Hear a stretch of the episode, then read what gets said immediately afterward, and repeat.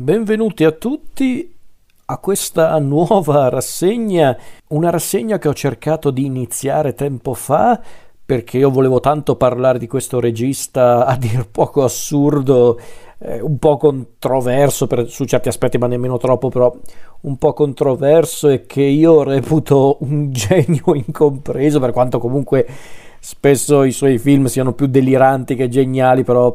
mi ha sempre esercitato un fascino tutto suo, questo magnifico essere umano, un magnifico essere umano che oggi non troverebbe mai il suo posto mm, nel panorama cinematografico contemporaneo, non che la sua carriera fosse semplice eh, e, la, e la, la, ricezione del pubblico immediata nei confronti dei suoi film all'epoca in cui lui era in attività, però comunque è, è difficile trovare qualcuno come lui oggigiorno, come allora, ma soprattutto oggigiorno, e quindi vorrei parlare della carriera da regista,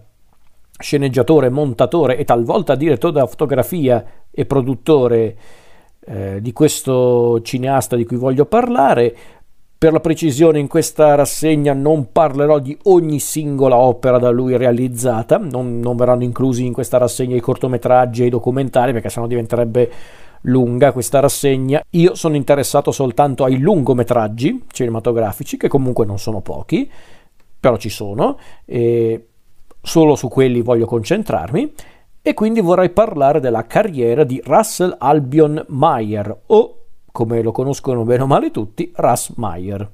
Russ Meyer, regista, sceneggiatore, produttore, eh, montatore, direttore della fotografia, fotografo e talvolta anche attore, nato nel 1922 a San Leandro in California e morto nel 2004 a Los Angeles. E ragazzi, da dove inizio? Russ Meyer allora, Rasmayer è semplicemente unico nel suo genere perché è un regista noto soprattutto per essere uno dei grandi maestri del cinema erotico americano, anche se definire i suoi film semplicemente film erotici è un po' riduttivo, perché infatti, a dirla tutta, la sua filmografia è caratterizzata appunto da dalla volontà di Mayer di inserire tanto sesso e tanta violenza nei suoi film, ma sempre attraverso un'ottica molto divertita, molto, eh, molto grottesca anche in certi casi. Infatti i suoi film, ancor più che per le, le scene di sesso e ovviamente le bellissime donne presenti, sono film amati soprattutto per il loro senso dell'umorismo, per la loro follia e talvolta per la loro satira o comunque per la loro volontà di essere sì stupidi ma con una sorta di logica stupida, ecco, mettiamola in questo modo. E quindi prima di parlare delle sue prime opere, infatti nominerò due opere in questa prima puntata, però fate conto che la prima sarà soltanto un accenno perché è un film perduto, quindi non è che posso dire molto di più, però giusto per per correttezza bisogna dire che esiste quel film e poi parlerò della sua seconda opera che invece quella è reperibile con molta fatica come un po' tutti i film di Mayer. Ma prima di parlare di questi film una breve panoramica sulla carriera e la vita di Ras Mayer allora come dicevo prima Mayer è nato a San Leandro in California figlio di un'infermiera e di un padre di origini tedesche che a quanto pare era un agente di polizia particolarmente violento eh, e che addirittura lasciò la famiglia quando il piccolo Russ era appena nato, aveva giusto un anno di vita. E già quando era adolescente, quando aveva tipo 14 anni, Mayer dimostrò di essere comunque un promettente artista, perché infatti era già molto interessato alla fotografia e al cinema in generale, tanto che la madre, appunto, quando era adolescente gli regalò una cinepresa e quindi Mayer si interessò subito al cinema e tale fu il suo talento come, come operatore, comunque come operatore di cinepresa, che Mayer addirittura anni e anni dopo, per la precisione durante la seconda guerra mondiale nel 1942, diventò anche una sorta di corrispondente di guerra perché infatti effettuò le riprese per tanti cinegiornali delle battaglie che stavano avvenendo in Europa dove peraltro migliorò anche appunto come operatore e tra i suoi filmati ripresi appunto tramite cinepresa filmò addirittura l'avanzata del generale Patton eh, che che ha fatto storia, diciamo, quel filmato del generale Patton della sua avanzata, tanto che addirittura il film di Franklin Schaffner degli anni 70, Patton, generale d'acciaio, quello con George C. Scott, Ecco, alcune di quelle riprese reali presenti nel film sono proprio quelle di Ras Meyer. Soltanto che poi, finita la guerra, Meyer cercò di lavorare ad Hollywood, ma diciamo che i primi anni di attività non, non andarono benissimo, anzi furono un po' un fallimento, e quindi cominciò a girare dei documentari eh, per appunto campare, ma anche appunto per cercare di conoscere qualche addetto ai lavori, insomma, una, farsi una carriera per comunque farsi le ossa, per conoscere addetti ai lavori e per crearsi un, un'identità da, da regista. E poi nel 1950 girò il suo primo film, il primo film di Mayer, che peraltro è un film perduto oggi, ovvero The French Peep Show, questo film ambientato in un locale di spogliarelli che, eh, che, appunto è il primo vero film di Mayer, ma oggi è praticamente irrecuperabile, lo era già da un pezzo, ma oggi proprio è un film perduto. Film che peraltro ebbe anche un successo tra, eh, tra appunto i, i, clienti del locale in cui Mayer aveva girato il film, solo che Mayer non, non si dimostrò mai del tutto soddisfatto del film e per questo motivo il film andò perduto. C'erano diverse motivazioni dietro la perdita di questo film, però alla fin fine Mayer l'aveva quasi disconosciuto e appunto insoddisfatto del risultato del suo primo film, Mayer diventò un fotografo professionista, lavorò tra gli altri anche per, per Playboy, la, la, rivista che era stata appena lanciata da Hugh Hefner all'epoca, e diventò quindi uno dei fotografi di punta, uno dei fotografi principali di Playboy, addirittura lui era il fotografo incaricato di appunto fare le foto per il paginone centrale di Playboy e fu durante appunto questi primi anni da fotografo e da, anche da reporter in certi casi che incontrò eh, quella che poi sarebbe diventata la sua seconda moglie, ovvero Evelyn Eugene Turner, che poi divenne appunto Eve Meyer, che addirittura diventò anche la produttrice di quasi tutti i suoi film futuri, quindi fu comunque un periodo molto importante per Meyer e infatti nel 1959 Meyer ritentò di nuovo la strada del cinema stavolta con un film che ancora oggi è reperibile, ovvero The Immoral Mr. Tease, e che già allora era un film molto particolare, caratterizzato da uno stile molto bizzarro, ma che sicuramente rendeva caratteristico il film, e poi sarà lo stile caratteristico di tutti i film di Meyer da lì in poi. Eh, ovviamente poi da, da, lì Meyer cominciò appunto a lavorare per... Eh, per la realizzazione di alcuni film lunghi e corti e anche documentari in certi casi. Il suo primo film di grande successo anche economico fu Lorna del 64, questo dramma rurale in, girato in bianco e nero che a quanto pare era ispirato al film di Giuseppe De Santis Riso Amaro, può anche essere vero conoscendo lo stile molto assurdo di Mayer, ma chi può dirlo. E poi per un po' appunto Mayer eh, continuò la sua carriera da regista girando film molto diversi fra loro, finché non arrivò la svolta a metà degli anni 60 con, fi- con due film anzi abbastanza assurdi, ovvero Madonney e Motor Psycho, eh, che peraltro fu uno dei primi film eh, con, i, con protagonisti motociclisti ribelli, e poi arrivò nel 65 il film che diede una svolta definitiva alla sua carriera, quello che oggi viene considerato il suo miglior film o comunque il suo film più noto e famoso, ovvero Faster Pussycat Kill Kill, fantastico titolo, e da qui appunto iniziò anche la mm, fase più fortunata della carriera di Mayer, quella appunto specializzata in film erotici, ma non solo erotici, ma anche comici e anche un po' assurdi, e cominciò anche la mm, tradizione già inaugurata in realtà anche nei film precedenti ma non in maniera così massiccia dell'utilizzo appunto di attrici bellissime e soprattutto formose, tra cui appunto la protagonista principale di Faster Pussycat Kill Kill, ovvero Tura Satana, eh, o Satana, non mi ricordo mai come si pronuncia ragazzi, però penso sia Tura Satana in, in americano. Vabbè, per farvela breve Faster Pussycat Kill Kill eh, divenne un film di culto pass- col passare degli anni. Addirittura ci sono tanti registi che hanno amato quel film tra cui Quentin Tarantino che peraltro ha citato più e più volte Meyer in alcuni suoi film. E tra gli altri fan di Faster Pussycat Kill Kill c'era anche John Waters che è quello che lo considera il miglior film della storia del cinema. E se avete mai visto qualcosa di John Waters vuol dire tutto. Però vi lascio immaginare perché se non avete mai visto i film di John Waters preparatevi Comunque sia, il film fu un grande successo, non tanto economico, ma comunque diventò il primo film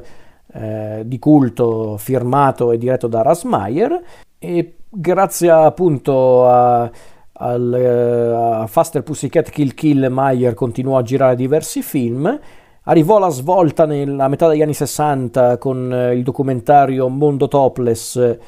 e poi arrivò un'altra svolta nel, nel, finire degli anni 60, nel 68, con il film,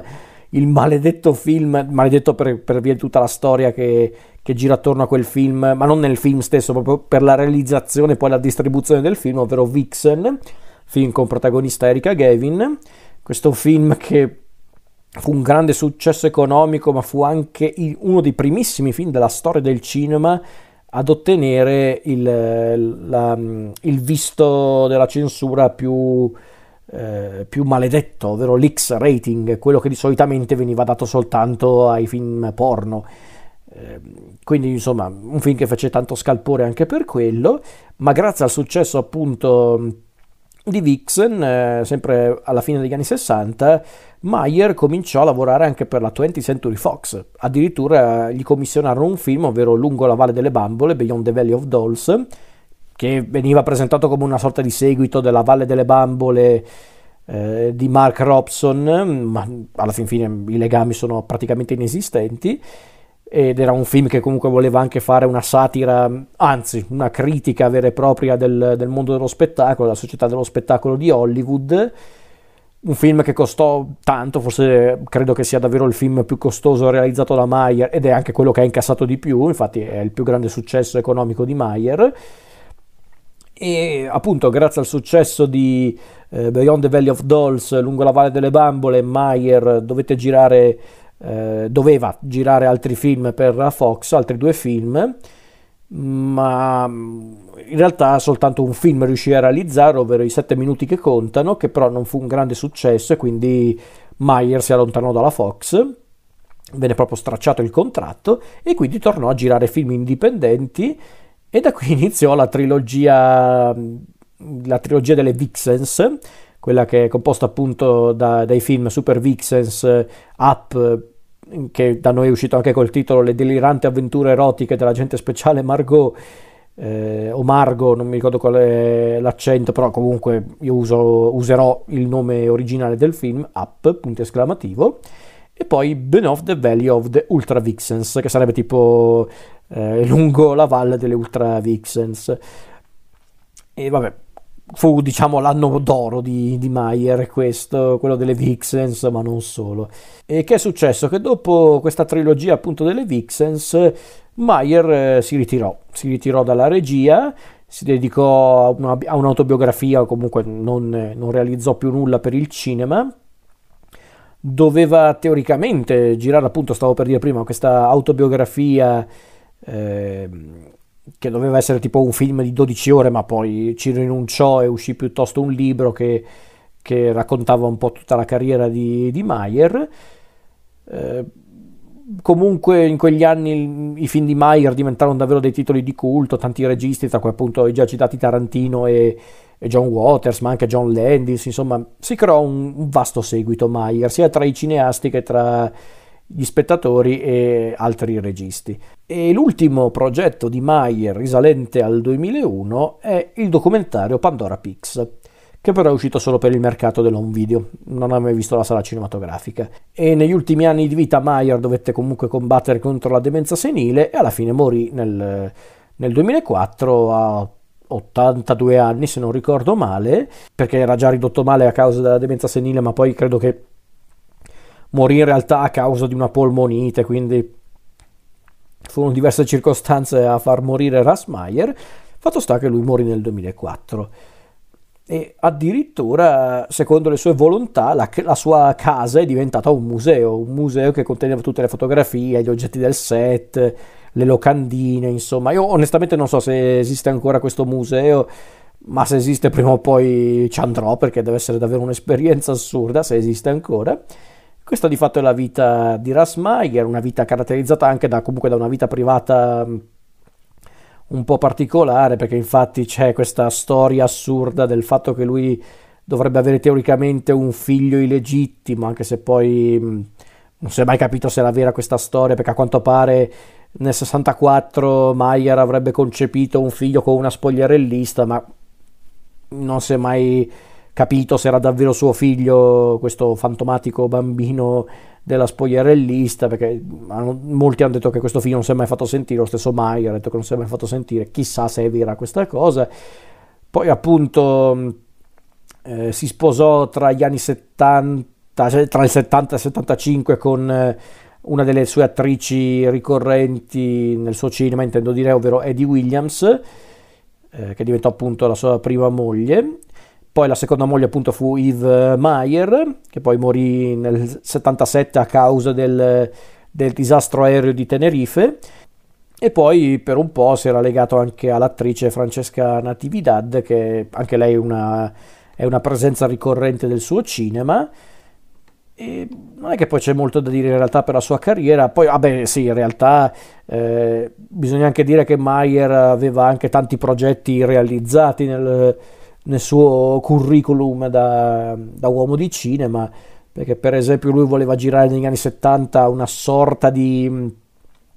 di oma- neanche di omaggio, un film ispirato a quanto pare a 10 piccoli indiani di Agatha Christie, doveva essere un film particolarmente costoso, ma non se ne fece nulla appunto per via del, dei costi troppo elevati. Addirittura cercò di realizzare un altro film eh, riguardo le, le, eh, le Vixens o comunque riguardo le, le sue protagoniste femminili più riconoscibili del suo cinema, intendo dire, doveva esserci infatti questo seguito di Beyond the Valley of Dolls eh, che doveva essere ambientato in Europa, ma anche lì a quanto pare non ricevete finanziamenti. Doveva girare anche un seguito di Vixen, eh, ma anche lì il progetto fu abbandonato. Il progetto incompiuto più noto del regista di Rasmayer è, è sicuramente Who Killed Bambi, eh, che doveva essere tipo un film con protagonisti eh, i Sex Pistols, la, la nota banda punk. Ed è questo film che era stato scritto insieme a un collaboratore, un collaboratore ricorrente di Rasmayer, ovvero il, il, noto critico e anche talvolta sceneggiatore Roger Ebert, sì, quel Roger Ebert, il, uno dei più noti critici americani di tutti i tempi. Ecco, Ebert era amico e collaboratore di Mayer in più di un'occasione, avevano scritto insieme questo film. Anche lì, per diversi motivi, questo film non, non vide mai la luce per via dei problemi finanziari, per dei, eh, dei problemi tra Mayer e i Sex Pistols. Eh, in realtà poi questo film vide la luce, in realtà, ma non da parte di Mayer, perché a quanto pare Julian Temple ehm, eh, alla fine realizzò questo film che era, dovrebbe essere tipo la grande truffa del rock and roll. Eh, che peraltro conteneva anche delle scene che effettivamente aveva girato Mayer prima di interrompere tutto il progetto e peraltro anche qui Temple se ne uscì con una dichiarazione dicendo che il film era stato interrotto perché Russ Meyer sparò un cervo durante le riprese scioccando tutti, cosa peraltro che fu denunciata da Meyer stesso e addirittura Temple si scusò, quindi cose assurde che potevano capitare soltanto ad Hollywood, che possono tuttora capitare ad Hollywood. E Meyer in realtà cercò sempre di dirigere film anche nel suo periodo di, di, ritiro su certi aspetti, doveva girare anche lì un altro film con le Vixens che però non fu mai realizzato, voleva girare un seguito di Lorna e voleva anche fare un film che doveva essere teoricamente una parodia dei film con protagonista Clint Eastwood, ma anche lì non se ne fece nulla. Insomma, Meyer comunque ha vissuto una carriera alquanto incredibile. E prima di parlare dei suoi primi film, quali, sono le caratteristiche fondamentali del suo cinema? Beh, allora, un po' ve li ho già accennati. Particolarità dei film di Mayer, al di là della presenza di tante bellissime donne e di una sensualità molto marcata nei suoi film da parte delle donne, ma non solo. Infatti, la maggior parte dei film di Mayer si possono definire senza troppi problemi film erotici, anche se comunque non sono semplicemente film erotici, c'è qualcosa di più in, in, quasi tutti i suoi film, alcuni invece sono semplicemente film erotici e basta, però non sono film erotici banali, ecco, mettiamola in questo modo. Ma la cosa che caratterizza di più i suoi film è proprio lo stile. perché di fatto, come, come è stato detto da, da tanti critici, da tanti spettatori, da tanti estimatori di Mayer, i suoi film sono essenzialmente dei cartoni animati con attori in carne ed ossa. Ed è vero, perché effettivamente lo stile frenetico delle sue storie, ma anche per esempio qualche scelta tecnica come per esempio eh, questo montaggio serrato che caratterizza i suoi film, perché Mayer aveva questa ossessione di non far vedere eh, gli attori e le attrici sbattere le palpebre, insomma era una, proprio una roba assurda che però paradossalmente questa cosa rendeva caratteristici i suoi film, questo montaggio molto frenetico, molto serrato, ma anche certi angoli di ripresa sono molto particolari, molto assurdi. Eh, perché Mayer era questo, era un, era un uomo, un, un, un, artista che comunque conosceva la tecnica, non era uno sprovveduto, però aveva anche tanta inventiva e quindi questo lo rendeva davvero unico nel suo genere. E su certi aspetti ha fatto anche scuola per alcune di queste cose, perché il montaggio proprio eh, estremamente rapido che caratterizza i suoi film ha fatto scuola magari non solo nell'ambito del cinema e quindi davvero Meyer su quell'aspetto è stato davvero unico. Vabbè, poi chiaramente molti si ricordano dei film di Meyer per via delle, delle attrici bellissime e nella maggior parte dei casi maggiorate che, che popolano le sue storie, Tura Satana, Satana, come volete pronunciarla in base all'accento e alla lingua, eh, Francesca Natividad, eh, Uschi di Gard, eh, Raven della Croix, Erika Gavin, Laura, Lorna Maitland e tante altre ancora. Poi peraltro Mayer comunque ha sempre avuto questa volontà di essere a volte satirico, a volte cinico e critico, ma soprattutto secondo me Mayer ha sempre avuto questa,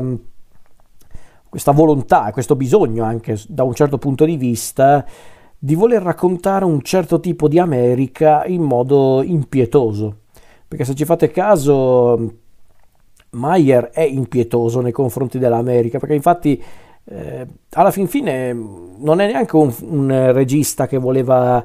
soltanto sfruttare le sue protagoniste femminili per la loro bellezza, per il loro corpo, perché molti hanno, cioè molti, qualcuno ha criticato Mayer nel corso degli anni perché sfruttava le donne o perché era addirittura misogino. Onestamente non mi sembra neanche più di tanto, perché alla fin fine, a parte che nei suoi film tutti non è che ne escono benissimo tra i personaggi, anzi forse le donne sono quelle che ne escono meglio, perché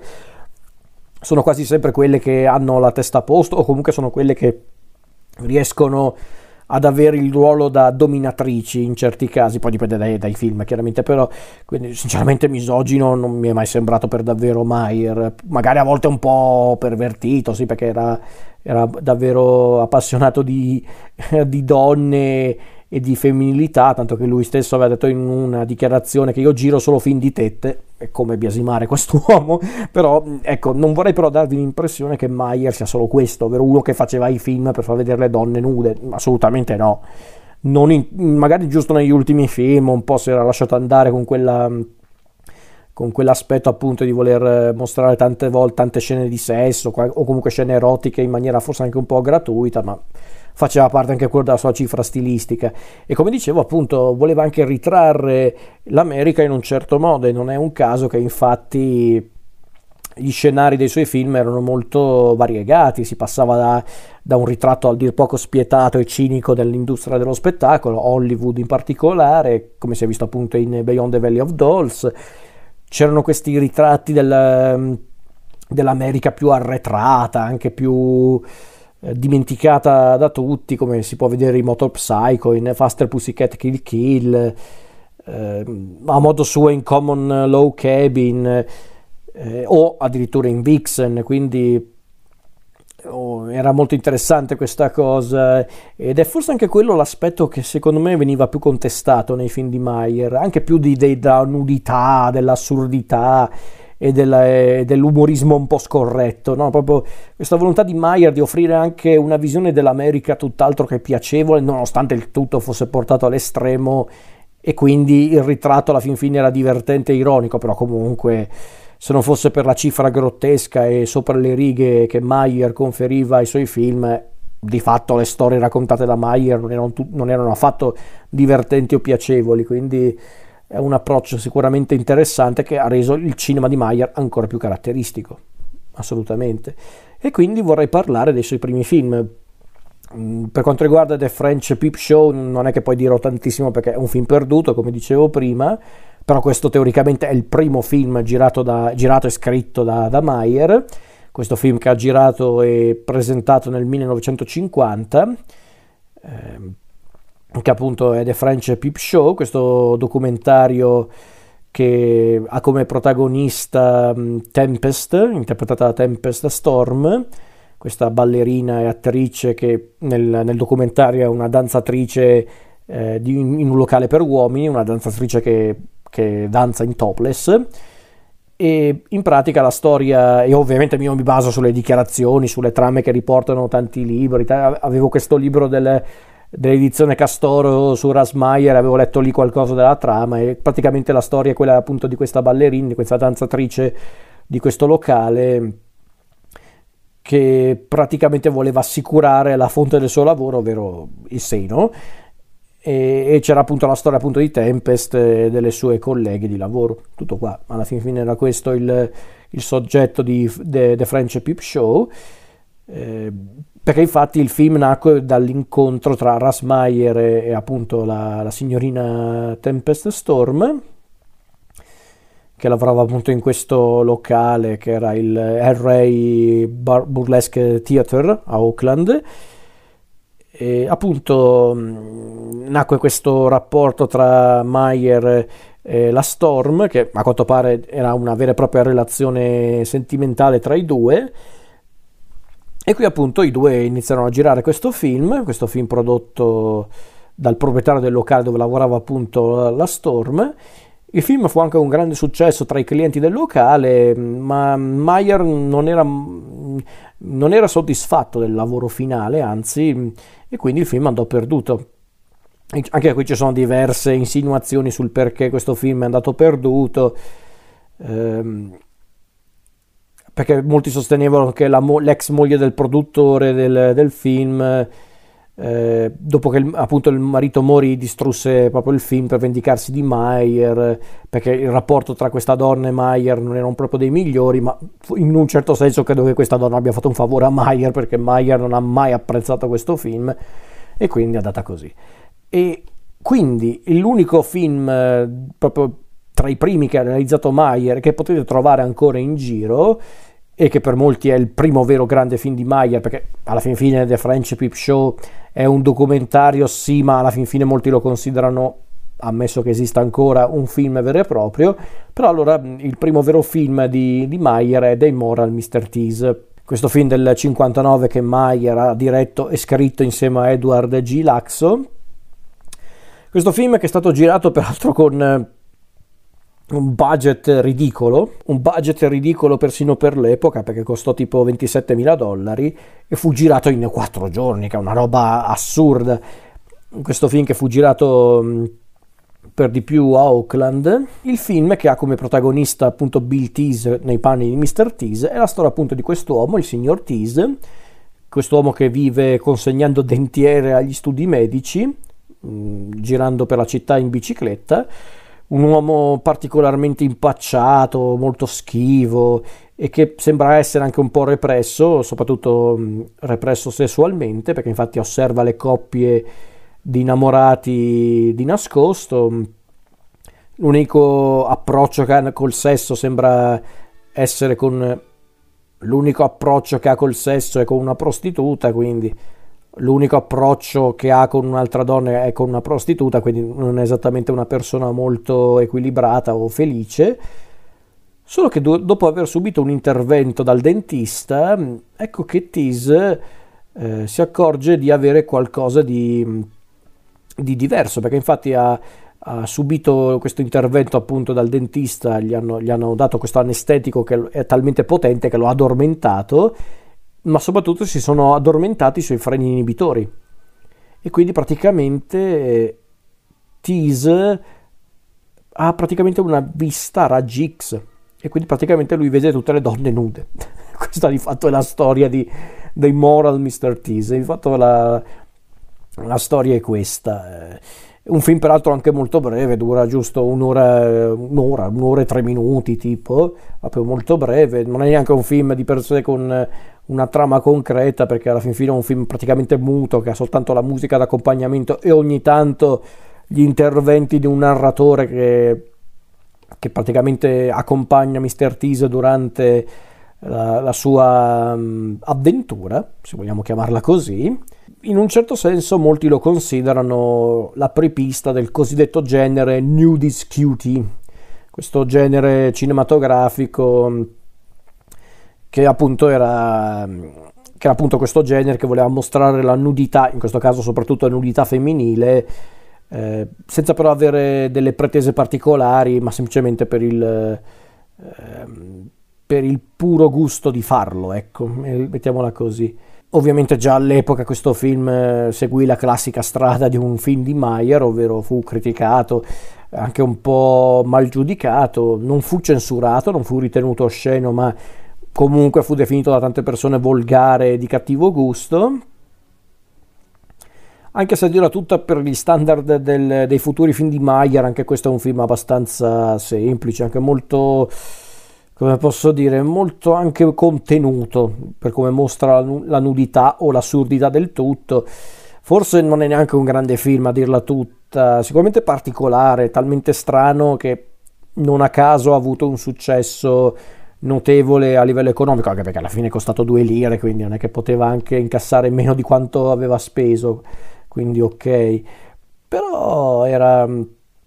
è curioso vedere appunto come questo film è riuscito a, a presentarsi al pubblico e a farsi apprezzare, nonostante sia un film comunque abbastanza assurdo. Non è esattamente tra i film che preferisco di più di Mayer, ma perché un, onestamente i film di Mayer basati sulle situazioni e senza uno straccio di trama non è che mi convincono fino in fondo. È un po' il problema che ho anche con un altro suo film, ovvero Wild Girls of the Naked West, il suo film del 61, che forse mi ha divertito un po' di più, devo essere onesto, però anche questo dei Moral Mr. Tease non è che mi ha detto molto in tutta onestà, anzi ed è un po' un peccato, però per carità è il suo film d'esordio, in realtà no, però comunque la sua prima opera cinematografica vera e propria, quindi ok, però sicuramente mm, è un film che si deve guardare se siete fan di Mayer, se volete comprendere per davvero Mayer come regista, ma non è chiaramente uno dei suoi film più interessanti, eh. È sicuramente un approccio interessante per comprendere il suo cinema, per capire che cos'è che caratterizza il suo cinema, però alla fin fine è una mezza cazzata, ecco, mettiamola in questo modo, alla fin fine è una mezza stronzata fatta giusto per farsi due risate, tutto qua. E va benissimo, eh, per carità, però forse poteva essere anche qualcosa di più, chi può dirlo. Eh, però alla fin fine appunto era, una, era un biglietto da visita di Maier e va benissimo così, ok però non lo so, a me non ha mai convinto più di tanto, però diciamo che ripeto come biglietto da visita, come primo approccio al cinema di Mayer ci può anche stare assolutamente. Siamo giunti negli anni 60 con il secondo lungometraggio ufficiale di Ras Mayer, ancora una volta sceneggiatore, produttore, direttore della fotografia, montatore e ovviamente regista, di appunto un, un, suo film vero e proprio, non un cortometraggio, non un documentario, un film con una, chiamiamola trama, film che in realtà Mayer aveva girato nel 1960 ma che uscì solo un anno dopo, appunto nel 61, film che vede nel cast come protagonista assoluto Anthony James Ryan, che era una sorta di assistente e braccio destro di, di Mayer, e nel cast c'è anche Eve Meyer, all'anagrafe Evelyn Eugene Turner, che fu per l'appunto una delle mogli del signor Rasmayer. Per la precisione lei fu la seconda moglie di Rasmayer, con cui condivise una vita di coppia tra gli anni 50 e la fine degli anni 60, poi purtroppo la signora Eve Meyer morì nel, nell'incidente aereo di Tenerife del 77, ma questo è stato il primo incontro tra Meyer e la signora Eve Meyer, che in seguito diventerà produttrice di tutti i suoi più grandi successi. E ehm, la storia di questo secondo film è quella di Eve and the Handyman, che sarebbe tipo Eve e il tuttofare. E la storia di per sé è abbastanza semplice, un po' come tutti i primi film di Meyer, tipo il precedente dei Moral Mr. Tease e il successivo uh, Wild Girls of the Naked West, perché infatti il film in questione racconta la storia di un uomo, un uomo che fa appunto il tutto fare, che è un operaio che però fa diversi lavori per, per chiunque, e questo operaio viene seguito da una giovane e ovviamente, dico ovviamente perché è pur sempre un film di Rasmayer, una giovane e ovviamente attraente donna che vuole seguire questo operaio a quanto pare per eh, scoprire i segreti del suo lavoro, ma soprattutto per sedurlo in pratica, cosa che sembra alquanto difficile perché infatti l'operaio non sembra per niente interessato alle donne, non sembra proprio non provare niente accanto a loro, è proprio impassibile. Infatti l'uomo subisce nel corso del film diverse avance da parte di diverse donne, infermiere, cameriere e altre ancora, e ogni volta l'uomo non sembra cedere a queste avance, appunto, non sembra proprio interessato, finché la nostra protagonista, la donna che segue appunto l'operaio, trova la soluzione al, chiamiamolo, problema. Allora, questo film forse rispetto a dei Moral Mr. Tease è il film che determina la la futura produzione della filmografia di Rasmayer su certi aspetti, perché già in questo film, pur essendo ancora un film che si regge più sulle situazioni che sulla trama vera e propria, è evidente che qui Mayer voleva raccontare qualcosa di più. Infatti è interessante vedere come in questo film ci sia proprio questo contrasto tra una donna desiderabile che però viene rifiutata da un uomo che è praticamente indesiderabile, perché infatti a differenza della protagonista Yves Meyer, il nostro operaio non è un uomo avvenente, non è un, eh, non è un belloccio, anzi, quindi c'è questo contrasto interessante che rende il film ovviamente anche un po' eh, ironico, su certi aspetti Yves e The Handyman è proprio un cartone animato fatto e finito, dove Meyer cerca ancora di sviluppare un proprio stile, ma qui già siamo sulla buona strada secondo me perché qui si vede che Mayer eh, si sta avvicinando app- appunto al, allo stile che caratterizzerà il suo cinema da qui in poi. Eh, si vede che qui proprio Mayer ha azzeccato l'atmosfera rispetto anche solo al film precedente e persino a quello successivo che è anche divertente ovvero il film eh, successivo a questo che è Wild Girls of the Naked West eh, film carino per carità simpatico ma abbastanza sciocco. E per carità non dico che Eve and Handyman sia un film decisamente più raffinato di quelli che ho appena nominato, per carità, però qui si vede che Meyer sta cominciando a capire la potenzialità del suo cinema, o quantomeno dei suoi film. Si vede che qui Meyer si prepara a, a, appunto a spingersi oltre, basti vedere appunto i suoi film successivi, anche i suoi documentari, quindi ha preso la strada giusta Mayer, ecco, mettiamola così. Parlando del film in sé,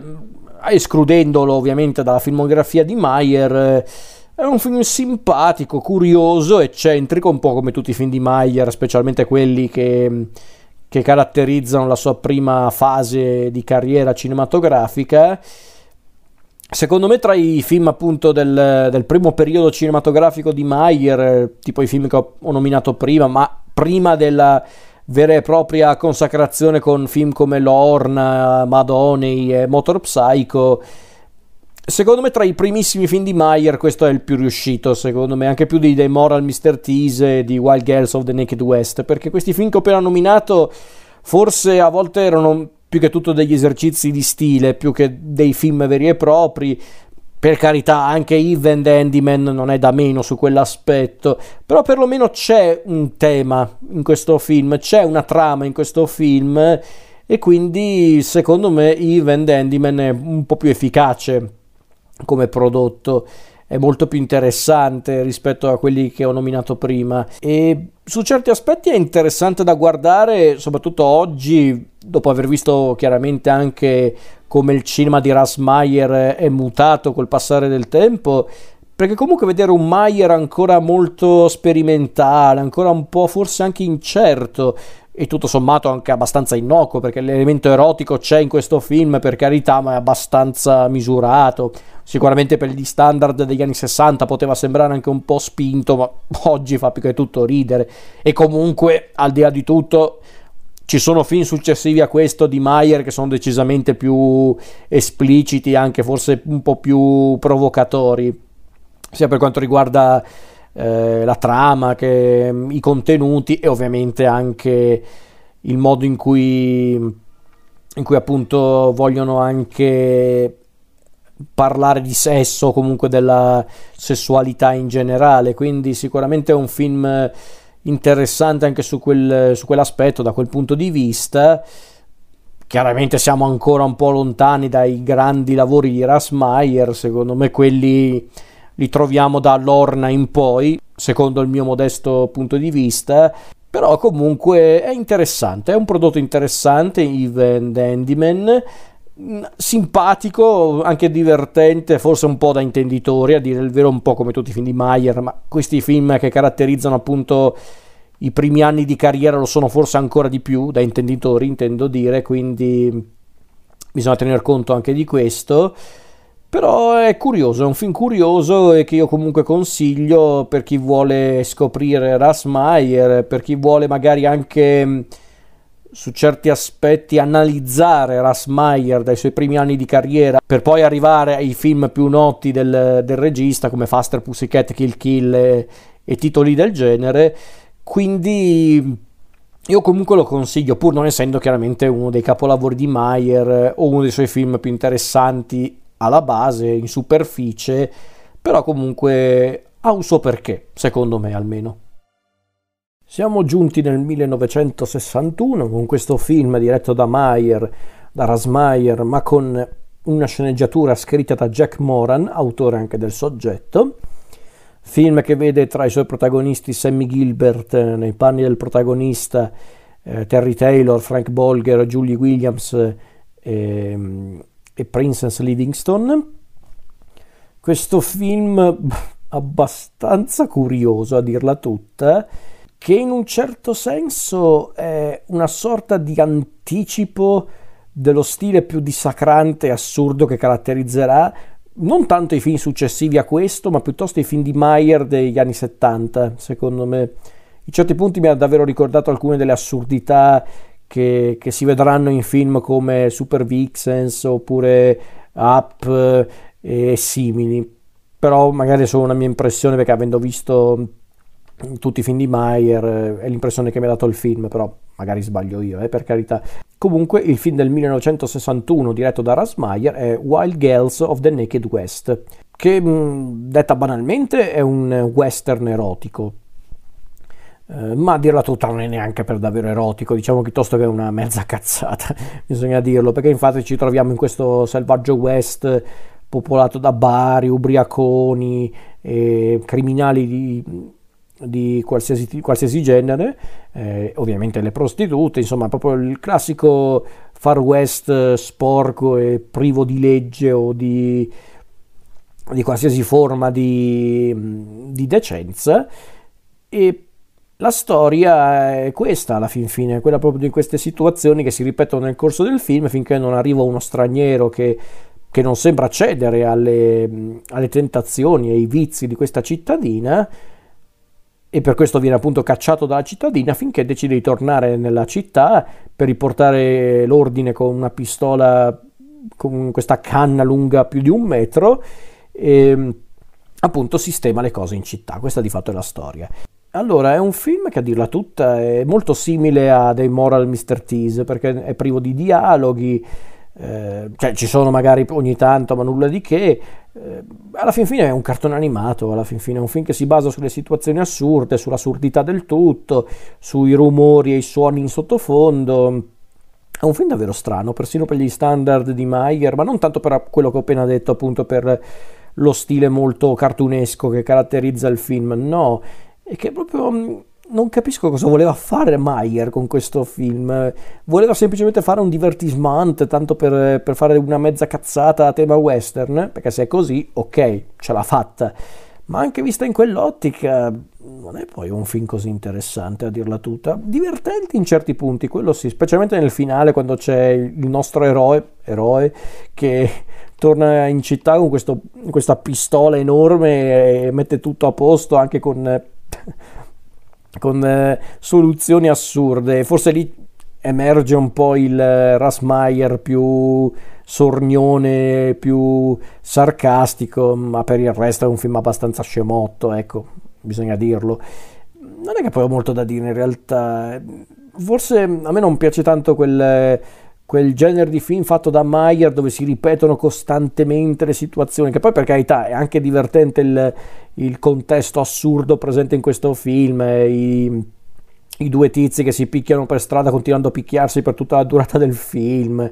eh, gli indiani che si fanno guerra a vicenda utilizzando tutte le armi disponibili, tra cui bazooka. Così eh, le ballerine del, de, del, locale che catturano gli uomini con, le, con un lazzo, insomma, eh,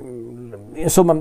se voleva essere una visione folle alla Rasmayer del vecchio West, quello selvaggio e privo di regole, allora effettivamente il film è quello.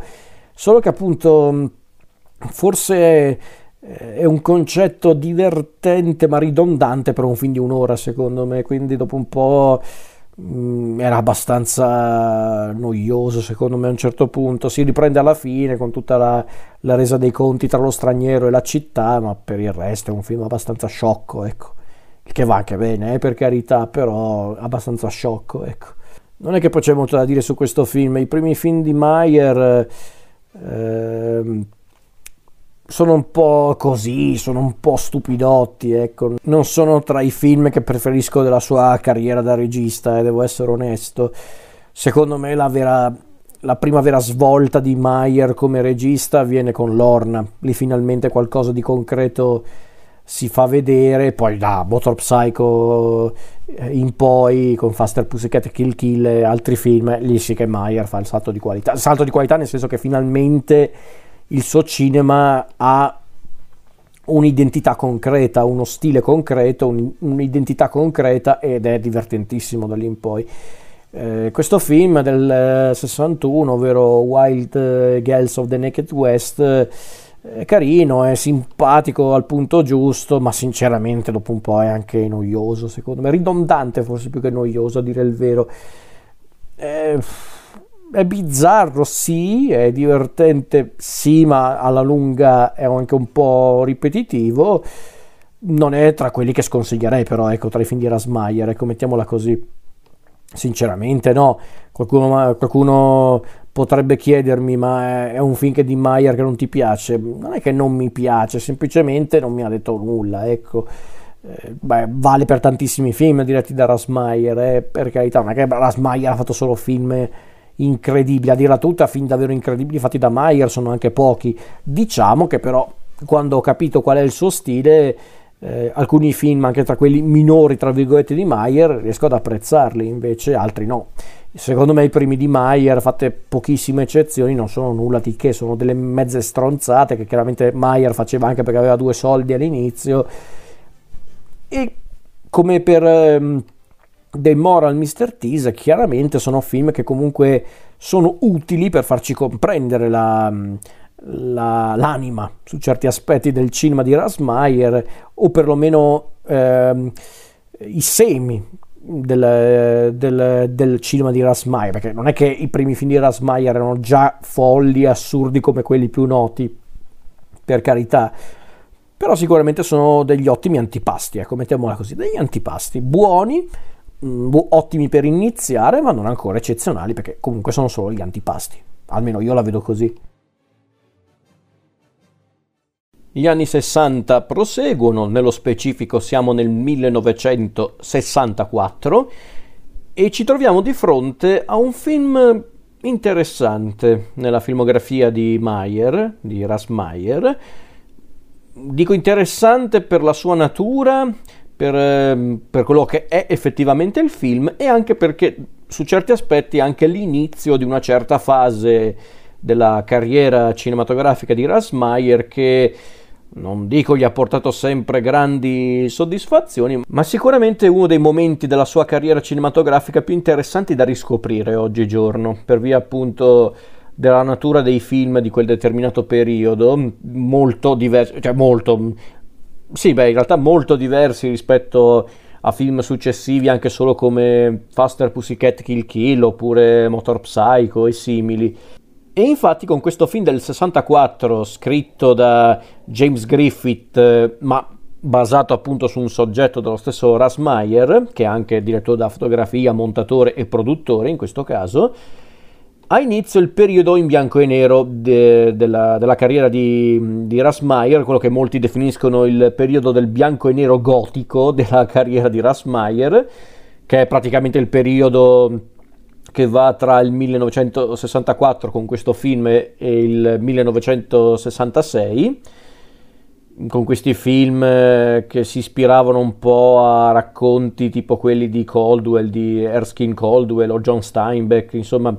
quelle storie che avevano come ambientazione principale il, eh, il profondo sud eh, degli Stati Uniti d'America. E quindi cominciamo con il primo film di questo periodo, film con protagonista assoluta la bellissima Lorna Maitland e parliamo quindi appunto di Lorna. Questo film, questo dramma eh, concepito e diretto da Russ Meyer ma sceneggiato da James Griffith che sembra effettivamente un film non del tutto alla Rasmai, perché non ci sono quelle, eh, quelle uscite visionarie, surreali e soprattutto violente e demenziali che caratterizzano i suoi film eh, futuri, come per esempio appunto Faster Pussycat Kill Kill, o ancora di più quelli del, del, periodo a colori tipo Vixen e compagnia bella, anche se comunque lo stile sopra le righe tipico di Rasmayer si vede anche in questo Lorna. Questo film che tra l'altro, secondo le stesse parole di Mayer, doveva essere una sorta di omaggio al neorealismo italiano e nello specifico voleva essere una sorta di versione americana di Riso Amaro di Giuseppe De Santis, è un film un po' particolare perché infatti ci troviamo appunto in questa località rurale degli Stati Uniti d'America. Subito veniamo introdotti eh, all'interno di questa vicenda tramite un predicatore che sta in mezzo alla strada e e comincia mm, a provocare gli spettatori revocando tra le altre cose le vicende di Sodoma e Gomorra e subito veniamo lanciati in questa storia abbastanza torbida e anche un po' tragica, anzi togliete un po', tragica di, di Lorna appunto. La storia inizia subito con un evento a dir poco sconvolgente, ovvero con due individui, Luther e, e Jonah, questi due mm, buzzurri del luogo che che incontrano per caso mm, una donna del paese, Ruti, la seguono fino a casa sua e uno dei due, Luther, eh, l'aggredisce mentre l'altro osserva da fuori dalla finestra e quindi capiamo subito che ci troviamo in una storia tutt'altro che, eh, che semplice da, da, guardare, ma anzi molto forte, anche molto cruda su certi aspetti. E in realtà però in, la nostra protagonista appunto non è Ruti, non sono neanche Luther e John, ma bensì Lorna. Questa ragazza sposata da, da poco con un ragazzo del luogo, Jim, questo ragazzo gentile che tratta sua moglie con una sorta di adorazione che però non va oltre la semplice venerazione, lui la adora, la, la venera, ma nulla più, non, non hanno neanche dei rapporti sessuali, infatti Lorna tra le altre cose è una donna anche sessualmente insoddisfatta, lei vorrebbe soltanto un po' d'amore da parte del marito. Considerando poi che abitano in questo luogo di provincia sperduto, mm, Lorna si sente anche imprigionata. E cosa succede? Che quando Jim va a lavorare insieme ai suoi compagni di lavoro, guarda caso Luther e John, ecco che Lorna decide di uscire di casa, andare a farsi un bagno sulla riva del fiume e proprio qua Lorna incontra un rapinatore evaso dal carcere che assale Lorna e praticamente grazie, grazie, per modo di dire, grazie a questo rapinatore, Lorna si sente finalmente viva, eh, ritrova un appagamento sessuale che, che, non credeva più possibile e inizia appunto questa relazione clandestina tra Lorna e il rapinatore. E poi qua mi fermo, per la... non che poi ci sia molto ancora da raccontare riguardo alla storia, ma questa di fatto è la trama del, del film. Allora, allora, per l'epoca sicuramente fu un film molto importante per Mayer perché era il, il film più costoso fino a quel momento realizzato da Mayer, costoso per gli standard di un film indipendente, si intende, non è che era un film dal budget stratosferico, per carità. E costò qualcosa come 60.000 dollari, che ripeto, non è una cifra esorbitante, però magari per un film indipendente è tanto. E, ehm, è un film che Mayer girò con una troupe molto ristretta, ma soprattutto è un film che Mayer poté realizzare con un completo controllo creativo, considerato che poi lui faceva tutto praticamente dalla regia alla fotografia al montaggio, produzione e pure distribuzione, quindi se non aveva lui il controllo creativo chi ce l'aveva? E quindi appunto Mayer realizzò questo film con protagonista assoluta Lorna Maitland che poi lavorò con Mayer anche in Mad Honey e comparve anche nel documentario di Mayer Mondo Topless in cui se non ricordo male era presente anche il provino che aveva fatto la Maitland per, per Lorna. Ed è un film che ebbe anche un discreto successo, fino a un certo punto, perché la critica eh, si divise a metà, c'è chi lo aveva massacrato definendolo un film eh, terribile, di cattivo gusto, addirittura cominciarono, anche qui il film fu eh, eh, fu accusato di oscenità in alcune zone degli Stati Uniti d'America. Su certi aspetti il film si risollevò grazie ai drive-in, ai piccoli cinema e anche alle apparizioni in certe, eh, in certe sale de sé, quindi, quindi, fu un film piccolo ma comunque apprezzato da una certa schiera di, di cinefili o comunque di spettatori che cercavano al cinema qualcosa di un po' diverso. E appunto, quindi questo film è anche importante mm, per la filmografia di Mayer, anche perché qui su certi aspetti vengono introdotti alcuni elementi che torneranno in altri suoi film. L'ambientazione appunto rurale che vedremo in altri suoi film, eh, il fatto che lui abbia questo, il fatto che eh, debba girare il film con tempi a dir poco ridotti, perché infatti se non ricordo male Mayer eh, girò Lorna in neanche dieci giorni, che è una, è una durata di tempo assurda per girare un film, anche piccolo poi appunto girò il film in bianco e nero e qui molti si erano eh, scervellati per capire perché fare il film in bianco e nero, semplicemente mai, come ha detto Mayer in un'intervista, semplicemente perché non poteva permettersi i colori per un motivo economico, tutto qui, però comunque fa il suo effetto. Quindi sicuramente è un film eh, a modo suo anche importante per eh, la carriera di Mayer, perché su certi aspetti i primi film di Mayer come The Moral Mr. Tease, Eve and the Handyman, uh, Wild Girls of the Naked West, um, erano dei film un po' sciocchi alla fin fine, erano delle cose un po' buttate lì per far ridere, invece con Lorna qualcosa stava cambiando, qualcosa stava mutando anche, perché no? Su quell'aspetto davvero Mayer stava cercando di, di, alzare un po' l'asticella con il suo cinema e in effetti è quello che è successo da lì in poi perché infatti a parte la cugina Fanny che era un caso un po' particolare i film successivi di Mayer come Madonna, il Motor Psycho, Faster Pussycat Kill Kill e così via erano dei film decisamente più articolati nella loro follia erano comunque più articolati nella loro follia nella loro deliranza erano più articolati, quindi, eh, quindi appunto Lorna su certi aspetti è davvero un film importante per la, per la filmografia di Mayer. E sì, ragazzi, vi chiedo scusa per il termine deliranza, ma non mi veniva un termine migliore. So che non esiste, lo, lo so benissimo, però mi piaceva comunque l'idea. E non è un riferimento a, a, alla deliranza di Tim Burton nel film di Alice nel Paese delle Meraviglie. No, era per farvi capire, però vabbè sono un essere umano anch'io, uso anch'io termini astrusi ogni tanto, dai. Eh, quindi questo film appunto eh, si rivelò molto importante per, eh, per, per, la carriera di Mayer e devo dire che forse è uno di quelli più interessanti ed è uno di quelli che mi affascina di più tra i film di Mayer perché sicuramente non ha l'umorismo assurdo, anche un po' demenziale di alcuni suoi film, tra quelli che apprezzo di più non è neanche un film che vuole mm, tutto sommato eh, lanciare al pubblico una critica o comunque una, una, riflessione su una certa società mm, americana, anche se c'è comunque qualche, ehm, qualche elemento di questa, chiamiamola satira, di questa critica che ogni tanto metteva nei suoi film, perché comunque con i personaggi di Luther e Jonah non è che Mayer è molto clemente nei confronti di una certa società dei, degli Stati Uniti d'America, nello specifico del profondo sud, quindi sicuramente un po' quell'aspetto c'è, per carità. È anche un film che forse vuole anche parlare di, eh, di esseri umani che si rapportano con il sesso. Da una parte abbiamo appunto Luther e Jonah che sono personaggi a dir poco beceri e, e che pensano soltanto appunto alle donne come pezzi di carne, da una parte c'è Jim che invece è quello buono come il pane, candido, che però proprio per questo motivo mm,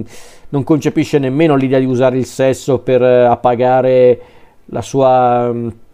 amata moglie, quindi c'è comunque tutto questo discorso inerente al film. E poi, poi figuriamoci quando arriva il, eh, l'evaso, il rapinatore vaso di prigione che fa scoprire a Lorne il sesso e insomma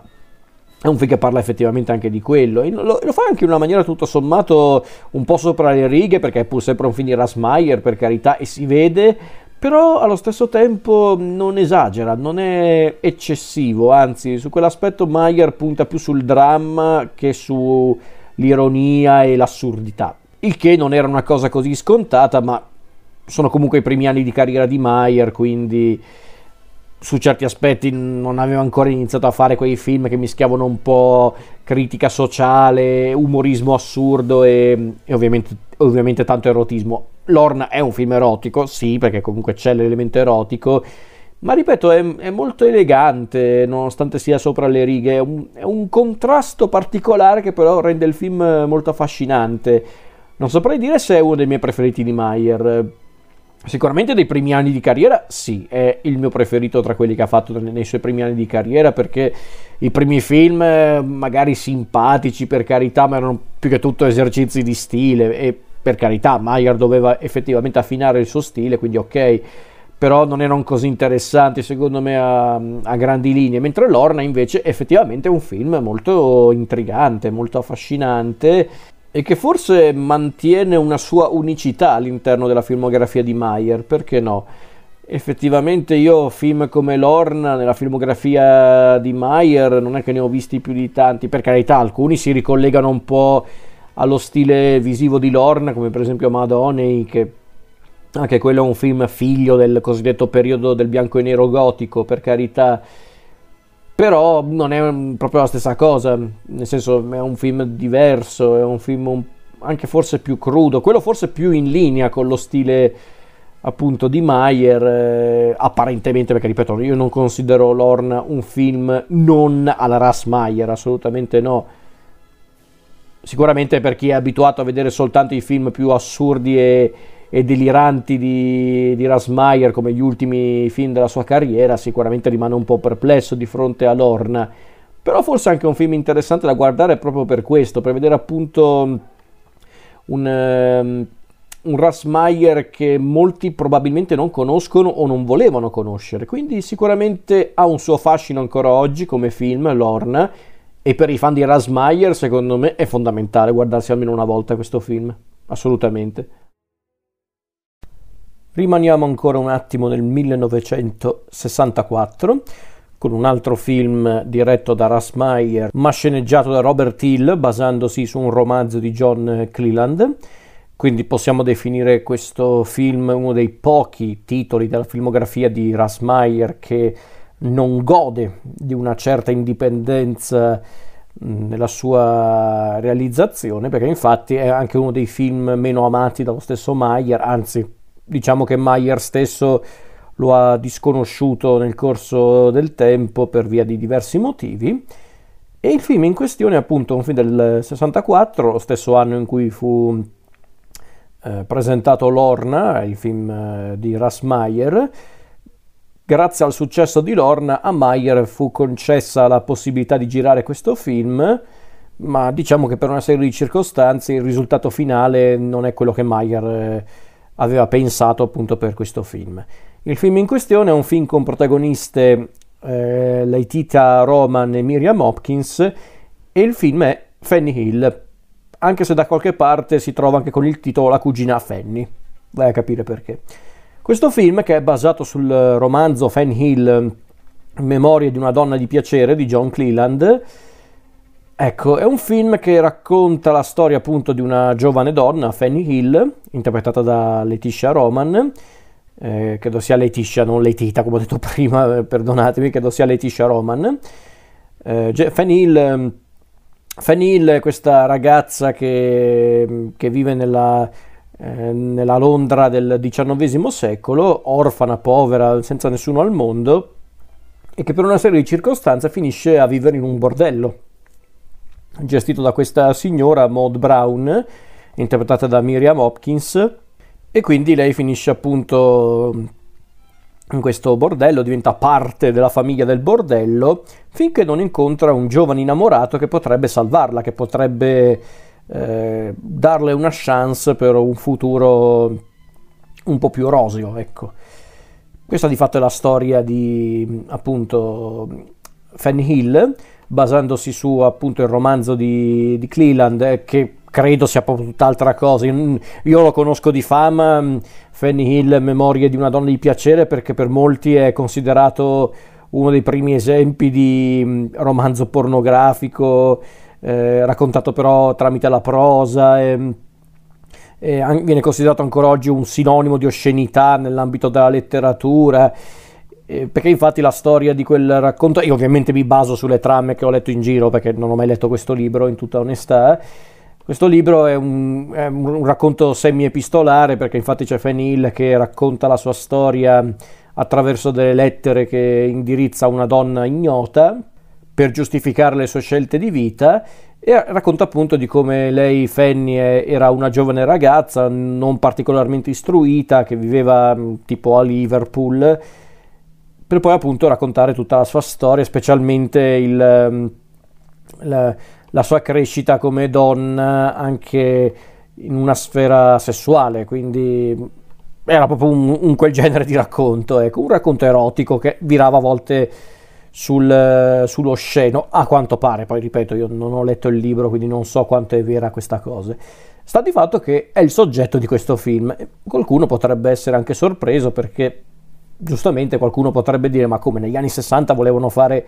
un, un, adattamento cinematografico di un film del genere? Ecco, io credo che in realtà alla base il film non doveva essere questo, ovvero un adattamento fedele del, del, del romanzo di Cleland, perché infatti il film non doveva essere girato in origine da Rasmayer, ma bensì dal grande maestro del melodramma cinematografico, ovvero il grande Douglas Sirk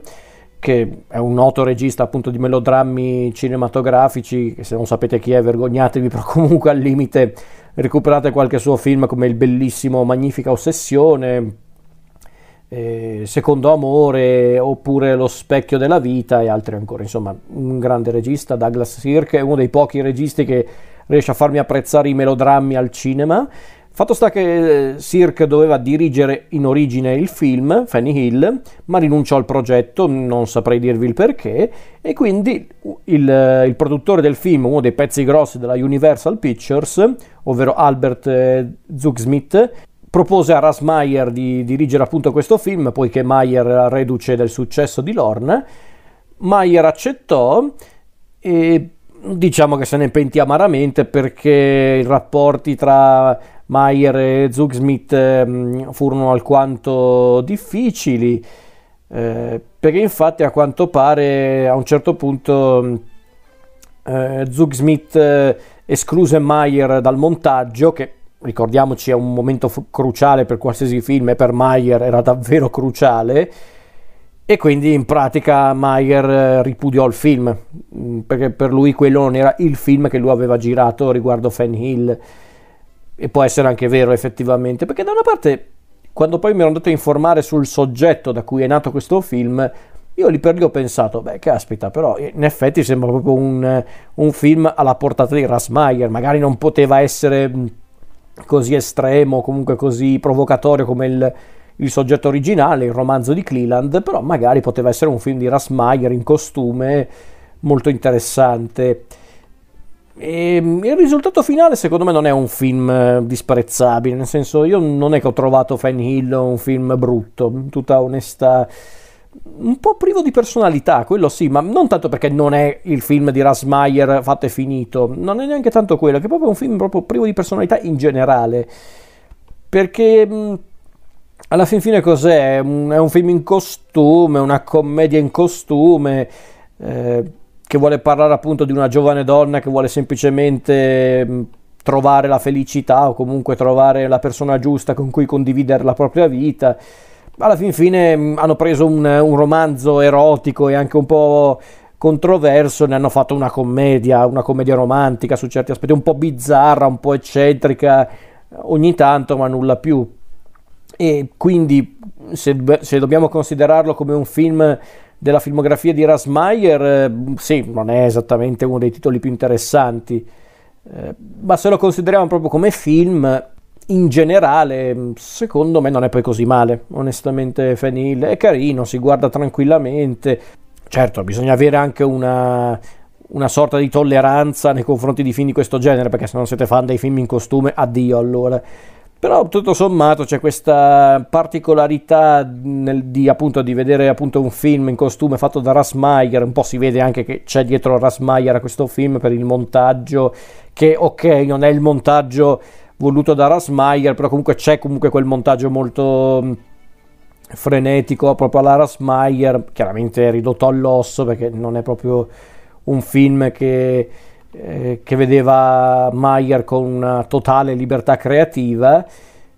e quindi a grandi linee è un grande film di Mayer? Assolutamente no, ma al di là di questo non è proprio un grande film a prescindere, c'è un motivo se comunque non è un film molto noto al di fuori appunto dei fan di Rasmayer che magari lo conoscono proprio perché è appunto un film di Rasmayer in costume. E a dirlo tutta, non so neanche se andò bene il film, in tutta onestà. Penso di sì, ma neanche tantissimo. Poi non lo so, è davvero limite andate a informarvi, però non lo so, semplicemente è un film che non lo so, non saprei dire cosa poteva essere questo film per Mayer, fatto in un certo modo. Poteva essere una sorta di trampolino per Mayer per diventare ancora più noto e ancora più eh, grande a livello perlomeno mediatico. Secondo me no. Mayer, secondo me, non, non sarebbe mai diventato un, uh, un regista così. Uh, come posso dire, commerciale. Secondo me Fenil è stato davvero un caso particolare e io credo che l'abbia fatto semplicemente perché o era attratto dal soggetto originale, il che conoscendo Rasmayer è possibile, oppure semplicemente perché sapeva che in ogni caso, al di là di come sarebbe andato il film, la Universal comunque gli avrebbe dato non pochi soldi. Chiamatelo scemo se Mayer comunque approfittò della situazione per prendere qualche soldo e poi tornare a girare comunque i suoi film più eh, alla Rasmayer per l'appunto, infatti non a caso il film successivo a questo è Madonney che anzi i film successivi a questo perché sono usciti entrambi nel 65 sono appunto Madonna e Motor Psycho che non c'entrano proprio niente con, con Fanny Hill quindi eh, penso sia proprio uno di quei casi di film fatto più per necessità che per passione Fanny Hill. E ripeto al di là di questo per me non è neanche un film disprezzabile, è curioso, è, è carino, ecco, non andrei oltre il carino, però si guarda, per carità, eh, si può guardare tranquillamente, ma certo non è uno dei film fondamentali per chi vuole conoscere Rasmayer. Magari per pura curiosità vi consiglierei di recuperarlo, però non è una visione fondamentale per, per appunto approfondire la carriera cinematografica di Rasmayer, assolutamente. Dopo la tutt'altro che piacevole esperienza vissuta da Rasmayer durante le riprese di Fanny Hill, ecco che arriviamo al 1965, che è un anno molto importante per Rasmayer, perché infatti non uno ma ben tre film escono. Nel 1965 diretti e realizzati a grandi linee da, da Rasmayer e il primo di questi film è un film che i critici e gli spettatori, e ovviamente i fan dello stesso Mayer, identificano come uno dei titoli appartenenti al periodo del bianco e nero gotico, che è un, appunto questo periodo eh, che appunto viene identificato appunto a metà degli anni 60 per indicare alcuni film di Mayer come per esempio Lorna e e appunto questo film di cui parlerò tra poco e anche quello successivo. E quindi parliamo del film del 1965, diretto da Russ Meyer, sceneggiato da Raymond Friday Locke, che peraltro è anche autore del, del romanzo da cui è tratto questo film. E quindi Loki ha sceneggiato il film insieme a W.E. Sprague e tra i protagonisti di questo film ci sono anche attori che diventeranno parte integrante diciamo della famiglia cinematografica di Russ Meyer e quindi parliamo di Mad Honey Madani è questo film ambientato negli anni della Grande Depressione, anni quindi anche del proibizionismo. Anche questo è un film che secondo me omaggia in maniera molto dichiarata il neorealismo italiano, forse anche più di Lorna, paradossalmente. Dico paradossalmente perché Lorna era dichiaratamente un, um, un tentativo di Rasmayer di, di girare una versione americana di Riso Amaro di Giuseppe De Santis, ovviamente poi gestendolo alla sua maniera, però anche Madoni effettivamente mi ha ricordato tanto alcuni titoli del, del neorealismo italiano o quantomeno dei film italiani che, che andavano per la maggiore all'epoca, mm, tipo Rocco e i suoi fratelli di Luchino Visconti, poi ovviamente possono essere solo mie impressioni, eh, per carità, però mi ha dato un po' quell'impressione guardando Madoni. Un film che peraltro viene considerato dalla critica uno dei migliori di Rassmayer, tra i film che ha diretto in generale, non solo negli anni 60. Non saprei dire se è uno dei migliori che Rassmayer eh, ha diretto, ma sicuramente è uno dei più completi. Perché di che cosa parla Madoni? Allora, Madoni, questa storia che appunto è basata su il romanzo Streets Paved with Gold di, di Raymond Friday Lockett, eh, o Loki, non mi ricordo mai come si chiama, scusate, eh, ma che a grandi linee ha anche ispirato a, a, film appunto come quelli del neorealismo oppure al film Furore di John Ford, ma addirittura Myers era anche ispirato ai film di George Stevens, alle opere di, di John Steinbeck, insomma diciamo che Meyer voleva re- davvero realizzare un film molto particolare e infatti la storia di Madani è quella di di un ex detenuto, di un detenuto appena uscito di prigione, ovvero Caliph, il personaggio di John Furlong, questo ex detenuto che arriva in questo paese del Missouri in cerca di fortuna e cercando anche chiaramente di guadagnare qualche soldo, si ritrova a, dover, a, dover, a voler e dover lavorare in questa fattoria gestita da Lut Wade, il personaggio di Stuart Lancaster, un attore che poi diventerà un fedele di Rasmayer per, eh, per tantissimo tempo e lavorando alla fattoria il nostro Caliph conosce ovviamente la famiglia di Wade e soprattutto si innamora di Anna, interpretata da Antoinette Cristiani, che è la nipote di, di Lut, di Lut Wade, ma Anna è sposata con Sidney, il personaggio di Al Hopper, quest'uomo a dir poco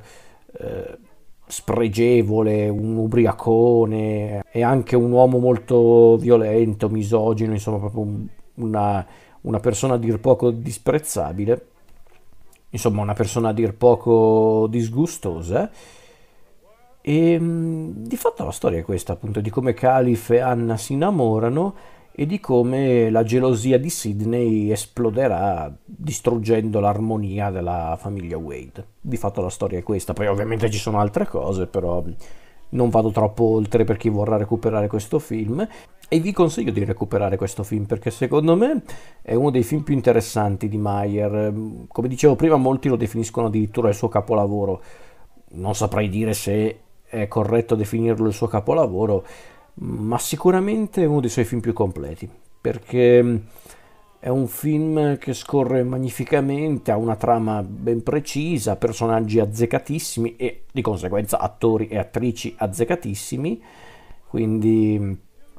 devo dire che, considerato che poi questo è anche un film girato con attori che all'epoca non erano professionisti e che poi successivamente sarebbero diventati eh, dei fedeli di Mayer, Alcuni lo erano già perché per esempio nel film c'è Al Hopper che era già presente in Lorna e da Lorna arriva anche la protagonista, ovvero Lorna Maitland che qua non è una delle protagoniste principali ma è comunque una delle presenze femminili della storia, eh, come anche Princess Livingstone, che è un'altra presenza ricorrente del cinema di Meyer, e tra le bellezze di questo film appunto c'è la già citata Lorna Maitland, c'è Antoinette Cristiani, ovvero Anna, e poi c'è anche il personaggio di Eula, eh, Rina Horten, che è questa attrice tedesca che però non sapendo parlare in inglese, Mayer rese il suo personaggio sordomuto e queste tre attrici presenti nel film sono una più bella dell'altra e qui probabilmente ci sono i personaggi femminili di Mayer più sensuali ma non quella sensualità molto estrema e molto assurda, quasi cartunesca che caratterizzerà tante eh, femme fatale o comunque tante donne protagoniste del cinema di Meyer, basti pensare anche solo al, al film, a uno dei film successivi a questo, ovvero Faster Pussycat Kill Kill. No, qui invece sono presenze femminili molto naturali, forse anche per questo ancora più belle, ancora più affascinanti. E, e quindi è un film molto interessante, un film che fu un insuccesso incredibile, che poi fu però rivalutato anche a livello economico grazie a... All'insistenza di Mayer, anche se chiaramente come al solito Mayer dovette lottare contro la censura, tanto che addirittura in un paese del Texas, non mi ricordo quale onestamente, ma eh, a quanto pare ancora oggi eh, tengono all'interno di questa cittadina del Texas una copia del film chiusa a chiave in un deposito, perché essenzialmente avevano in un certo senso minacciato Mayer di non proiettare il film se non riconosceva che il film in questione era un film pornografico. Mayer si è sempre rifiutato di ammettere questa cosa, anche giustamente, e quindi è nata questa um, situazione assurda, perché infatti non è un film... Eh, non è un film pornografico assolutamente, su certi aspetti è anche uno dei pochissimi film di Mayer che non si può neanche definire erotico, perché sì, per carità ci sono bellissime donne, c'è anche qualche scena di nudo che vabbè per gli standard eh, odierni fa anche un po' ridere eh, definire quelle scene appunto scene di nudo estremo. Chiaramente dovete anche contestualizzare il tutto all'epoca. Ovvio che negli anni 60 magari faceva un po' scalpore un film del genere però comunque non è un film erotico Madoni assolutamente. È piuttosto un film drammatico. E in effetti anche visto in quell'ottica è anche uno dei film di Rasmayer più Ehm, più anche intensi, anche più crudi e anche meno sopra le righe rispetto agli standard del regista, perché già pensando ai film successivi a questo, come Motor Psycho e soprattutto Faster Pussycat Kill Kill, lì magari la componente eh, più grottesca e cartunesca si notava di più. Invece Madonna si vede che comunque Mayer ha tentato di fare qualcosa di più complesso, qualcosa di più ambizioso un, un, tentativo che per Mayer stesso non era molto riuscito. Mayer ehm, ehm, disse in più di un'occasione che forse gli aveva calcato un po' la mano, forse davvero lui pretendeva troppo da se stesso, ma secondo me non è stata fatica sprecata questo film, anzi, ripeto, secondo me è uno dei film più completi di Mayer, ha tutto, ha la trama, ha i personaggi, ha, ha lo stile, ha il dramma e ha persino delle riflessioni tutt'altro che banali e poi ovviamente non manca il ritratto di un certo tipo d'America che, che caratterizza appunto il cinema di Rassmeyer, qui poi peraltro è pure un ritratto d'epoca perché siamo appunto negli anni del proibizionismo, da depressione, quindi figuriamoci, anni già duri eh, proprio per via del contesto storico, quindi figuriamoci poi se inseriamo una, una storia di questo genere Devo dire che è uno dei più affascinanti di Mayer anche mm, su quell'aspetto. Io ripeto, non saprei dire se è uno dei, dei, pre, dei migliori di Mayer o davvero una delle sue opere più eh, memorabili, ma sicuramente uno dei suoi film più completi, secondo me anche più equilibrata della filmografia di Mayer, perché i primi film tipo dei Moral Mr. Tease, Eve and Andy Man, uh, Wild Girls of the Naked West, erano film un po' scemotti e facevano anche il loro, il loro, per carità, facevano anche ridere, però erano proprio delle cose un po' fini a loro stesse. Già con Lorna qualcosa era cambiato, poi lasciamo perdere la Fanny Hill, la cugina Fanny, che era un caso un po' particolare, però già Lorna era qualcosa di più affascinante. Madonna, secondo me, non ha niente da invidiare a Lorna su quell'aspetto. Lorna, secondo me, è un film un po' più azzeccato di Madonna, però sono entrambi molto affascinanti, molto interessanti. Poi da, da Madonna in poi Meyer sarebbe esploso con Motor Psycho, Faster Pussycat Kill Kill eh, e altri film assurdi come Good Morning, Goodbye, Thunder's Keepers, uh, Lovers Weepers e poi da lì in poi sarebbero arrivati anche i film uh, degli ultimi anni 60 e primi anni 70 che avrebbero elevato Rasmayer a maestro di un certo cinema sopra le righe, erotico ma non solo, che non dico che avrebbe fatto scuola ma sicuramente avrebbe segnato il cinema americano per sempre. Madonna forse è uno degli ultimi film di Mayer che si può definire ancora mm, eh, equilibrato, è davvero un film equilibrato, ha comunque le tipiche caratteristiche di un film di Rasmayer, il montaggio molto dinamico, eh, appunto la grande attenzione che Mayer eh, prestava nei confronti soprattutto delle attrici protagoniste, qua sono effettivamente tutte bellissime e accattivanti, accattivanti anche per quanto riguarda i personaggi, intendo dire, basti pensare appunto a Rina Orten che deve interpretare questo piccolo ma memorabile personaggio, tanto che addirittura Meyer stesso si innamorò di lei sul set per quanto era perfetta. E non è che poi ho molto da aggiungere in realtà, però posso dire questo di nuovo, ovvero che Ma- Madonna è uno degli ultimi film di Meyer davvero equilibrati e Secondo me, mm, non saprei dire davvero se è uno dei migliori che ha, che ha, realizzato, ma sicuramente uno dei più completi e sicuramente uno di quelli che io consiglierei a chiunque vuole effettivamente mm, conoscere Rasmayer, perché secondo me è davvero uno dei suoi titoli più interessanti e anche più intensi. E sono convinto di questo.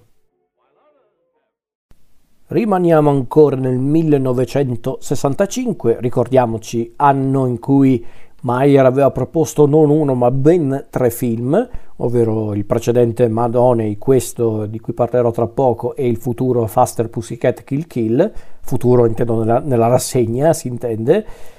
e quindi parliamo di uno dei film forse... Ehm, in parte più incerti di Mayer, ma che a me onestamente piace tantissimo, devo essere onesto. Forse è uno degli ultimi di Mayer che ho recuperato in tutta onestà, ma non me ne sono pentito affatto. Forse non è ancora abbastanza potente quanto il futuro, cioè il futuro, il successivo, scusate, il successivo Faster Pussycat Kill Kill, ma secondo me ha il suo che. Ha qualcosa di interessante, secondo me. E quindi parliamo del film del 1965 che Mayer ha diretto e scritto insieme a, a W.E. Sprague da un soggetto dello stesso Mayer insieme a James Griffith e All Hooper, finché vede tra i suoi protagonisti eh, Agi, la,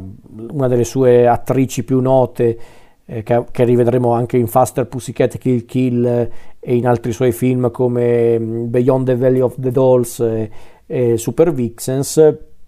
e poi c'è anche Alex Rocco, attore noto soprattutto tra i cinefili per il suo ruolo in Il Padrino, dove lui era Mo Green. E quindi parliamo di Motor Psycho, punto esclamativo. no, beh, Motor Psycho, uno dei primi film che molti tendono a inserire nel filone del bike exploitation, quello dei motociclisti ribelli, come, come, filone cinematografico, quello che per molti è stato inaugurato da Il Selvaggio di, con Marlon Brando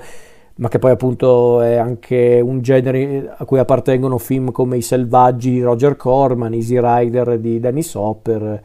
e film di questo tipo. Motor Psycho è la storia di tre motociclisti, ribelli, cattivi e soprattutto folli. Questi mm, tre motociclisti che alla fin fine rappresentano bene o male eh, tre figure mh, mm, abbastanza eh, familiari per gli spettatori americani dell'epoca, perché infatti uno di questi motociclisti è un ex eh, combattente del Vietnam, un reduce del Vietnam molto cupo, un altro invece è, un, è essenzialmente un egoista, uno che pensa soltanto a se stesso e alla sua bellezza, e l'altro invece, cioè l'ultimo dei tre, invece è un esaltato, è uno che continua ad ascoltare la musica rock, che non pensa a niente. e la storia vede appunto la, le scorribande di questi tre mentecatti, di questi tre criminali motociclisti che attaccano le coppie, addirittura uccidono la moglie di uno eh, appunto delle loro vittime, ovvero il, il veterinario Cory, il personaggio di Alex Rock, e addirittura uccidono un uomo che eh, un uomo anziano che, molto ricco che aveva con sé una, una affascinante compagna, ovvero Ruby, il personaggio di Agi, e quindi Cory e Ruby si incontrano, decidono di unire le proprie forze e inseguire i tre motociclisti per vendicarsi delle loro perdite e del dolore che questi tre mostri gli hanno inflitto. E di fatto questa è la storia, appunto, della missione di Cory e Ruby per trovare e uccidere i motociclisti. È un film davvero particolare perché già si può notare un po' quella follia, quella cattiveria e anche un po' quel, ehm, quegli eccessi che caratterizzano i film di Mayer, anche se a dirla tutta, a differenza anche solo di Faster Pussycat Kill Kill e di altri film successivi della carriera di Mayer, Motor Psycho mm, non cede troppo all'aspetto tipicamente grottesco del cinema di Russ Meyer. Ehm, in realtà no, alla fin fine ci sono giusto due o tre momenti un po' assurdi, come per esempio eh, la scena del, mm,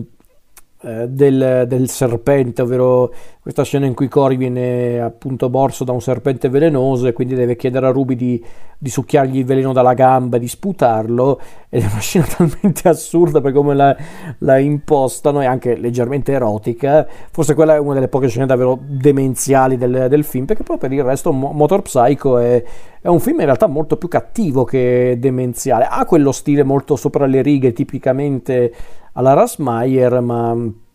su certi aspetti è un film ancora abbastanza contenuto, ecco, mettiamola così, però è abbastanza pesante per i contenuti affrontati. Su certi aspetti forse voleva essere anche un film che, eh, che voleva mostrare proprio gli anni 60 sotto un'ottica diversa, dovete anche chiaramente contestualizzare il tutto all'epoca, era il 65, quindi erano anche gli anni appunto dei delle conseguenze di tanti eventi come appunto la guerra del Vietnam, ma non solo, erano anche gli anni in cui stavano emergendo i figli dei fiori, gli hippie, insomma quegli anni lì. E il fatto che già Mayer, quando ancora non erano successi tutti gli eventi che avrebbero anche un po' distrutto il sogno del, del, del movimento dei figli dei fiori, uno su tutti ovviamente il massacro di Cielo Drive, quello che, quello che ha visto appunto la famiglia Manson massacrare Sharon Tate le persone presenti nella sua abitazione, che per molti quello è l'evento che ha davvero sconvolto eh, gli anni 60 ormai sul Viale del Tramonto e ha distrutto il sogno appunto dei figli dei fiori. Ecco, è interessante vedere appunto come Mayer su certi aspetti in questo film avesse già capito qualcosa. Non dico che Mayer ci aveva visto lungo, per carità, non è che lui era così eh, brillante, o forse sì, però comunque secondo me non è neanche questo, è che è interessante vedere comunque come Mayer voleva mostrare questi ribelli, queste persone che volevano sfuggire alle regole, a, alle convenzioni, ma in una chiave completamente negativa. Perché, ok, ovvio che esistevano anche allora i, i delinquenti, i pazzi furiosi, perché non è che se li ha inventati Mayer, eh, chiariamoci, non è che sono un'invenzione cinematografica. Però il fatto che Mayer abbia voluto eh, mostrare appunto questi anni 60 eh, in maniera così selvaggia, così anche crudele, con questi tre mh, mm, motociclisti folli che ognuno è folle per un motivo diverso, ognuno è cattivo per motivi diversi e mh, mm, alla fin fine mm, sono talmente sono talmente mh, squilibrati, anche talmente ammorali su certi aspetti che sotto sotto noi non possiamo non tifare per Cory e Ruby che vogliono ucciderli perché sono talmente malvagi, talmente eh, folli che, mm, eh, che comunque eh, da una parte ti viene da dire fermateli, vi prego, perché sono davvero irrecuperabili. Poi ovviamente il film non vuole essere così reazionario, assolutamente no. Alla fin fine anche qua lo stile grottesco di Mayer eh, viene incontro alla storia, quindi mostrando i nostri due protagonisti, Cory e Ruby, che sì, vogliono vendicarsi dei tre motociclisti, ma comunque non è che li uccidono a sangue freddo, comunque, anzi in realtà non è proprio così, però non voglio anticiparvi troppe cose. E quindi appunto è un film molto equilibrato su quell'aspetto, ci sono già tutti gli elementi tipici del cinema di Rasmayer, il suo montaggio frenetico, il, ripeto, il suo stile un po' assurdo e quasi da cartone animato, su certi aspetti è un cartone animato anche Motor Psycho, ma un cartone animato particolarmente cattivo e, e spietato, per quanto ci siano anche qua dei lampi di follia a dir poco esilaranti secondo me. Ehm, è un film che a me non dispiace affatto. Se dovessi fare una mia classifica, cosa che io non faccio onestamente di solito, ma magari a volte qualcuno me lo chiede per, per rendere la conversazione interessante, Motor Psycho mm, non lo metterei in cima tra i miei film preferiti di Meyer, perché quelli rimangono in tutta onestà Beyond the Valley of the Dolls, eh, Vixen, che per me è uno dei più belli che Meyer ha fatto, e probabilmente o Lorna o Faster Pussycat Kill Kill, però Motor Psycho ci va vicino, in tutta onestà, perché Meyer ne ha fatti davvero tanti di film, alcuni davvero folli, assurdi, alcuni divertentissimi, per, per dire io adoro anche Super Vixens, eh, per carità, però un po' eh, mi è dispiaciuto vedere come Meyer a un certo punto si è allontanato da un film come Motor Psycho, cioè, quei film assurdi sì, ma non completamente assurdi, ancora ancora tutto sommato abbastanza eh, misurati. Alla fin fine è anche uno dei pochi film di Mayer che non ha praticamente nessuna componente erotica, anzi, a parte appunto la, la bellezza delle protagoniste femminili e appunto la scena del, del, veleno del serpente che forse è l'unica che ha un, un, doppio senso abbastanza evidente per come viene presentato nel film per il resto non è un film erotico Motor Psycho anzi è un film che mi piace anche proprio per questo perché riesce ad essere unico a modo suo all'interno della filmografia di Mayer per questa sua crudeltà questa sua follia però non una follia divertente in questo caso. Quindi davvero interessante. Secondo me è uno dei film più interessanti di Mayer, non saprei dirvi se è uno dei migliori, ma sicuramente è uno dei più particolari e per questo uno dei più affascinanti. Siamo ancora nel 1965, dopo Madoney e Motor Psycho, ecco il turno di un altro film distribuito nel 65 che per molti è il capolavoro di Russ Meyer o quantomeno è il suo film più noto e quello che è diventato a conti fatti un vero e proprio film di culto. Effettivamente tra i film di Mayer è quello che forse la maggior parte del pubblico conosce, anche il pubblico che di fatto non sa neanche chi è Russ Meyer, perché è un film che hanno citato talmente tanto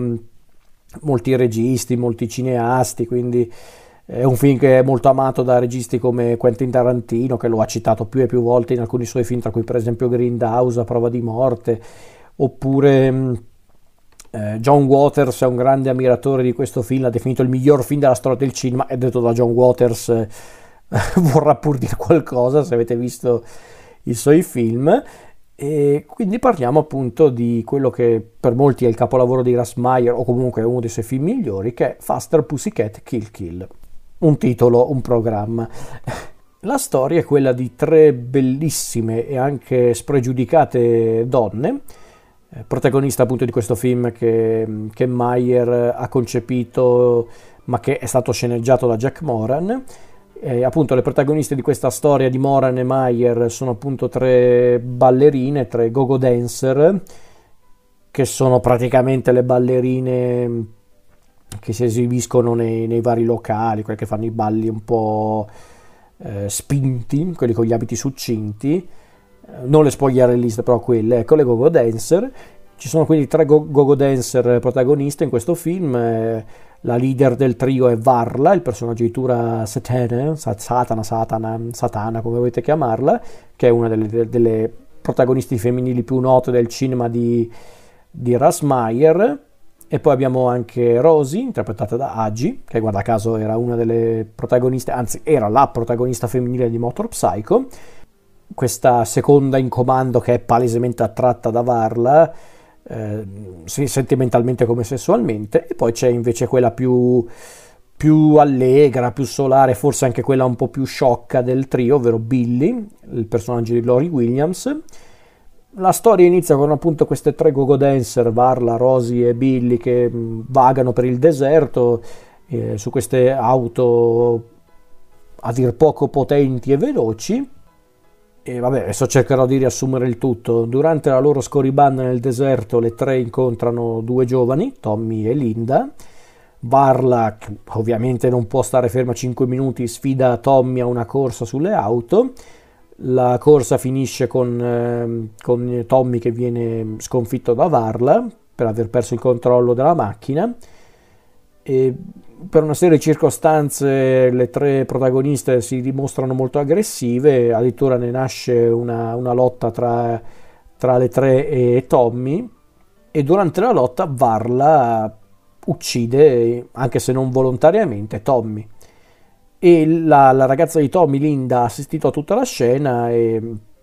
e quindi sviene, sviene, viene rapita appunto dalle tre e praticamente le nostre poi si ritrovano in questa stazione di servizio gestita da un anziano proprietario su sedia a rotelle accompagnato da un figlio che però si dimostra un po', un po' lento di comprendogno per quanto sia grosso e muscoloso, infatti viene chiamato il vegetale in maniera crudele.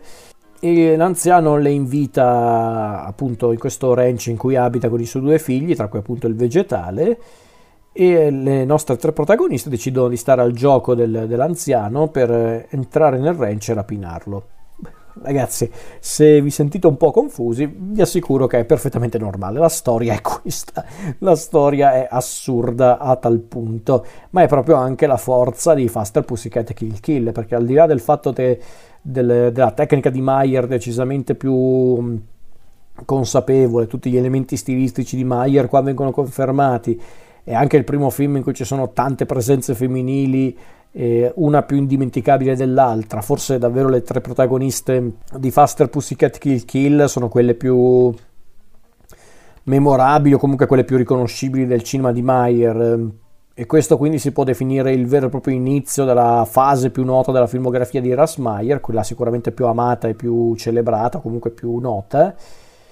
ed è anche un film molto interessante per diversi motivi. Al di là dello stile molto assurdo, della trama assurda e dei personaggi assurdi,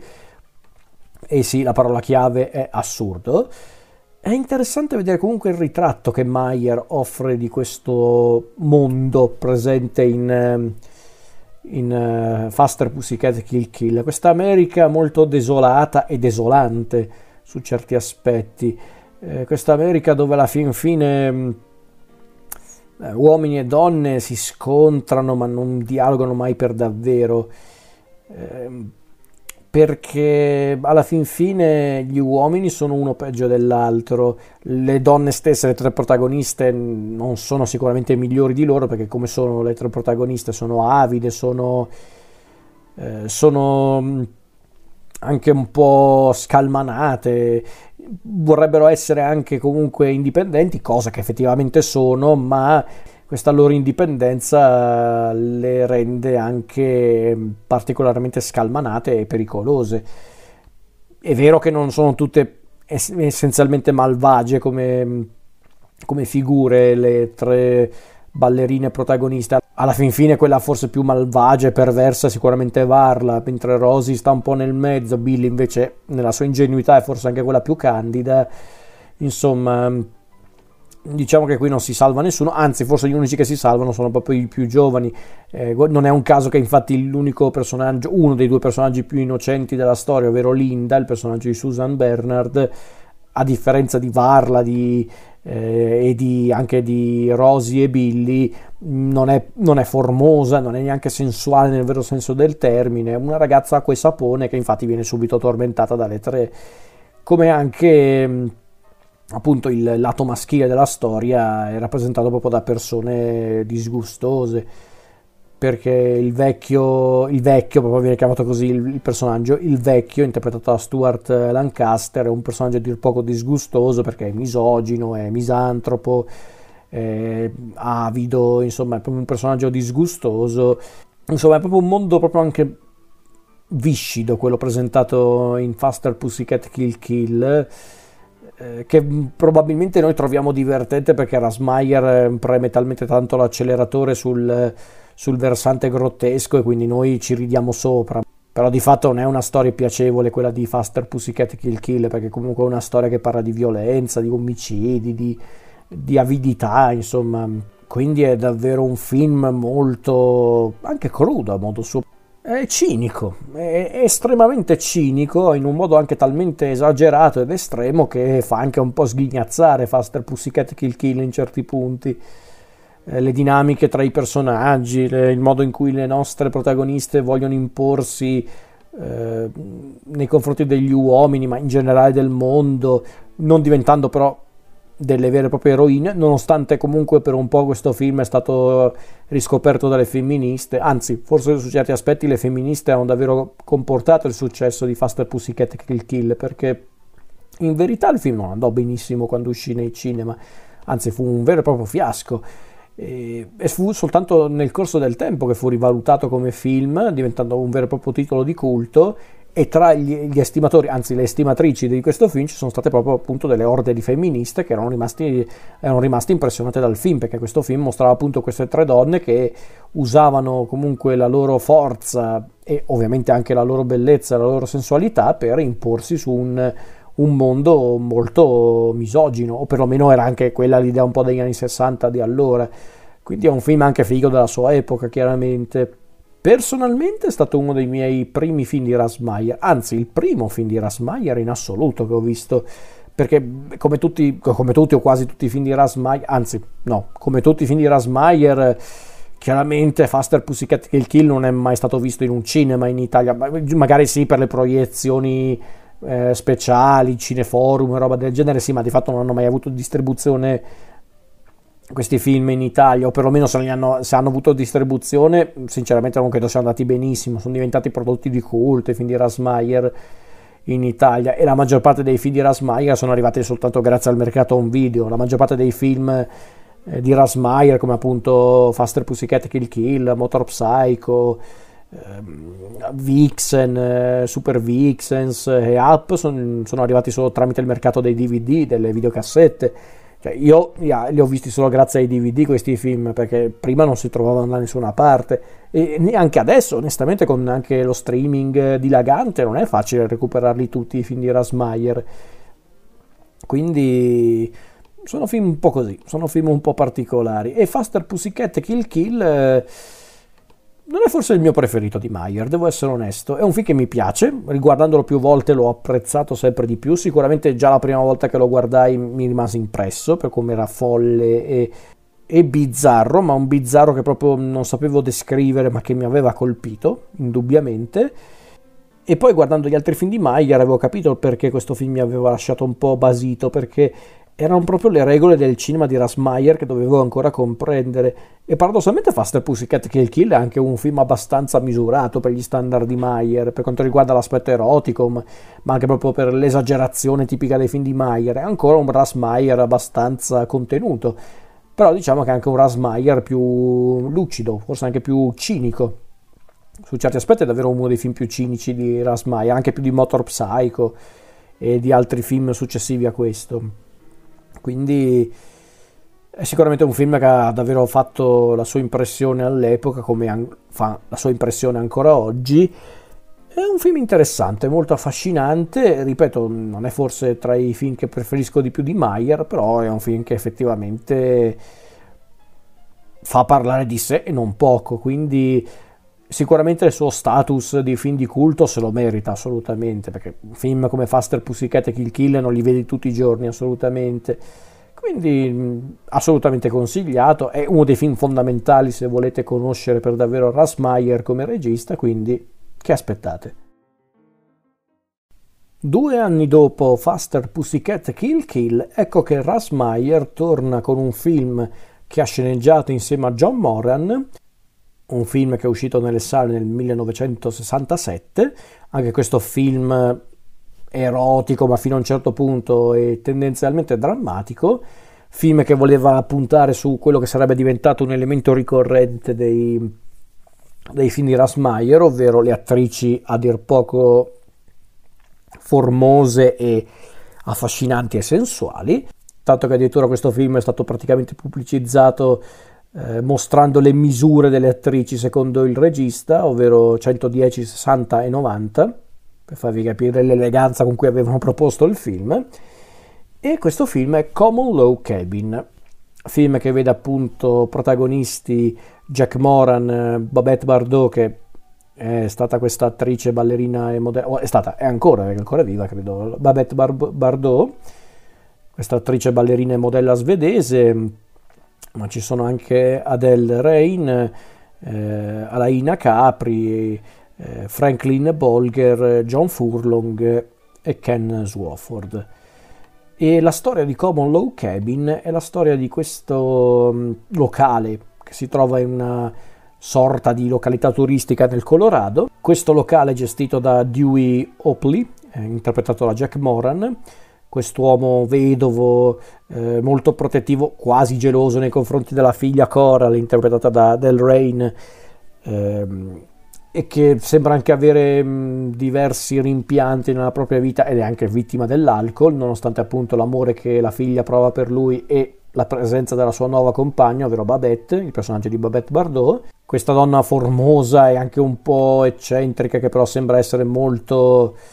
eh, legata a, a Dewey.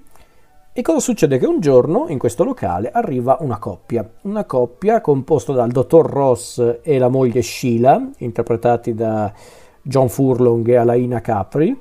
e c'è anche un terzo uomo insieme a questa coppia che fa visita la locanda, e c'è anche un terzo uomo che fa visita alla locanda insieme ai Ross, ovvero Barney, il personaggio di,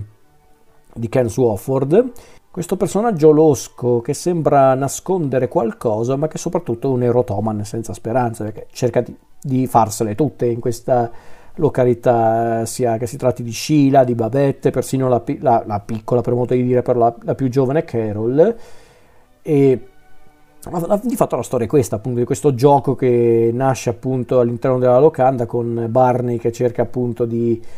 eh, di fare i suoi interessi all'interno della locanda e al di fuori e di come appunto i nostri cercheranno di contrastare questo viscido individuo. Allora, devo dire che Common Low Cabin eh, è un film, eh, non lo so, non mi ha convinto tantissimo onestamente perché ha un po' tutte quelle caratteristiche che apprezzo di Mayer, anche del Mayer dei primi anni di carriera, eh, infatti io ho notato qualche elemento in comune con uh, Faster Pussycat e Kill Kill, anche qualcosa con Motor Psycho, insomma c'è qualcosa del Meyer dei primi anni di carriera, quel, um, quel periodo caratterizzato soprattutto da, da, un certo cinismo nel voler rappresentare i personaggi e le dinamiche tra i personaggi. Infatti alla fin fine anche in questo Common Low Cabin ci sono un po' quelle dinamiche molto meschine che caratterizzano i rapporti tra i personaggi, quindi abbiamo questa coppia sposata, ovvero eh, il dottor Ross e Sheila, che mm, sono due individui che mm, non riescono proprio a comprendersi, perché da una parte c'è Sheila che è questa donna molto mm, eh, vogliosa e anche un po' provocante, dall'altra c'è il dottor Ross che invece è proprio represso e anche un po' bigotto, e poi dalla parte abbiamo invece Yopl Juple o Ople, non mi ricordo come si pronuncia ragazzi, perdonatemi perché peraltro Common Law Kevin l'avevo visto tempo fa in lingua inglese, quindi perdonatemi se non ricordo tutti i dettagli. Come dicevo, Juple, Jople, Dewey e la figlia Coral sono essenzialmente delle persone abbandonate a loro stesse, perché infatti da una parte c'è Dewey che non è una cattiva persona, ma comunque è un po' vittima dei suoi vizi e anche di questa... Ehm, gelosia nei confronti della figlia che anche dei tratti un po' inquietanti perché non dico che siamo dalle parti di un, un genitore che vorrebbe praticare l'incesto però comunque è un po' morboso ecco diciamo il rapporto protettivo che Dewey ha nei confronti della figlia. La figlia Coral alla fin fine è un po' il lato innocente della storia, quella che vorrebbe provare tante esperienze, vorrebbe vorrebbe vivere delle avventure ma che chiaramente non conosce il mondo e, e, quindi purtroppo sarà una delle vittime di Barney, il personaggio più malvagio del film, che è un po' il classico cattivo alla Rasmayer, molto simile a, a certi manigoldi che vedremo in alcuni film di Rasmayer, come per esempio il poliziotto malvagio di Charles Napier in Super Vixens o alcuni dei maschi meschini presenti in Beyond the Valley of the Dolls e altri personaggi del genere insomma forse Barney è davvero uno dei più disgustosi tra i cattivi di, di Rasmayer perché a differenza appunto di alcuni di quei personaggi che ho nominato prima Barney non è ritratto in maniera del tutto grottesca anzi a dirla tutta eh, il fatto di non essere particolarmente grottesco lo rende anche proprio proprio viscido, forse anche fin troppo reale, quindi per questo eh, è azzeccato. Mm, come nella maggior parte dei film di Mayer non mancano ovviamente le bellezze, perché a parte eh, Adele Rain nei panni di Coral, Babette Bardot mm, nei panni di Babette per l'appunto, e soprattutto Alaina Capri nei panni di Sheila Ross, mm, che non a caso eh, Alaina Capri è diventata una delle icone del cinema di Mayer, non potrebbe essere altrimenti per quanto è bella e, e anche fotogenica questa bellissima signora. E a dire tutta, però, come dicevo, il film non mi ha convinto fino in fondo perché idee buone c'erano. Eh, lo stile molto sopra le righe, anche un po' tragico, più, più, che, più comico che tragico di Erasmeyer c'è, però sinceramente non lo so, non mi ha convinto tantissimo perché io ci ho visto anche un po' il tentativo di Meyer di voler rifare in alcuni punti un po' Faster Pussycat Kill Kill, non dico di no, ma secondo me non, secondo me non ci riesce per davvero, ecco perché non lo so perché, perché forse allora, innanzitutto non capisco perché eh, premere tanto sulla, mm, sulla questione erotismo, ma, ma, mai spingendosi troppo in là, perché non lo fa mai. È vero che non eravamo ancora nella fase più esplicita e anche un po' volgarotta, eh, volgarotta eh, esplicita è il termine esatto, non eravamo ancora nella fase più esplicita eh, della, della, carriera di Rasmayer, siamo d'accordo, in effetti anche Faster Pussycat Kill Kill non era così esplicito per quanto riguarda la, la nudità, la sessualità, però mi sembra che proprio quel genere di film che vorrebbe ma non fa, non del tutto almeno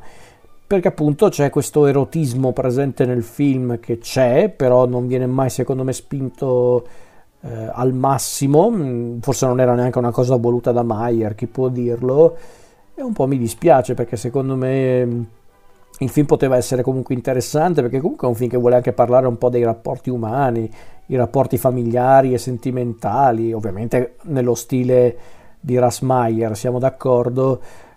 però, eh, nel senso io comunque guardando questo film notavo il, ehm, il tentativo da parte di Mayer di fare un film tendenzialmente erotico ma comunque con degli elementi insoliti per un film ero- erotico, quindi comunque qualcosa c'era di interessante in questo film. Secondo me non è completamente riuscito perché davvero in certi punti mi veniva proprio spontaneo dire questo, ovvero ok, interessante, lo spunto c'è, ma forse doveva usare un po' di più Mayer, perché la, la trama c'è a dire il vero, c'è anche una, una, una più che discreta dose di dramma in, in, questo film, che per carità il dramma c'è eh, quasi sempre nei film di, di Ras Mayer, ma mai in maniera così... Eh, in maniera così preponderante perché alla fin fine conta più l'aspetto grottesco e ironico delle sue storie. Però comunque questo aspetto c'è nei suoi film e forse è l'aspetto più evidente di Common uh, Low Cabin, però poi ogni tanto emergono questi momenti folli, anche un po' ironici, che, che secondo me non c'entrano niente con il resto. Se, nel senso, se Rasmayer avesse fatto proprio un film drammatico da, da, dall'inizio alla fine, senza questi momenti un po' assurdi e grotteschi, Forse un film ne avrebbe giovato, in tutta onestà, chi può dirlo? Oppure semplicemente un film che non ha funzionato, tutto qua può succedere, non è esattamente un dramma. Capita, Ra- Mayer ci ha provato, Rasmayer ci ha provato, stavolta non ci è riuscito, tutto qui. Un po' mi dispiace, ha alcune delle migliori icone del suo cinema, tra cui appunto la Babette Bardot e soprattutto Alaina Capri, che peraltro è presente anche in un altro film di Mayer distribuito nel nello stesso anno di Common Low Cabin, ovvero Good Morning and Goodbye, quindi comunque qualcosa di interessante, di buono c'è, ma in tutta onestà mm, non è uno dei film più interessanti di Mayer, secondo me, il che è un po' un peccato, secondo me è uno dei più sprecati. Ehm, tra i film di Mayer, forse perché alla fin fine lo stesso Mayer stava cercando di capire cosa farne nel suo cinema, perché era andato bene, cioè in realtà no, non era andato bene, però comunque Faster Pussycat Kill Kill è un film che comunque è stato rivalutato nel corso del tempo. Però Common Low Cabin e forse anche un po' Good Morning and Goodbye sono dei film in cui forse Meyer sta cercando di capire cosa potrebbe tenere eh, per i prossimi film e cosa invece cambiare, perché infatti poi c'è una svolta vera e propria nel suo cinema, eh, perché infatti dopo Common Low Cabin, Good Morning e Goodbye ci saranno poi film come Finders, Keepers, Lovers, Weepers, eh, che effettivamente è un film abbastanza curioso, e poi Vixen, Cherry, Harry e Rachel e, e altri film incredibili, quindi su certi aspetti Common Low Cabin non è uno dei più disprezzabili tra i film di Meyer, ma non è neanche uno dei più memorabili, secondo me, almeno. Siamo ancora nel 1967, ancora una volta Russ Meyer è autore di una sceneggiatura insieme a John Moran e ancora una volta ha come protagonista Alaina Capri, già una delle bellezze presenti in Common Low Cabin, e purtroppo come, come Common Low Cabin anche questo film secondo me non brilla particolarmente. E quindi parliamo del film del 67 noto come Good Morning and Goodbye, film che appunto Ras Meyer ha diretto, scritto insieme a John Moran e anche montato ed è stato anche il direttore della fotografia perché Mayer era abituato comunque a girare di persona i propri film. Su certi aspetti è anche uno degli ultimi film ambientati nella, nell'America rurale che era stata un po' presentata da, da Lorna in poi, nella filmografia di Rasmayer intendo dire. E ehm, forse questo è anche forse l'ultimo film un po' mm, non dico sbagliato, ma forse poco ispirato di Mayer, perché dopo questo eh, si è cimentato in film sempre più audaci e quindi è riuscito a rialzarsi. Perché infatti di che cosa parla Good Morning e Goodbye? È la storia di un uomo, ovvero Bart, il personaggio interpretato da uno dei fedeli di Rasmayer, ovvero Stuart Lancaster, questo uomo d'affari mm, che è sposato con una bellissima donna, ovvero Angel, interpretata da Laina Capri, solo che Bart è un uomo impotente anche un po' frustrato, che non riesce appunto a, a, mm, appunto a soddisfare la sua, eh, la sua amata, amata, per modo di dire, moglie. Per di più Bart ha anche una figlia che però ha concepito con la prima moglie eh, che non è appunto Angel, la figlia di Bart, ovvero Lana, interpretata da Karen Siral, ehm,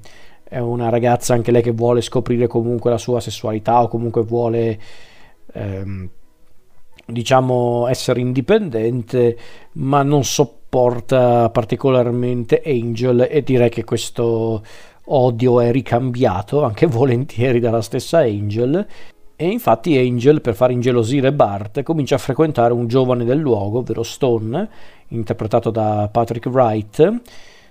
che a sua volta vorrebbe in realtà sedurre Lana. E come se ciò non bastasse, all'interno della storia c'è anche un personaggio misterioso, una misteriosa creatura che pare essere una sorta di ninfa, interpretata da una delle fedeli attrici di Russ ovvero Agi, la nota attrice canadese che avevamo già visto in Faster Pussycat Kill Kill e Motor Psycho e che poi avremmo visto anche in altri film di Mayer. E ehm, io non aggiungo altro per quanto riguarda la, se vogliamo chiamarla così, trama, perché in effetti non è che poi c'è molto da dire sul piano narrativo. Questo film si colloca perfettamente nell'ambito di quei film dove Mayer semplicemente si divertiva a creare situazioni ma senza mettere molta sostanza. Su certi aspetti Good Morning and Goodbye sembra quasi un anticipo a Cherry, Harry e Raquel come concetto e presenta anche magari quelle cose che avremmo rivisto in Super Vixens eh, o nello stesso Vixen. Quindi mm, su certi aspetti forse Meyer stava cercando di comprendere dove voleva andare a parare con la sua filmografia perché mm, si vede che sta cambiando qualcosa nella filmografia di Meyer, anche solo rispetto ai film precedenti a questo, come appunto Faster Pussycat Kill Kill. Mm, però secondo me qui proprio Meyer semplicemente voleva divertirsi, dimenticandosi però di un piccolo particolare, che bisogna comunque anche lasciare qualcosa all'interno del film, perché se se è solo divertimento fino a se stesso, purtroppo il film non è che andrà molto lontano e in effetti non è neanche uno dei film più apprezzati tra i fan di Mayer se io vado a chiedere a un fan medio di Rasmayer quali sono i film migliori, non mi dirà mai Good Morning and Goodbye, mi dirà Faster Pussycat Kill Kill, Motor Psycho, Lorna, Vixen, Cherry Harry Raquel, che io non lo considero così interessante, però sicuramente è un po' più interessante di Good Morning and Goodbye e così via, insomma, que- quei film lì, insomma, quelli più noti. Invece Good Morning and Goodbye si può definire senza troppi problemi uno dei film minori di Rasmayer perché davvero non è che poi c'è molto da dire in realtà ci sono sempre le bellissime protagoniste eh, proprio tipiche mm,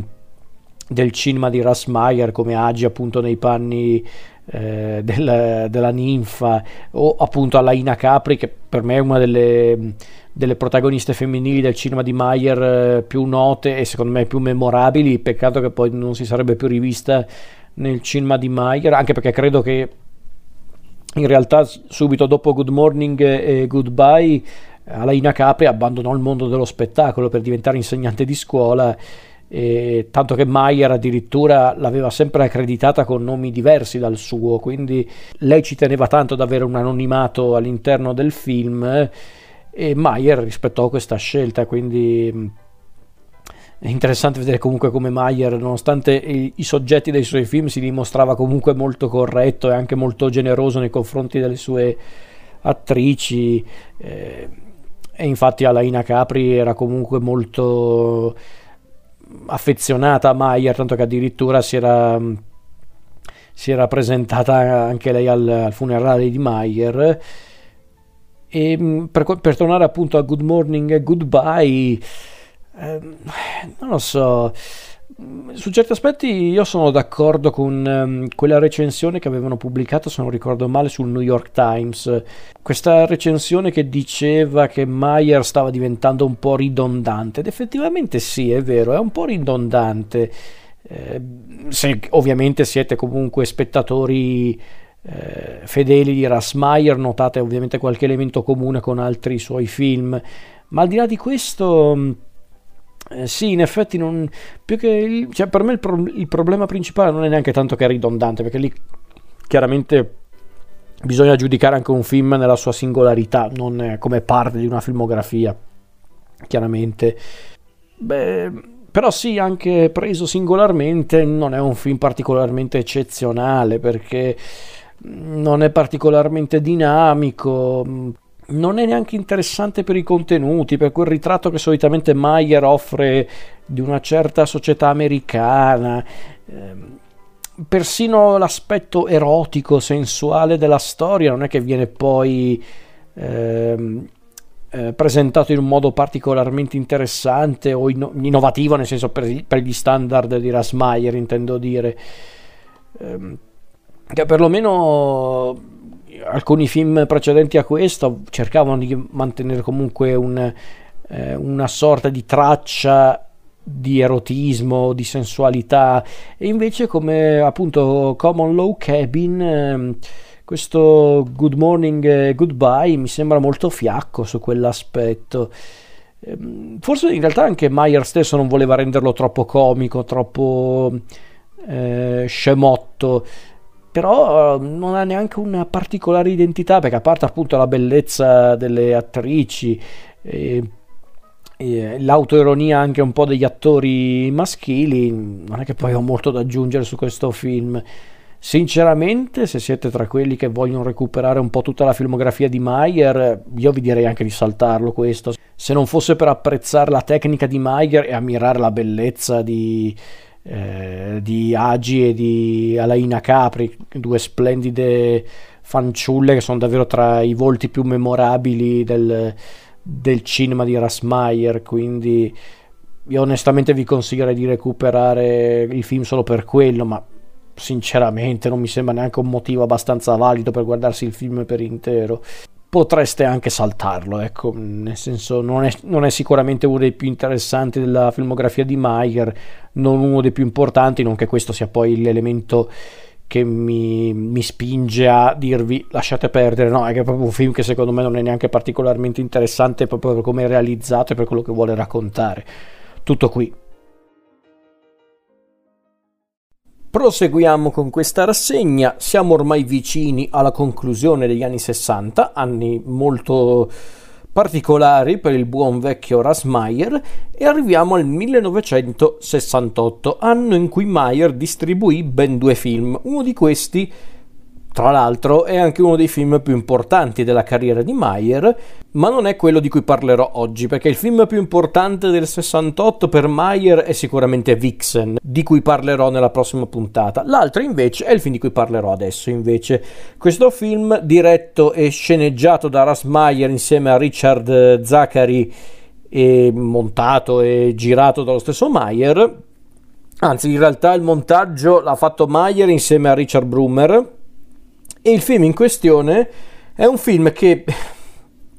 in Italia è uscito con questo titolo assurdo che è Marinai in guardia, amanti gementi, punto esclamativo. Invece il titolo originale è Finders Keepers, Lovers Weepers, film appunto del 68, diretto e scritto da Mayer e una sorta di uh, film drammatico barra erotico barra thriller diciamo che vuole essere quasi un omaggio ai thriller degli anni 60 anzi probabilmente se non mi ricordo se l'aveva confermato lo stesso Mayer è un grande omaggio a Don Siegel il grande maestro del cinema eh, noir, poliziesco, anche solo quello d'azione degli anni 60, ma non solo, grandissimo regista, tra l'altro Don Siegel, se non avete mai visto nessun film di Siegel vergognatevi, però al limite recuperate perché c'è solo da imparare a guardare i film di Don Siegel. Quindi appunto Mayer gira questo film che in effetti nella struttura sembra essere un film di Don Siegel, ma chiaramente lo gira poi alla sua maniera con quel suo montaggio frenetico molto caratteristico e ovviamente con un occhio soprattutto per eh, l'erotismo. Un erotismo decisamente più elegante secondo me del solito, cioè del solito per gli standard di Mayer intendo dire, molto più elegante, forse anche questo voluto per, eh, per appunto omaggiare Siegel. A dirla tutta, lo stesso film è sopra le righe, ma neanche troppo, perché infatti il film parla di un uomo, Paul, interpretato da Paul Lockwood, proprietario di un nightclub eh, molto, molto donaiolo che, che, non fa altro che flirtare con le ballerine, che va anche in questo bordello gestito da, da Claire, il personaggio di Lavelle Robbie. E come se ciò non bastasse, Paul è anche sposato, è sposato con eh, una donna molto eh, bella ma anche molto trascurata, ovvero Kelly, il personaggio di Anne Chapman, una donna che sa che il marito è infedele, che la tradisce più e più volte e quindi quando il marito prepotente qual è va eh, a casa ogni volta che finisce il suo giro cerca di divertirsi con la moglie ma Kelly consapevole della verità non si concede a Paul e addirittura per tentare di riconquistarlo Kelly decide di andare a lavorare come ballerina nel locale del marito. E quindi ce la, ci, ce la mette tutta per appunto riconquistare il marito, il, Paul non è molto contento della cosa, per di più nella trama si inseriscono anche Ray, il personaggio di Gordon Westcourt, che è il socio di Paul, che cerca di, di sedurre Kelly, e addirittura nel locale entrano due ladri che sconvolgeranno ancora di più la trama, e qui mi fermo. Allora, mm, non è che poi c'è molto da dire in realtà su questo film mm, un film che ripeto vuole essere un omaggio a Don Siegel o comunque ai polizieschi, ai film thriller degli anni 60 e si vede un po' nello stile, per come Mayer ehm, gestisce i personaggi, per come li, li, li porta all'estremo anche, la, la stessa violenza è talmente smisurata da essere quasi inverosimile volutamente, perché anche questa è una cosa molto tipica di quegli anni. E ehm,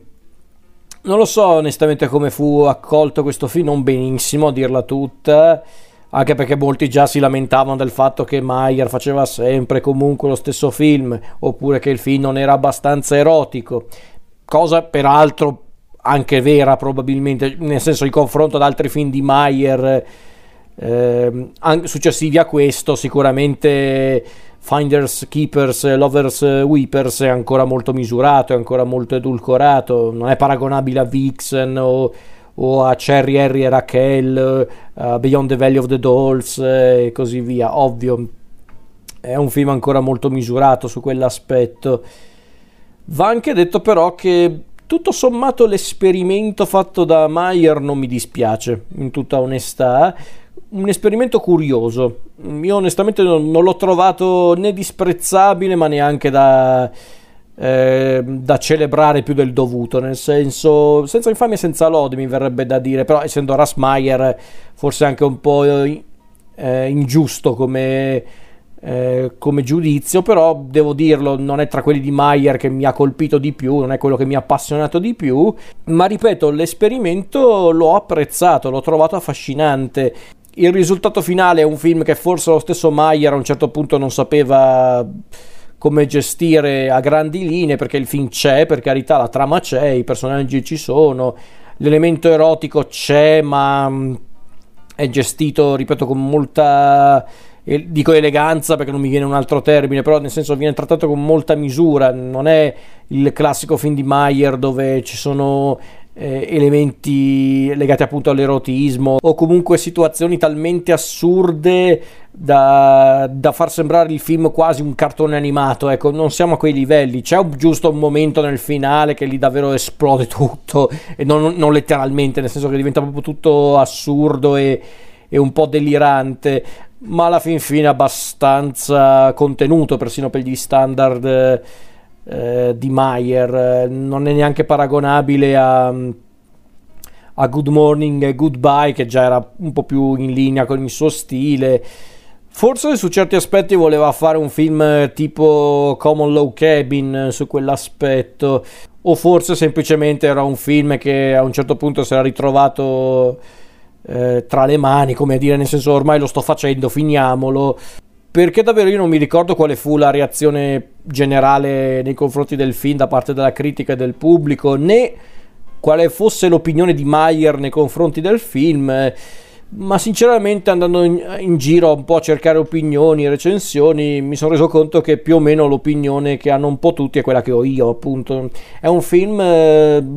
carino, carino, è un film proprio che si guarda volentieri, interessante, anche inserito nella filmografia di Mayer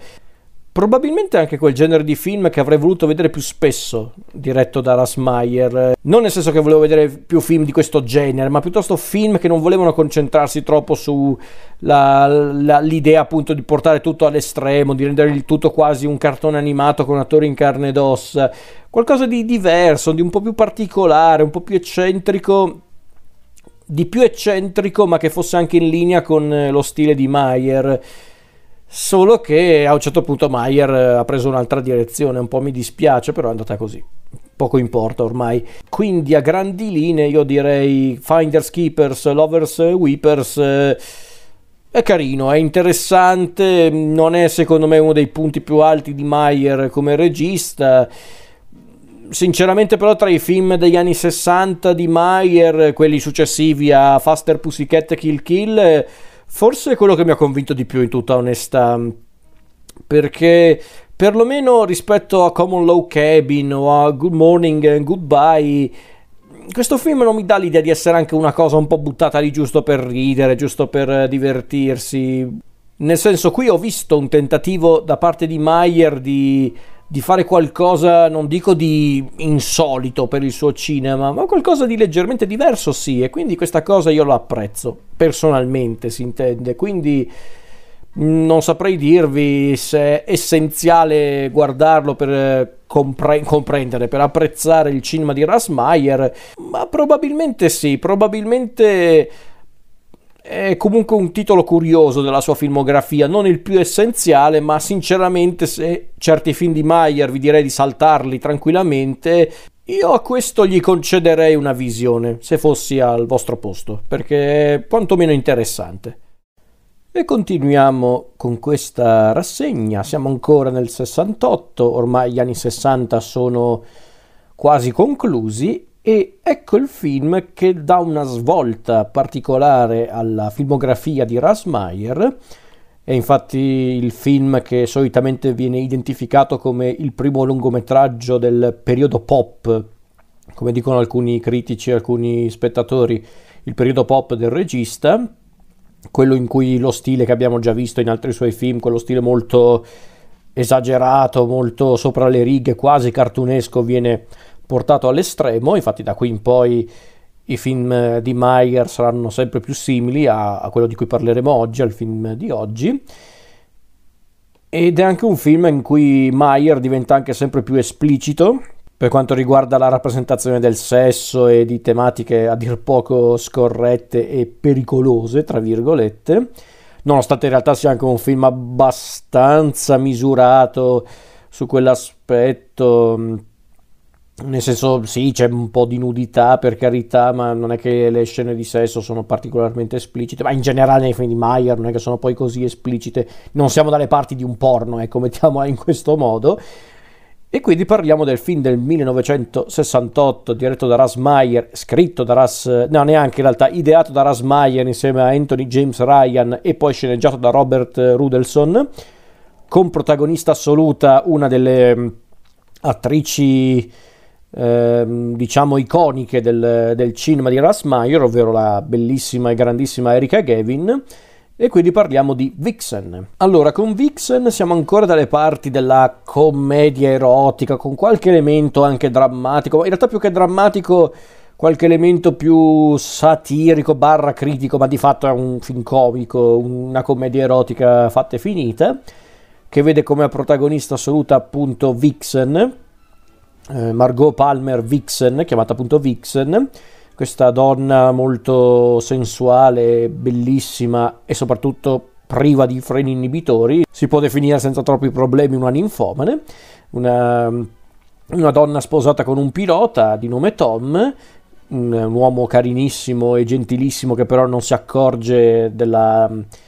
eh, della continua infedeltà della moglie nei suoi confronti perché di fatto la storia è questa, appunto, di come Vixen eh, si gestisce la sua vita con tanti eccessi, soprattutto con tanto sesso. Infatti, eh, la vediamo appunto che cerca di sedurre tutti quelli che può, senza particolari eh, distinzioni, che siano uomini, donne, in un certo caso addirittura un parente. E sì, chiariamoci subito, non è una cosa che viene buttata lì sul ridere in realtà è giusto per portare all'estremo appunto la, la voglia di Vixen. L'unico uomo con cui non sembra mm, eh, diciamo instaurare una sorta di rapporto, non solo sessuale, ma proprio un rapporto, è il personaggio di Niles, il personaggio di Harrison Page, questo afroamericano che, che Vixen, razzista com'è, disprezza, lo chiama addirittura Rufus per, per prenderlo in giro e forse l'occasione giusta per, per rendere il rapporto tra Vixen e Niles un po' più pacifico avviene verso il finale quando eh, all'interno della storia compare un, un irlandese comunista. Ok e non vado oltre però per quanto riguarda la trama. Allora come dicevo questo film molti lo identificano come il primo film di Rasmayer eh, del suo periodo pop, proprio della sua filmografia, e in effetti Vixen eh, è quasi una specie di antipasto, se non proprio di apripista appunto di tanti film eh, che caratterizzeranno da lì in poi la carriera di Meyer, tra cui Lungo la Valle delle Bambole, Beyond the Valley of the Dolls, eh, Super Vixens, eh, Up, quello che è uscito con il titolo Le deliranti avventure erotiche dell'agente speciale Margot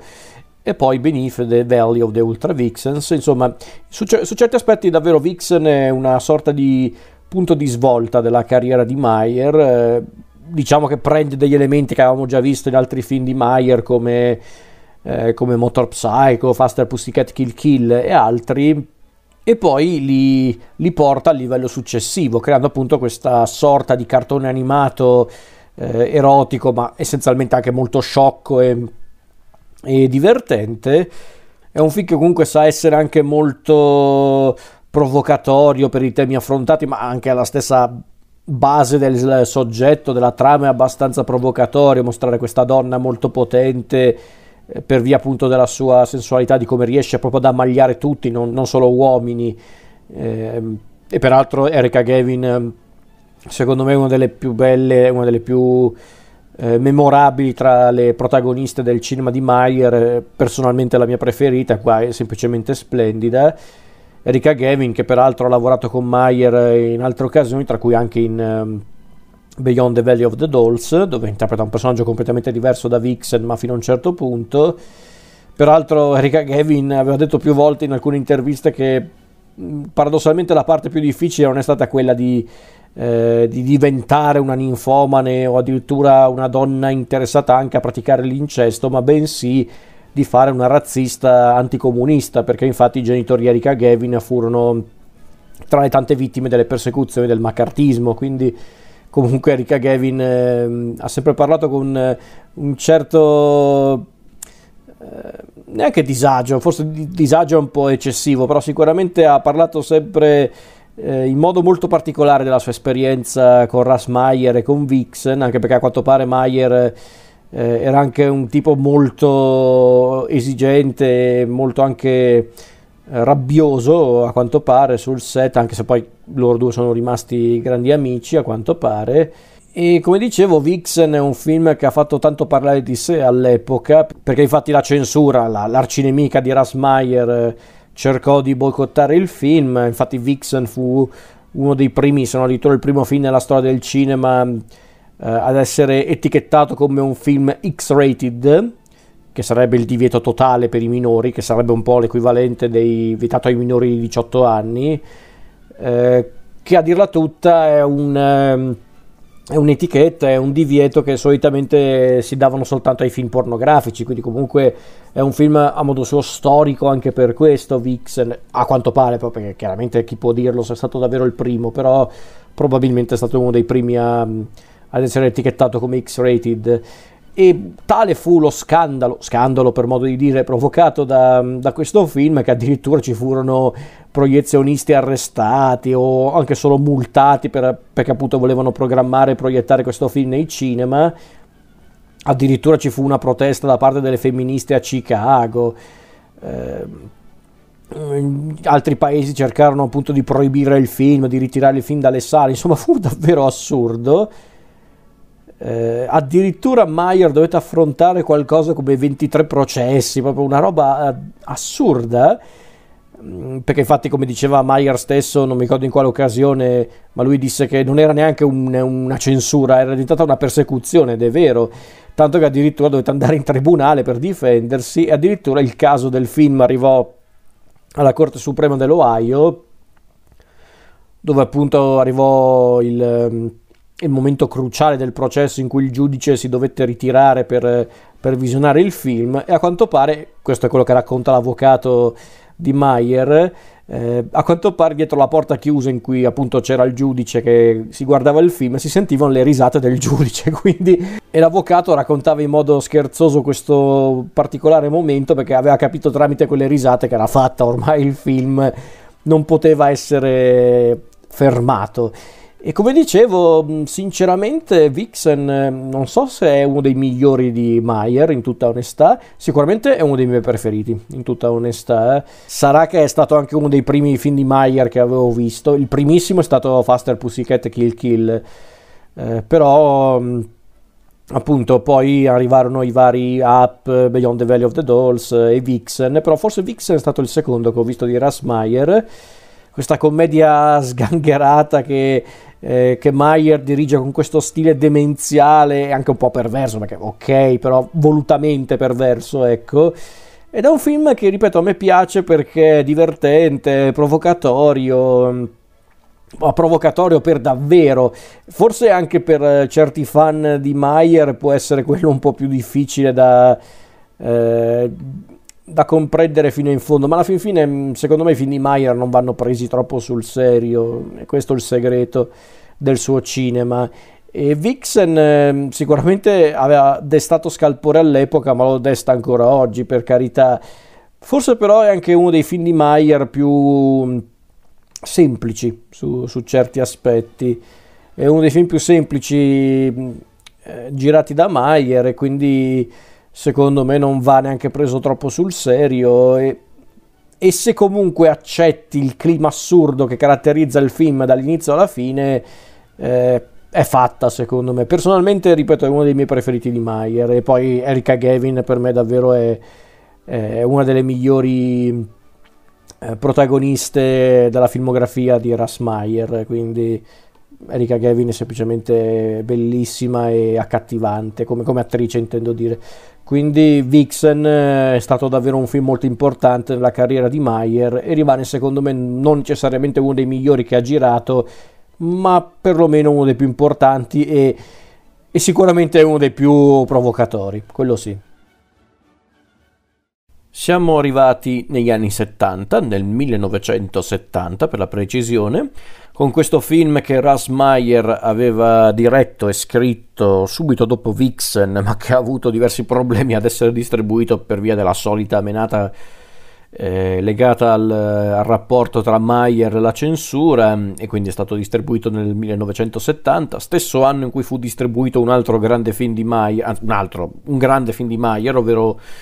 Beyond the Valley of the Dolls, lungo la Valle delle Bambole. Mi sono corretto perché eh, questo film in particolare non è uno dei grandi film di Mayer, personalmente, secondo il mio punto di vista, però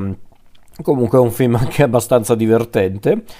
E quindi parliamo di questo film del 1970 scritto insieme a Tom eh, McCowan da, da Russ Meyer, che è anche regista, produttore direttore della fotografia e montatore insieme a Richard Brumer, con protagonisti Larissa Ellie, Linda Ashton e quello che poi sarebbe diventato un attore assai ricorrente nel cinema di Russ Meyer, ovvero Charles Napier.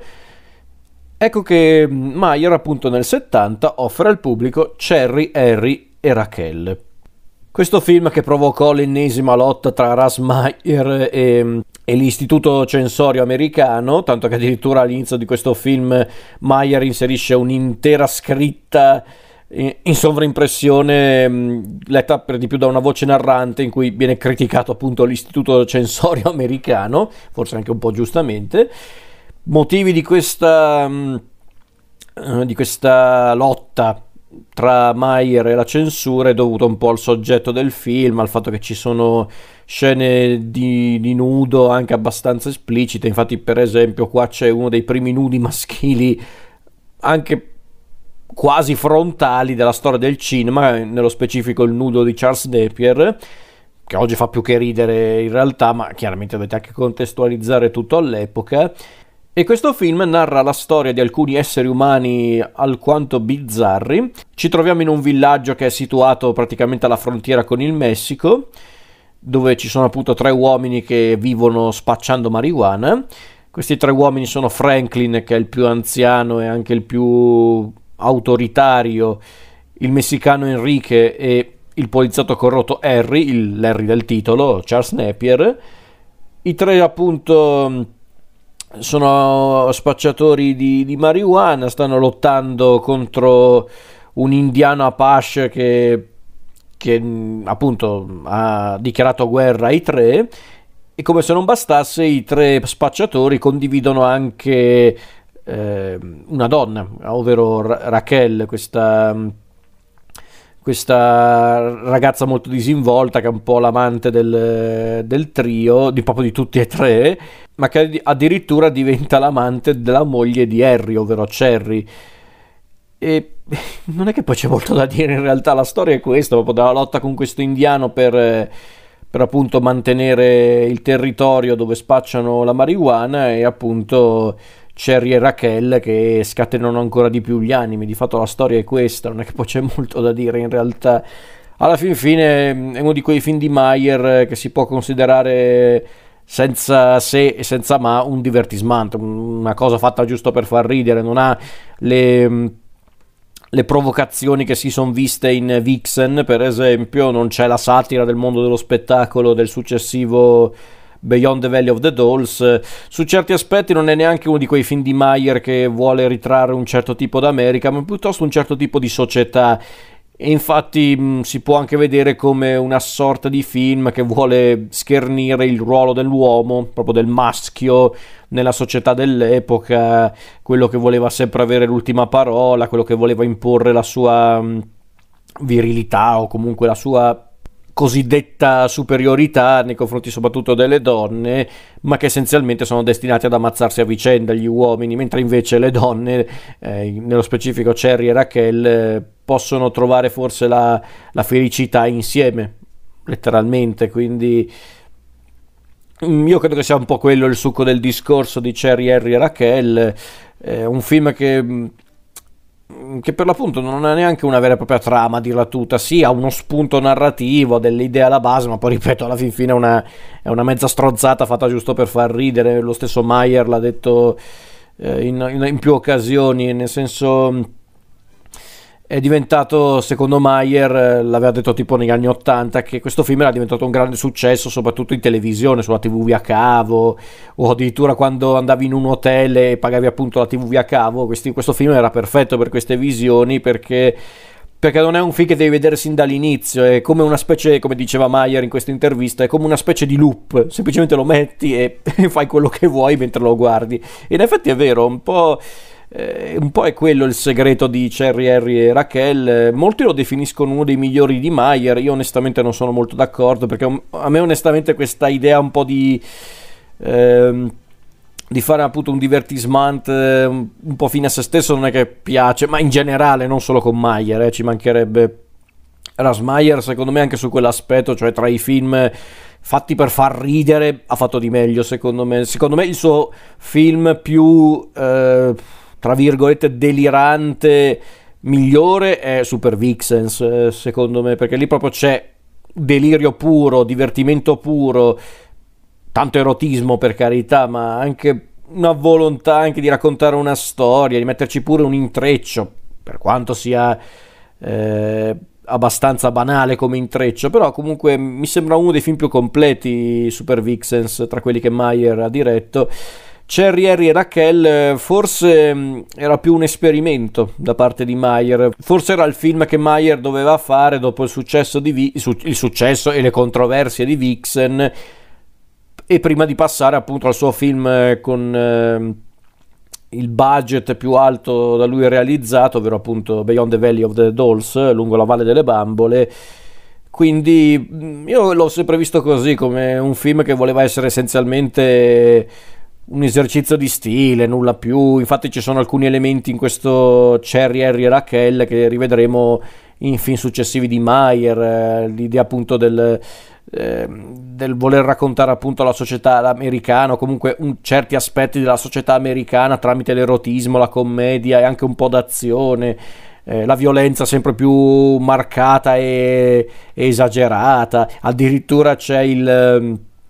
il commento finale della voce fuori campo, che anche quella diventerà una costante di alcuni film di Meyer, come appunto il successivo Beyond the Valley of the Dolls, uh, Up, uh, Beneath the, the, Valley of the Ultra Vixens e altri film simili. Mm, a, a me onestamente non ha mai fatto del tutto impazzire perché ripeto a me non piacciono i film che sono messi lì giusto per semplicemente fare qualcosa, divertire lo spettatore, ma senza sostanza, perché io non ci vedo molta sostanza, a parte appunto quel, quel tema, chiamiamolo così, quella riflessione presente più o meno in tutto il film, però... Però ripeto, secondo me più che tutto è una mezza scemenza fatta giusto per far ridere, il che va anche bene per carità, però secondo me Maya l'ha fatto anche di meglio. Mi, mi ha sempre divertito un po' l'idea alla base del film, ovvero che a quanto pare quando furono terminate le riprese del film eh,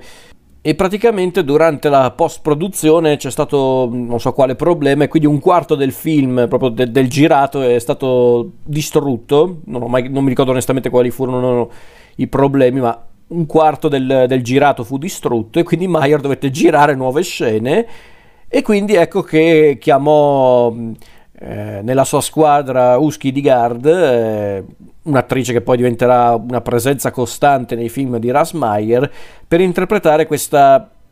strana figura Soul, questa donna molto formosa che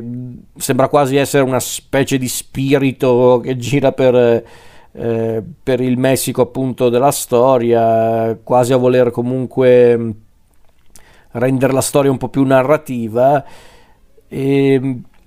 ed è curiosa come cosa, però paradossalmente con questo espediente assurdo in cui appunto eh, Mayer cercava di, di, appunto, di coprire tutto il girato perduto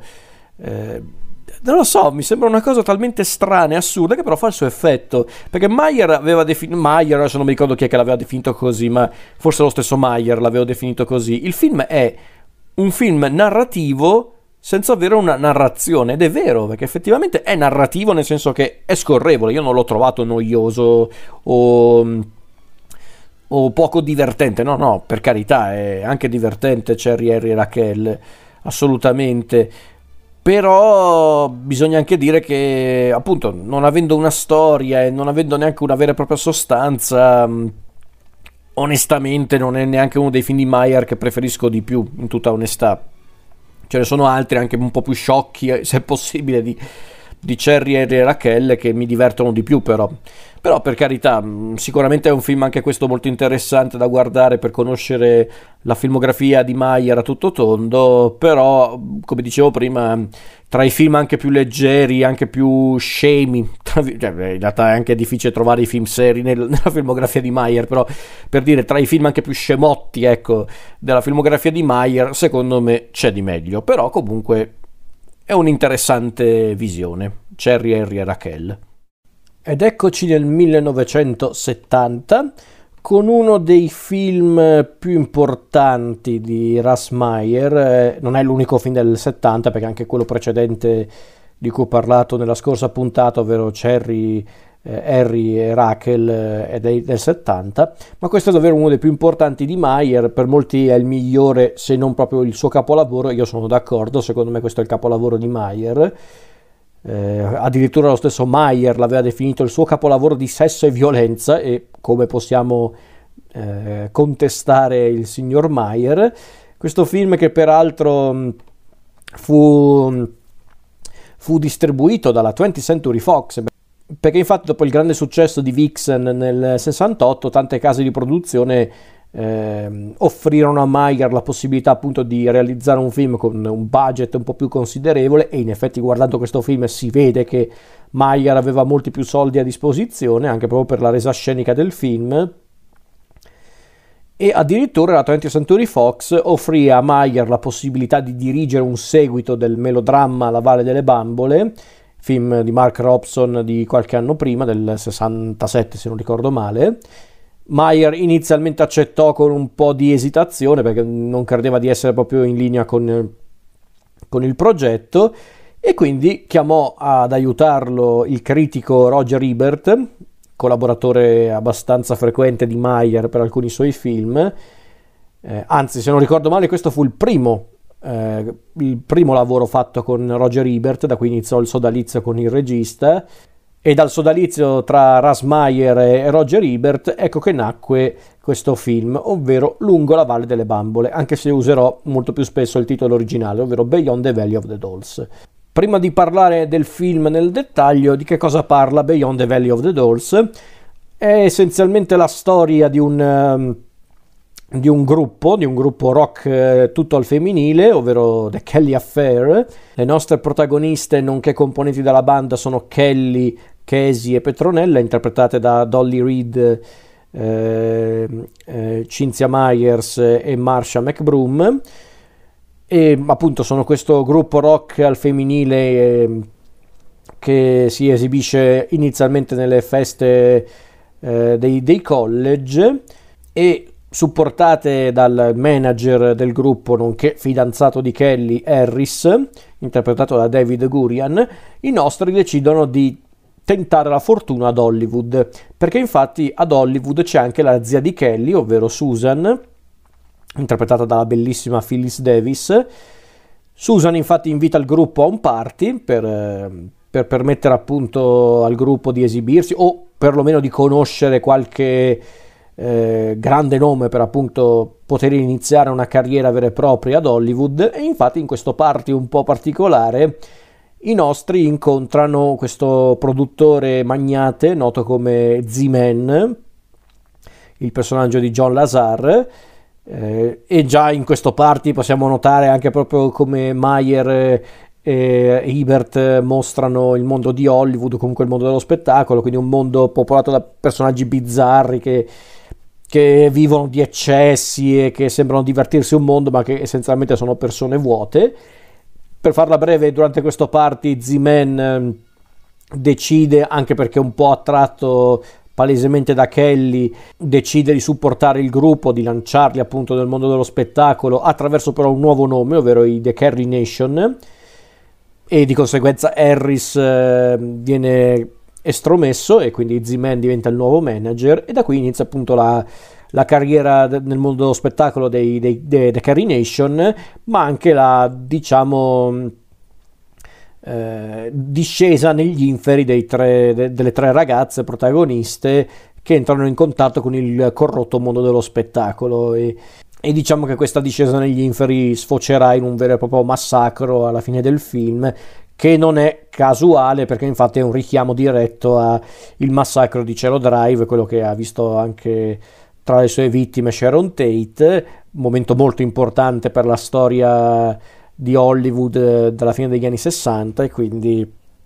questa di fatto è la storia di Beyond the Valley of the Dolls. Come dicevo, appunto, all'inizio questo film doveva essere il seguito di La Valle delle Bambole, ma sia Mayer che Ebert non erano convintissimi del progetto iniziale. Addirittura bisogna anche ricordare che all'epoca la 20th Century Fox non era proprio messa benissimo come casa di produzione e quindi per diversi motivi non erano molto convinti di far vedere appunto un film diretto da un regista per lo più noto per, per essere appunto regista di film erotici e addirittura sceneggiato da questo regista insieme a un, uno sceneggiatore esordiente che per di più era anche critico cinematografico quindi, quindi in pratica paradossalmente questa sfiducia nei loro confronti fu anche la loro salvezza, perché infatti i due ebbero carta bianca praticamente. Eh, come diceva Mayer in un'intervista, quella fu l'unica volta in cui i ricoverati diressero il manicomio. è vero perché effettivamente questa sfiducia nei loro confronti è stata la loro benedizione, perché infatti poterono realizzare questo film con un budget anche considerevole, con 900 mila dollari che per Mayer erano un capitale praticamente e quindi i nostri decisero di, di non seguire quindi il romanzo su cui era basato il film ehm, avevano visto solo il primo film eh, della Valle delle Bambole quindi decisero di prendere quella trama e di trasformarla appunto in una satira sul mondo dello spettacolo. Secondo la loro idea doveva essere un insieme di cose, un melodramma, un film musicale, una commedia, eh, un film di denuncia, un film erotico chiaramente. Come l'aveva definito Ebert, era il primo rock camp horror exploitation musical della storia del cinema. Eh, quindi è sicuramente un film molto, molto particolare anche per quello. Quindi Mayer eh, si circondò di un cast che vedeva anche comunque nomi che abbiamo visto più volte nel corso della sua carriera, tra cui per esempio Erika Gavin, che era la protagonista di Vixen, Charles Napier, che è uno degli, degli attori uomini più noti del, del cinema di, di Russ Meyer. Torna anche Harrison Page nei panni di Emerson, che avevamo già visto in, eh, in Vixen, e poi i vari John Lazar e, e compagnia bella. Insomma, è proprio la summa su certi aspetti del cinema di Russ Meyer. E a dirla tutta, il film, comunque, al di là di tutte le polemiche che si scatenarono riguardo appunto il film, l'autrice del romanzo della Valle delle Bambole vide il film ed era rimasta scioccata, tanto che, eh, che chiese appunto un risarcimento dei danni alla Fox, insomma, assurdo. Però paradossalmente andò benissimo al botteghino, perché infatti cassò qualcosa come 9 milioni di dollari, che,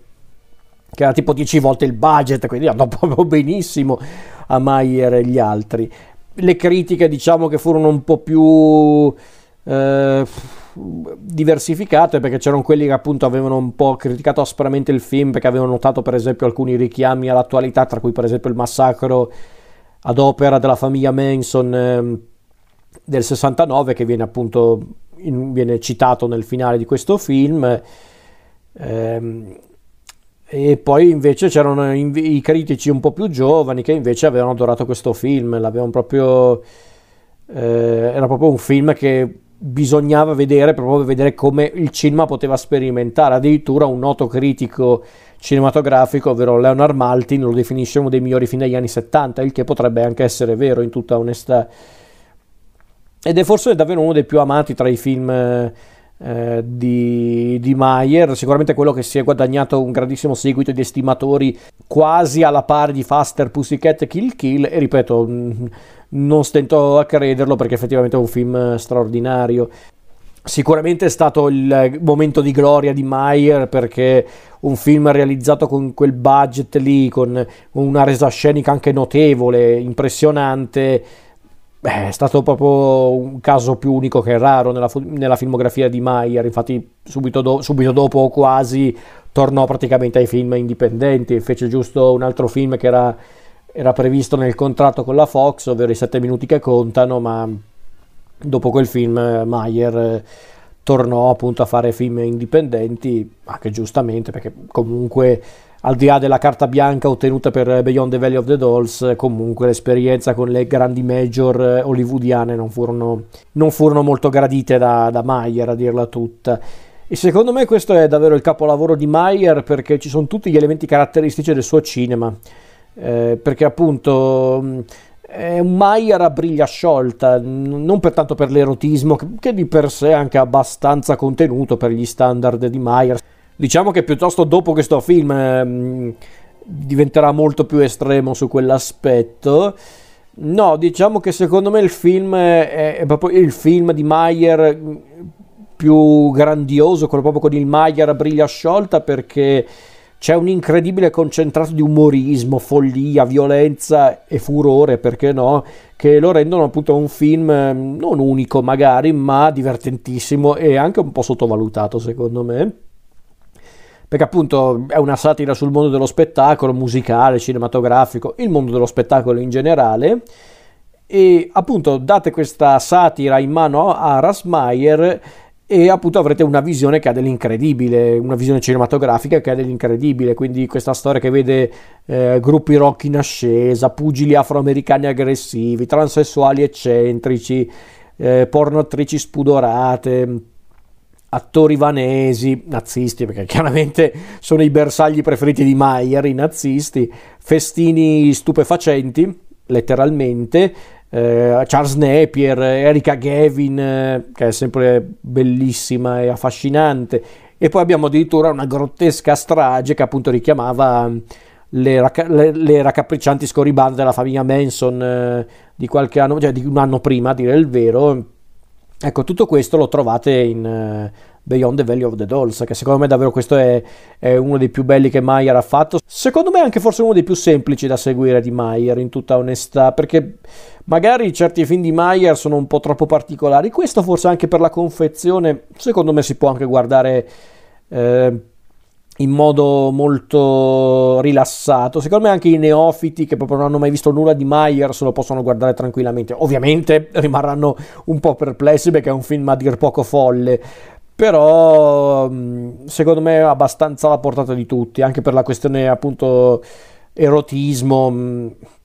non è neanche uno dei più spinti di Mayer, anche perché alla fin fine non è neanche quello il punto del film, essere appunto erotico in maniera estrema.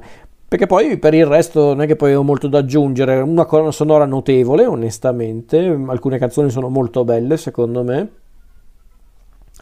che rende il film ancora più caratteristico. È un film che anche a modo suo ha fatto scuola su certi aspetti. Ci sono tanti film, tanti registi che si sono anche un po' ispirati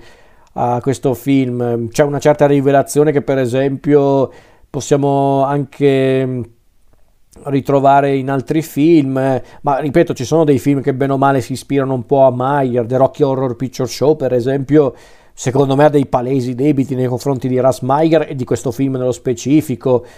Ma per dire, ci sono anche delle citazioni note di questo film che vengono riprese in pellicole future, come per esempio i film di Austin Powers,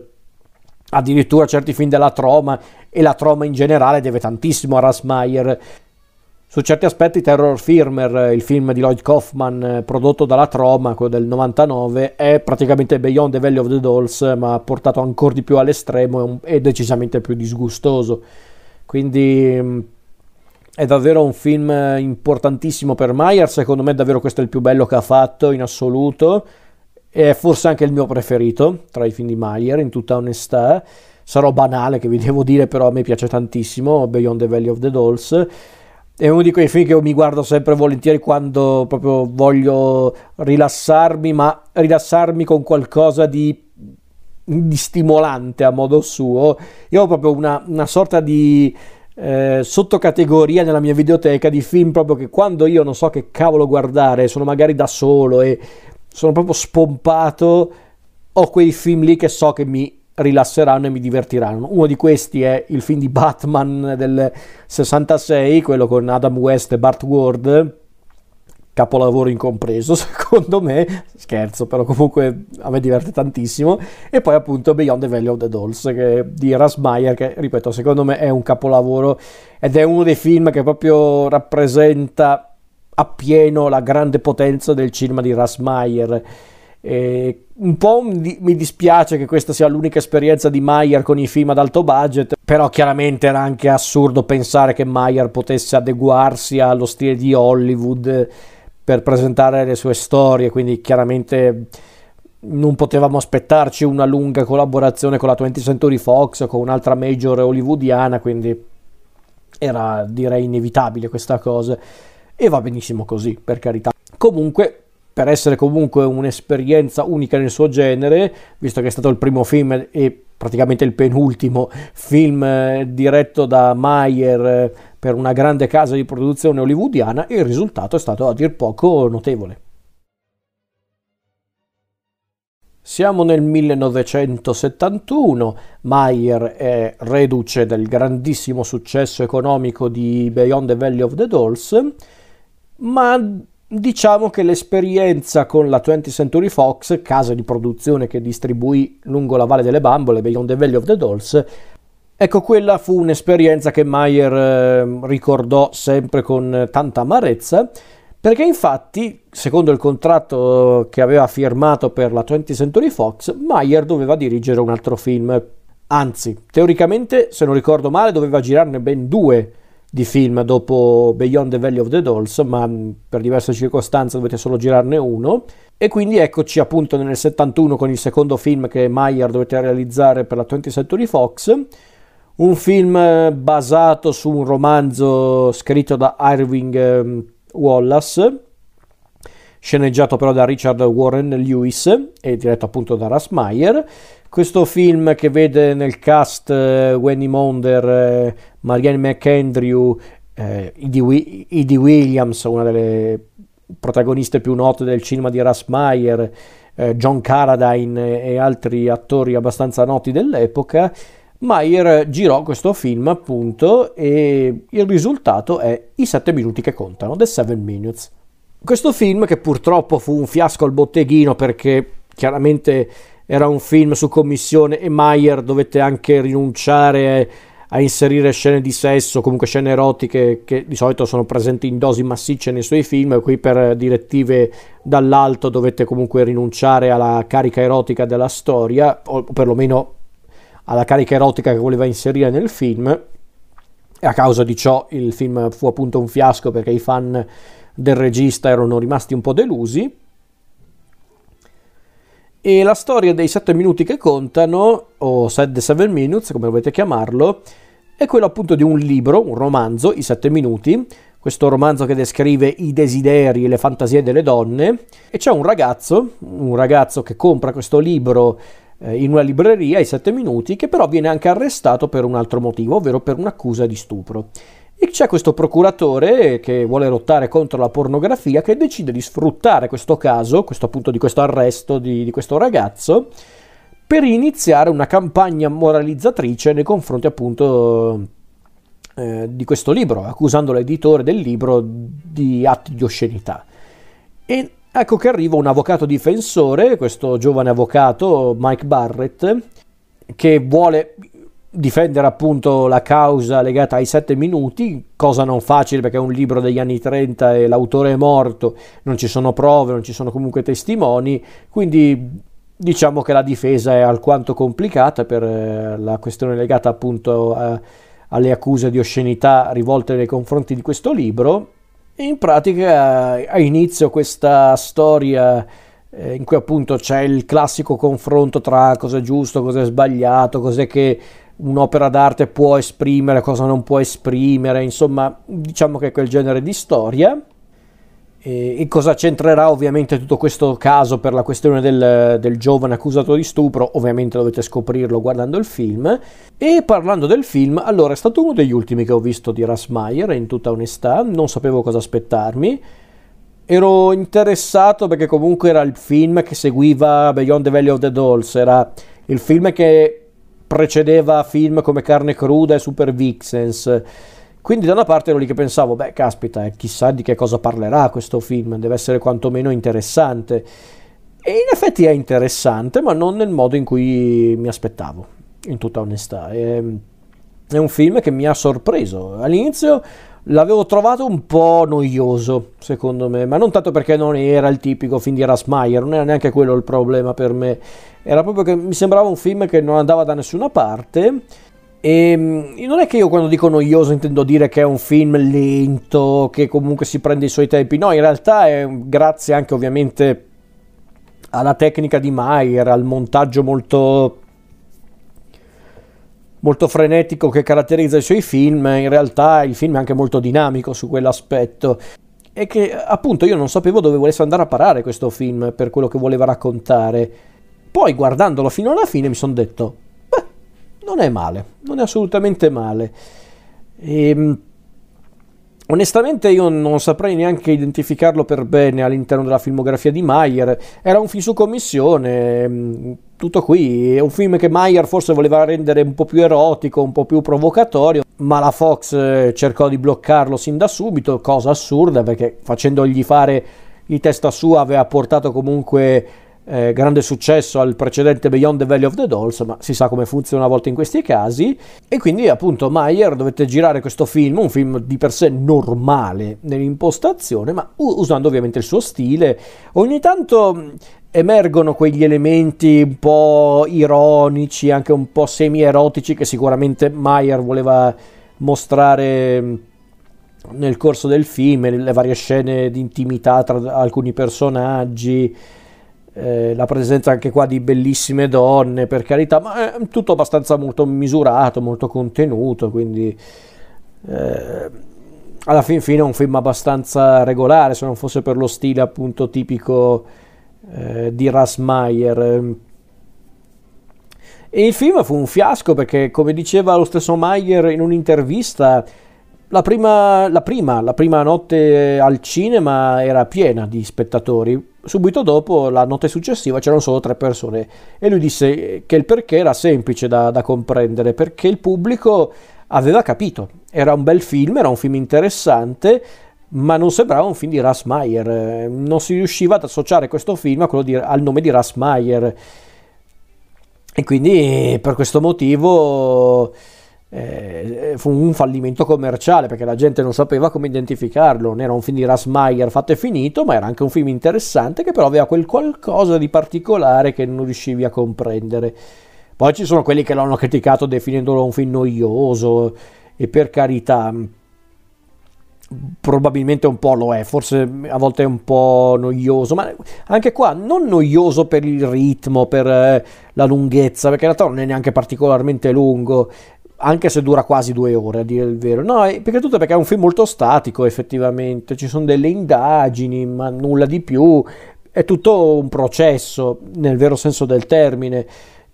il che mi, andrà, mi, andrebbe anche bene per carità, però forse davvero un Mayer che poteva osare di più, non poteva, eh, evidentemente no, perché secondo me Mayer poteva fare di tutto e di più con questo soggetto, anche perché comunque alla base io pensavo, caspita, è un soggetto perfetto per Ras Mayer, comunque un film che vuole raccontare di un libro che parla dei desideri, delle voglie, dei, delle fantasie delle donne, soprattutto in un discorso puramente sessuale caspita, ma Rasmayer poteva raccontare davvero di tutto e di più con una storia del genere. E invece no, era, aveva proprio mm, le mani legate e il risultato è questo, che a dirla tutta, secondo me è un buon risultato. Perché io lo dico, secondo me eh, i 7 minuti che contano, The 7 Minutes, è un film che funziona. A me è piaciuto, devo essere onesto. Sicuramente non riesco a identificarlo completamente come un film di Rasmayer, su quello siamo d'accordo ma io non riesco neanche a, a non sopportarlo. Io non è che guardando questo film ehm, penso, oh, Mayer, maledetto, ti sei venduto. No, onestamente io non, non, riesco ad essere così severo nei confronti del film. In realtà non mi dispiace affatto, l'ho guardato molto volentieri, onestamente. Anzi, forse vedere un film di questo genere fatto da Rasmayer è stata anche una boccata d'aria fresca, perché poi chiaramente da lì in poi sarebbe ritornato ai suoi film ehm, più tipici, in senso positivo, però comunque ai suoi film più tipici. E quindi vedere un film diverso, fatto da Mayer eh, in un periodo anche molto delicato della sua carriera, è stato interessante comunque. Quindi eh, è un film che comunque per me è piacevole, per me è interessante, io l'ho guardato molto volentieri e mi è piaciuto. Ripeto, si vede però che è un film che, che poteva essere davvero la valvola di sfogo di, di Russ Meyer e invece non è andato più in là del dovuto. Eh, perché appunto c'è questo film che vuole parlare comunque anche dell'erotismo su certi aspetti in una maniera anche molto più analitica se vogliamo e hai un grande regista di film erotici che non riesce a tirarne fuori moltissimo. È un film interessante per l'aspetto procedurale, ma non tanto per le, le tematiche presenti nel suo film, il che è un peccato, però, ripeto, è comunque un film piacevole da guardare. Comunque vedere Mayer che gestisce il film comunque con la sua professionalità, con attori anche abbastanza indovinati, specialmente Marianne McAndrew, che secondo me è davvero molto bella e anche molto interessante come figura femminile all'interno poi della filmografia di Rasmayer, è davvero interessante. Non lo so, semplicemente io credo che i sette minuti che contano è un film che poteva osare di più, ma non, non è un film disprezzabile. Quindi non lo so, secondo me i sette minuti che contano non è un film disprezzabile, non è neanche un film brutto secondo me. Semplicemente è un film che poteva osare di più, poteva essere qualcosa di davvero ehm, eh, interessante, poteva essere davvero un film anche più provocatorio, magari non solo per il discorso erotismo, ma anche per la questione della censura, perché da una parte pensavo, caspita, hai un film che vuole parlare comunque del, eh, di che cosa è giusto censurare, di che cosa è giusto bloccare per, eh, per non, eh, non, sconvolgere il pubblico. E hai come regista di un film del genere Russ Meyer, uno che con la censura ha lottato per anni e che avrebbe lottato ancora per un po'. Quindi io da una parte pensavo, ma caspita, ma poteva davvero dire qualcosa di incredibile. Su certi aspetti io credo che neanche Russ Meyer era molto convinto di questo film, ma infatti nelle varie interviste che aveva fatto lui non ha mai parlato benissimo del, dell'esperienza appunto con eh, i sette minuti che contano. Eh, ci sarà un motivo, immagino, quindi ok, va bene, però al di là di questo, secondo me non è malaccio come film, in tutta onestà. Io l'ho guardato volentieri e tutto sommato mi piace. Io qui lo dico e non lo nego, però chiaramente se volete il meglio del cinema di Russ Meyer non lo trovate qui. Però forse trovate uno dei suoi film più curiosi e perché no, forse anche uno dei più sottovalutati su certi aspetti. E proseguiamo con gli ultimi respiri della filmografia di Russ Meyer, siamo nel 1972. Ricordiamoci che Meyer è reduce dal, dall'accordo che si è concluso non proprio benissimo con la 20th Century Fox e quindi dopo appunto aver girato due film per la 20th Century Fox Mayer volle tornare al cinema indipendente. Anche se, guardando questo film, si può capire che non voleva fare il solito film che aveva fatto in passato, anche prima della 20th Century Fox, perché Mayer era convinto che i film che faceva in passato non avevano più un loro mercato, adesso arrivati negli anni 70, a causa di tanti fattori, tra cui per esempio il, um, il cinema porno, i, film pornografici che stavano aumentando a dismisura, eh, e considerato che poi stava anche cambiando un po' anche la gestione della stessa Hollywood e quindi Mayer decise di girare un film eh, particolare. Un film molto particolare basato su un soggetto dello stesso Mayer insieme a Anthony James Ryan, ma poi sceneggiato da Mayer insieme a, a Leonard eh, Niebauer. E questo film è in lingua originale Black Snake e in italiano carne cruda.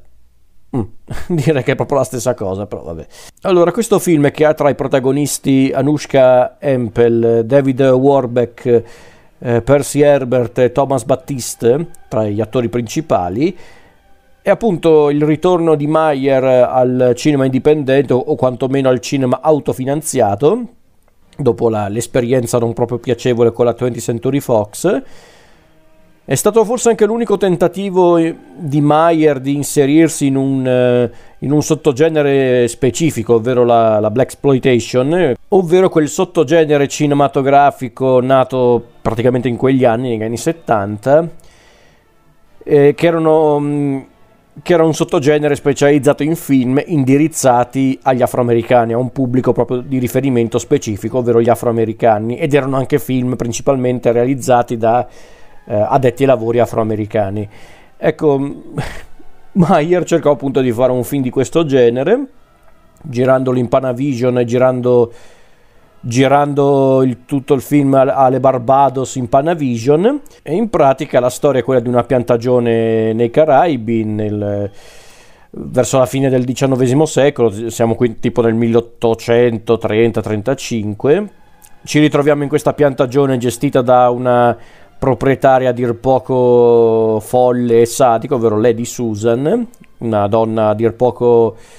orribile che appunto detta legge a colpi di frusta e tormentando appunto i lavoratori, lavoratori, gli schiavi della piantagione. E un giorno alla piantagione arriva anche Charles Walker, quest'uomo che si presenta come un contabile, ma che in realtà sta cercando il fratello scomparso Jonathan, che a quanto pare era anche marito proprio della, della proprietaria della piantagione, ovvero Lady Susan. E quindi da qui inizia la storia che poi sfocerà in una vera e propria rivolta all'interno della piantagione. Allora, allora devo dire che è un film curioso all'interno della filmografia di Mayer e so che probabilmente ho ripetuto più volte questa cosa, ma in questo caso sì, lo è per davvero perché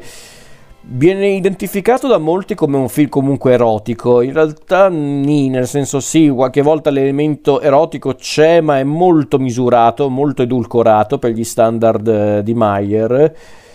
ma perché lo stesso Mayer non voleva premere troppo su quell'aspetto, come dicevo prima, lui voleva tentare strade diverse perché non era convintissimo di tornare a girare film eh, eh proprio tipici della sua filmografia perché non era convinto che avessero un futuro all'interno del cinema degli anni 70 e quindi come disse lui stesso, non, non, vole, non, voleva girare un film di sesso, ma piuttosto un film di sesso e violenza e che fosse coinvolgente. E voleva essere anche a modo suo un film liberale, anche se è molto discutibile questa cosa, però ok. E a dirla tutta, però, anche in questo film, in carne cruda, Black Snake, come volete chiamarlo, si nota comunque la, eh, la mano di Mayer perché comunque è tutto molto sopra le righe, molto cartunesco anche a dirla tutta e si vede anche per come vengono caratterizzati i personaggi che sono quasi tutti esclusivamente dei personaggi negativi. A parte forse giusto giusto mm, il nostro protagonista Charles che effettivamente è l'unico che sembra avere un po' eh, di sale in zucca o quantomeno dei principi morali più che dignitosi o comunque nobili, gli altri sono tutti uno peggio dell'altro, che si tratti proprio di Lady Susan e dei suoi sottoposti, come appunto il sorvegliante che infierisce sugli schiavi, ma anche gli schiavi stessi, per quanto possiamo anche comprendere la loro rabbia e la loro volontà di ribellarsi, a un certo punto anche loro comunque cedono a un, a un ha un comportamento violento e crudele, quindi diciamo che su quell'aspetto Mayer eh, sicuramente più vicino agli schiavi che ai, ai, proprietari della piantagione, però comunque diciamo che non, eh, non si schiera in maniera esplicita con nessuno dei due fronti, forse anche giustamente, perché, perché alla fin fine è un film che parla anche di questo, di come la violenza genera ulteriore violenza. Quindi a un modo suo è interessante il film, ehm, solo che forse la verità è che è un prodotto troppo strano, non tanto perché è un film di Mayer, ma perché è perché forse è un film che a volte vuole essere appunto un tipico film alla, alla Rasmayer, appunto sopra le righe, quasi cartunesco, e in altri punti invece vuole anche prendersi sul serio per gli argomenti trattati, per, per come vuole anche eh, diciamo offrire al pubblico un messaggio anche liberale alla fine del film, per carità, nobile intento, non dico di no, ma forse con lo stile applicato da Mayer non è che lo spettatore ne esce convintissimo, ecco. A dirla tutta, però, secondo me il problema è un altro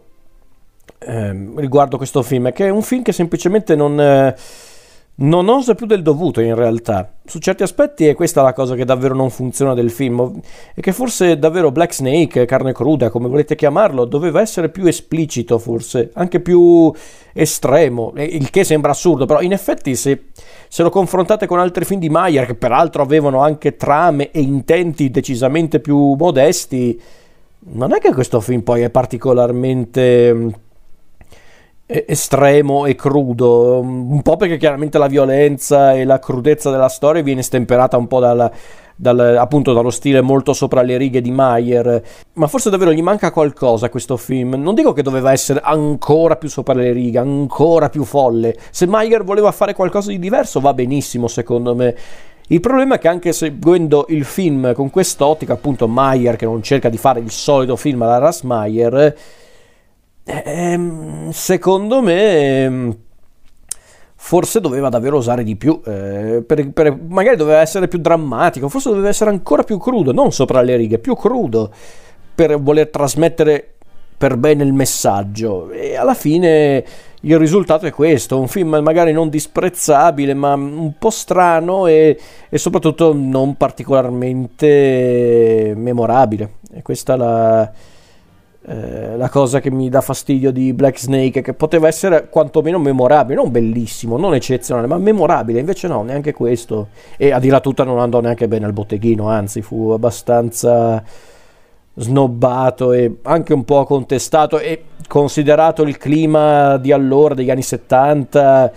eh, clima sociopolitico intendo dire,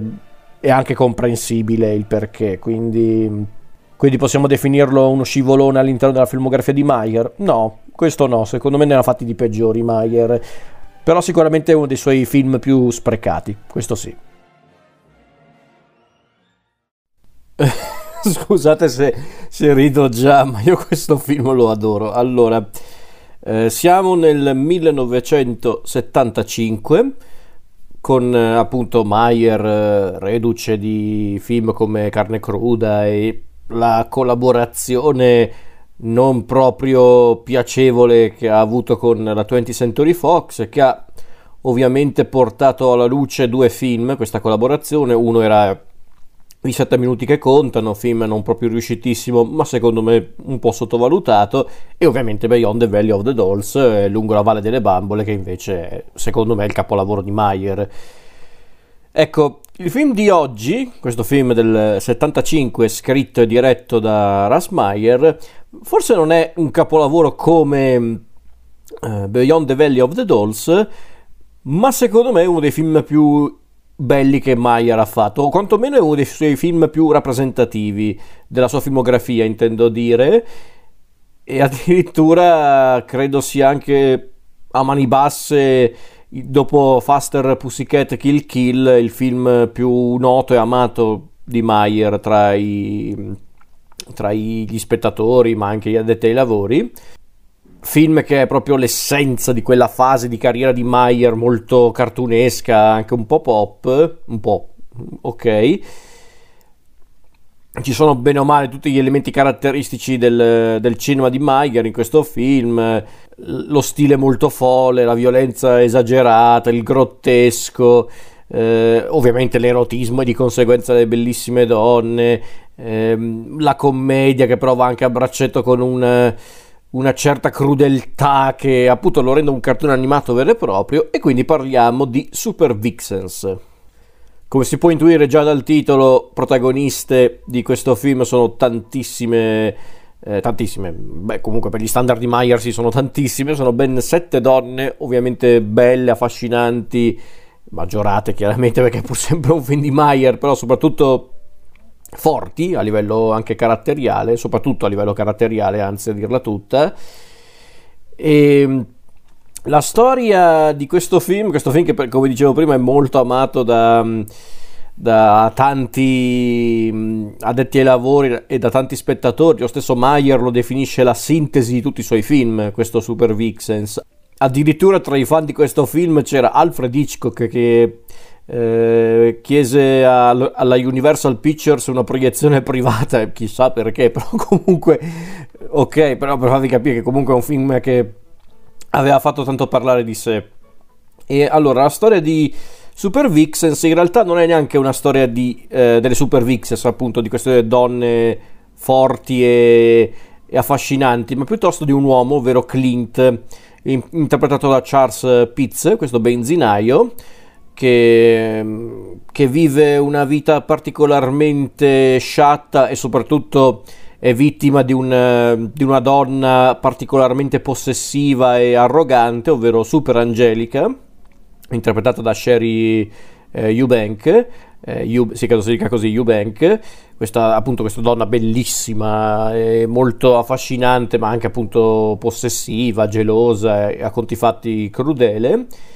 E questa donna tormenta costantemente Clint, tanto che un giorno i due litigano anche in maniera proprio violenta, visto che lei a un certo punto, super angelica intendo dire, eh, assale Clint con un'ascia, addirittura gli distrugge il furgone e quindi un vicino di casa di Clint Superangelica chiama la polizia e guarda caso giunge un poliziotto, ovvero Harry, interpretato da un fedele di Rasmayer, ovvero Charles Napier. E Harry si dimostra subito un poliziotto molto prepotente anche un po' perverso, tanto che appunto eh, dopo che Clint se n'è andato approfitta dell'occasione per, ehm, per sedurre Super Angelica e portarsela a letto. Solo che quando giunge il momento cruciale, diciamo, del, dell'approccio sessuale, si scopre che, eh, che appunto Harry, il poliziotto, per quanto perverso e anche impotente, proprio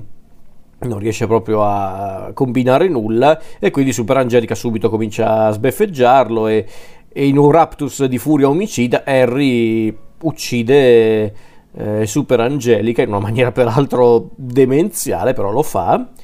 E cosa succede? Che eh, Clint, che ovviamente non era in casa ma si trovava in un bar, viene accusato del delitto di super angelica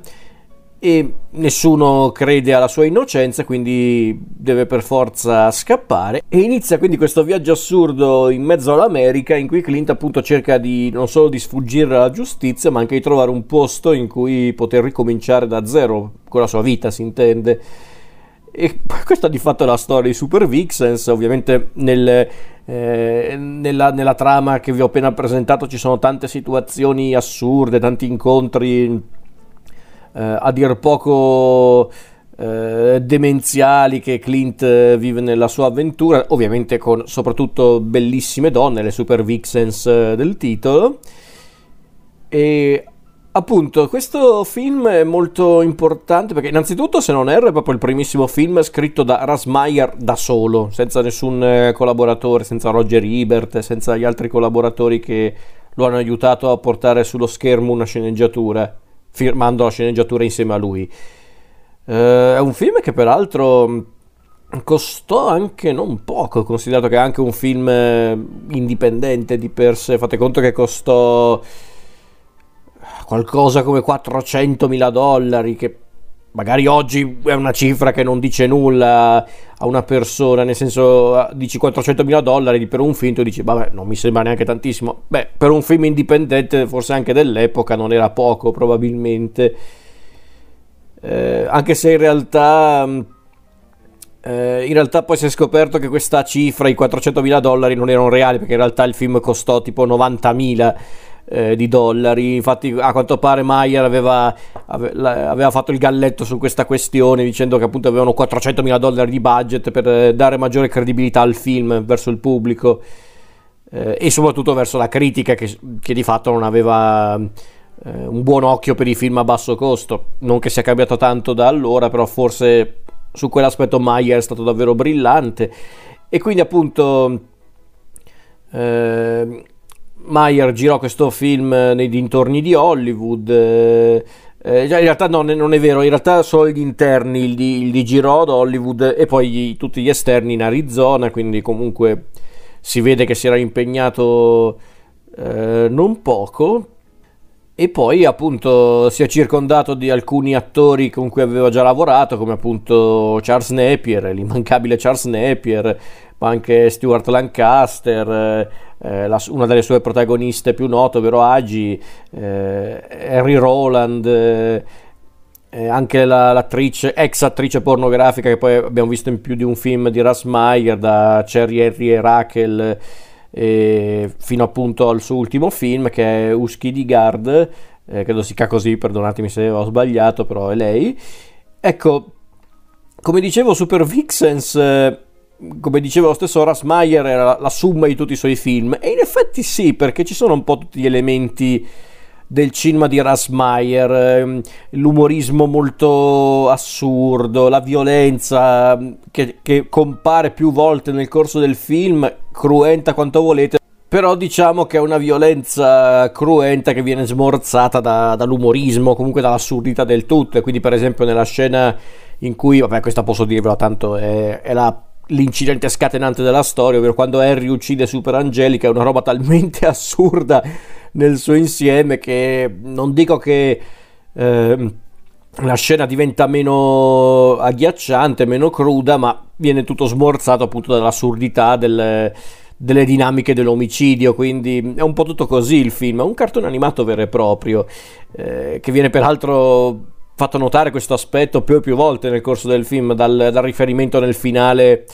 eh, con il Mimi de, del Roadrunner di Bip Bip e Willy il Coyote con quella faccia splendida fatta da Charles Napier nel finale che è una delle migliori espressioni della storia del cinema secondo me ma Charles Napier è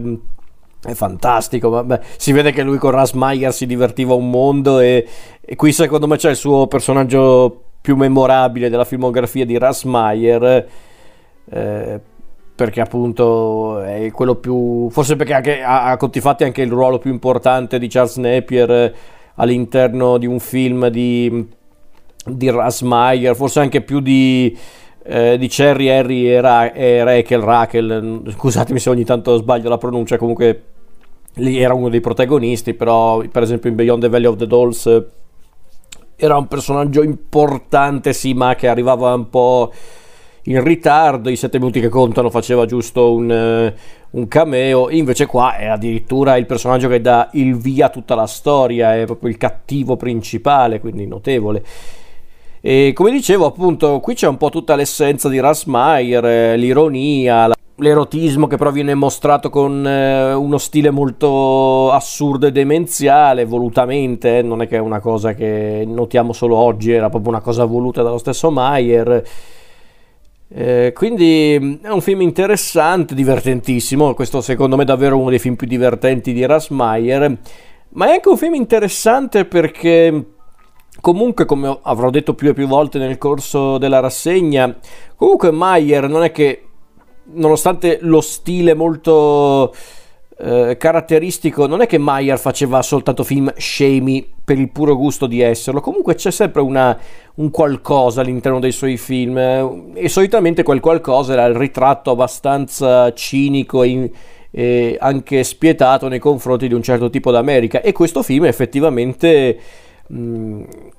fa questo, effettivamente ci mostra un'America, soprattutto un'America un po'...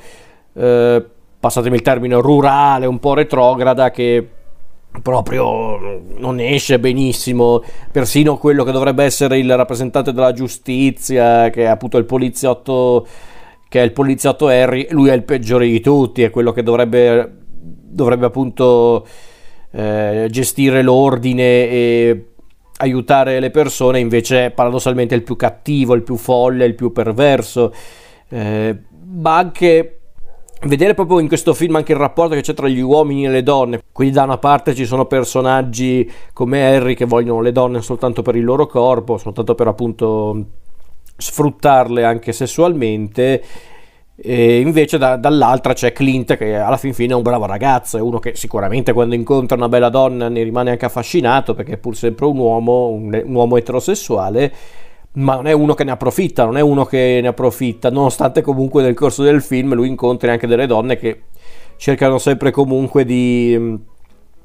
eh, di appunto di, mh, eh, di approfittarne soprattutto considerando che nel corso del film incontra più di una volta delle donne che, che vogliono avere un rapporto sessuale con lui, tanto che addirittura c'è un, una parentesi della storia quando lui si ritrova in questa fattoria gestita da un appunto da un contadino di per sé anche molto generoso e amichevole che ha pure questa compagna che è Super Soul, il personaggio della, della di Guard che,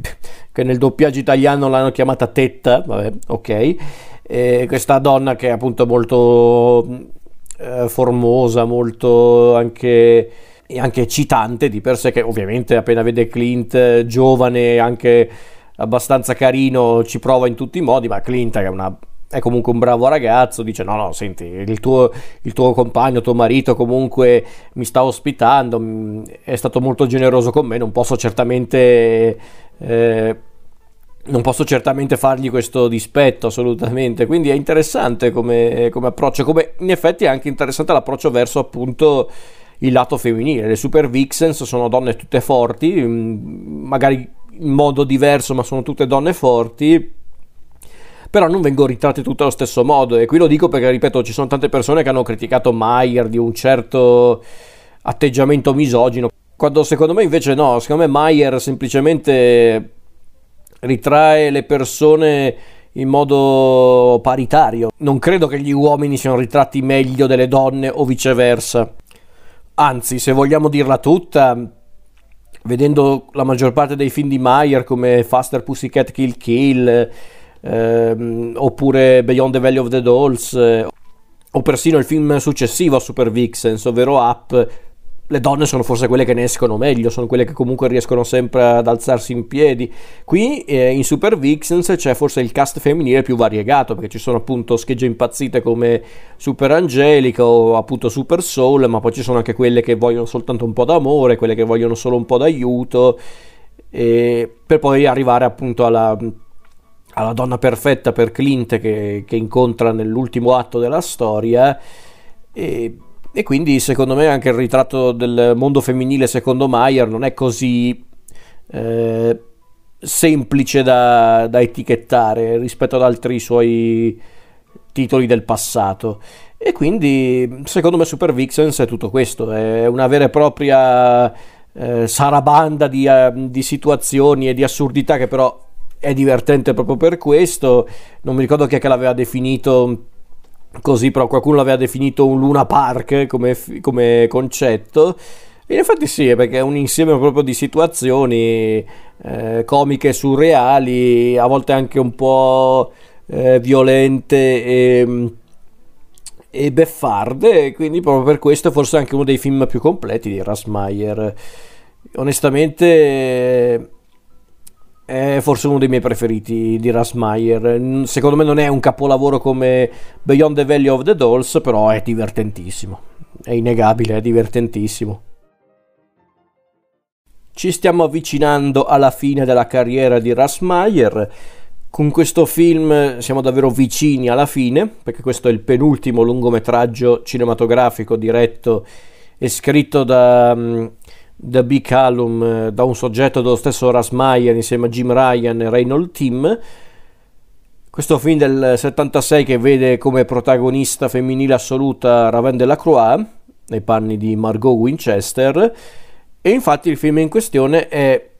come è uscito in Italia Le deliranti avventure erotiche dell'agente speciale Margot, anche se in realtà il titolo originale è Up da non confondere con l'app della Pixar, ma non abbiate timore perché questo app ha il punto esclamativo nel titolo e se guardate certe locandine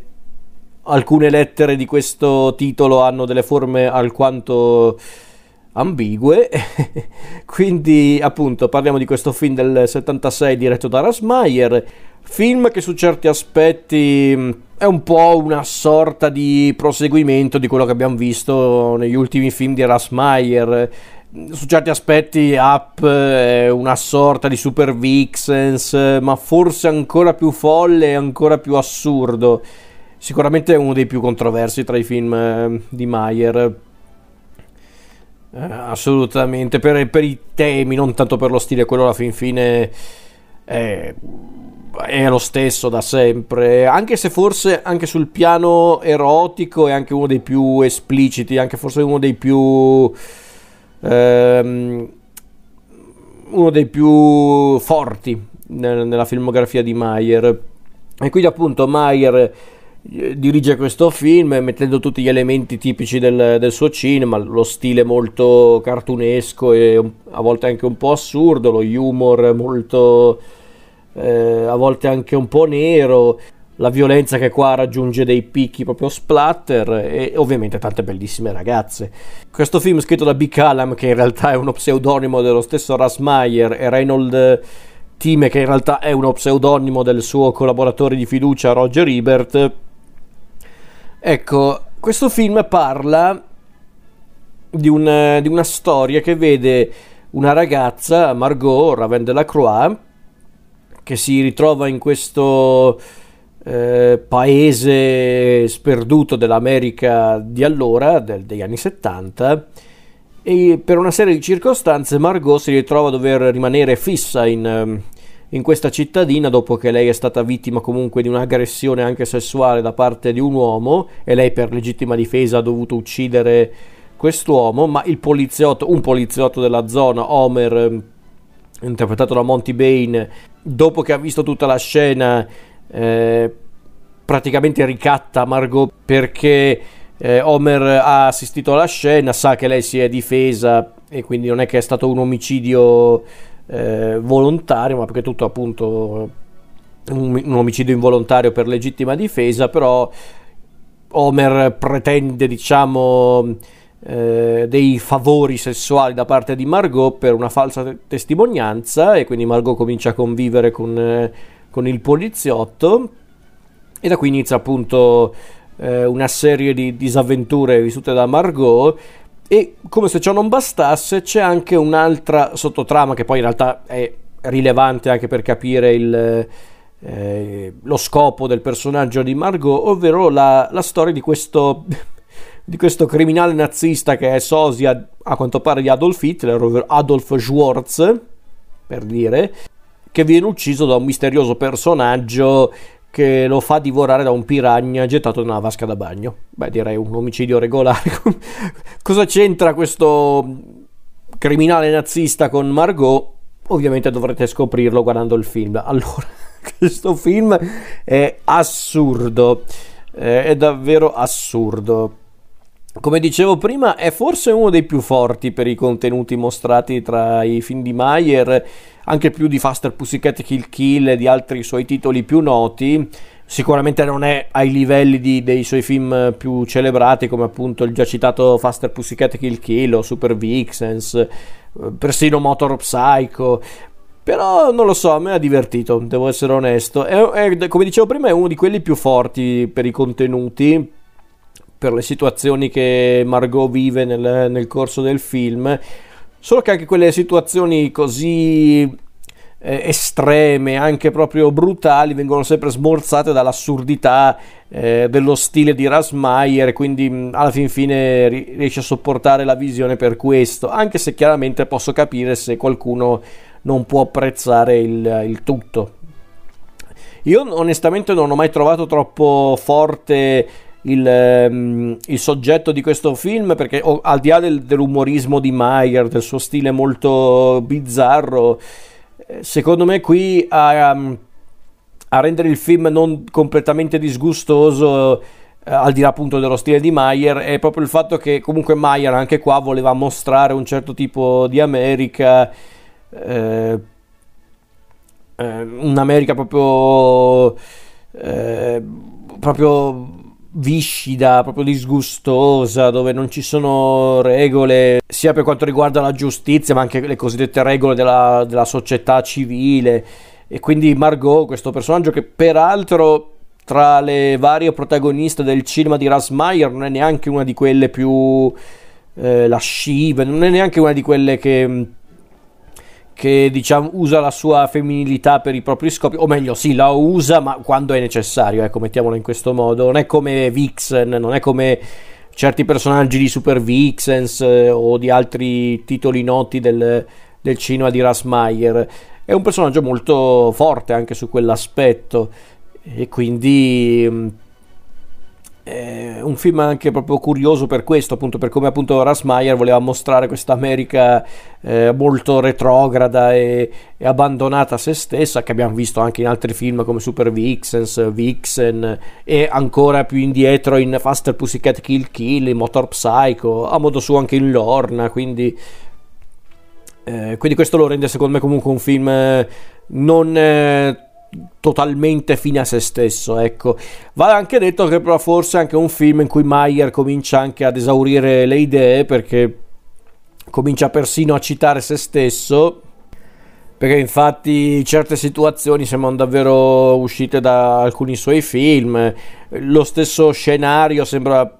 lo stesso di Vixen addirittura viene pronunciata una battuta che è una rielaborazione di una delle più note battute di Beyond the Valley of the Dolls. Eh, quindi insomma è un film proprio assurdo in puro stile Rasmayer, non si può negare ma forse non è neanche quello più brillante ecco, tra i film di Mayer. Ripeto, a me diverte tantissimo, io lo guardo sempre volentieri eh, nella sua assurdità e anche nella sua crudezza smorzata dall'umorismo surreale di Mayer. Però sì, mi rendo anche conto che forse però qui Mayer stava anche un po' calcando la mano, più, de- più del, del, dovuto si intende, perché non è che Mayer era un regista così sottile di per sé, però insomma secondo me Mayer eh, qui a volte ha un po' calcato la mano, in tutta onestà. Però tutto sommato Up mi ha divertito, lo, lo trovo davvero un film eh, assurdo e, e, per questo divertentissimo. Forse non ha davvero appunto i guizzi di Super Vixens o dei suoi dei film più noti, intendo dire, di Rasmayer, quindi ok. E, insomma, è, eh, appunto è il, il Rasmayer meno brillante, ma forse anche il più scatenato, ad essere onesti. Perché Mayer è, è, il re del delirio, quindi non riesce a fare film comunque che passano inosservati, secondo me. Qui secondo me non, non, non riesce a realizzare film che possono passare inosservati. E Up appunto non è originale come i suoi primi film o delizioso come i suoi capolavori, quelli che ho nominato prima, ma sicuramente non manca il divertimento in questo film. E onestamente pensando ad Up io rido perché è quasi comico pensare e parlare di un regista come Ras Meyer se cerco di immaginarmi un tipo del genere ai giorni nostri. Perché altro che eh, tutti i problemi legati al politicamente corretto e roba del genere, Mayer sarebbe in prigione in questo momento probabilmente. E come, appunto, e quindi Mayer sicuramente oggi verrebbe etichettato come un misogino, addirittura un, un pervertito, forse in parte lo era anche, eh, per carità, ma i suoi film, pur affrontando tematiche non del tutto comiche, come appunto il razzismo, la discriminazione sessuale, il comunismo, la, la violenza, eh, ma anche proprio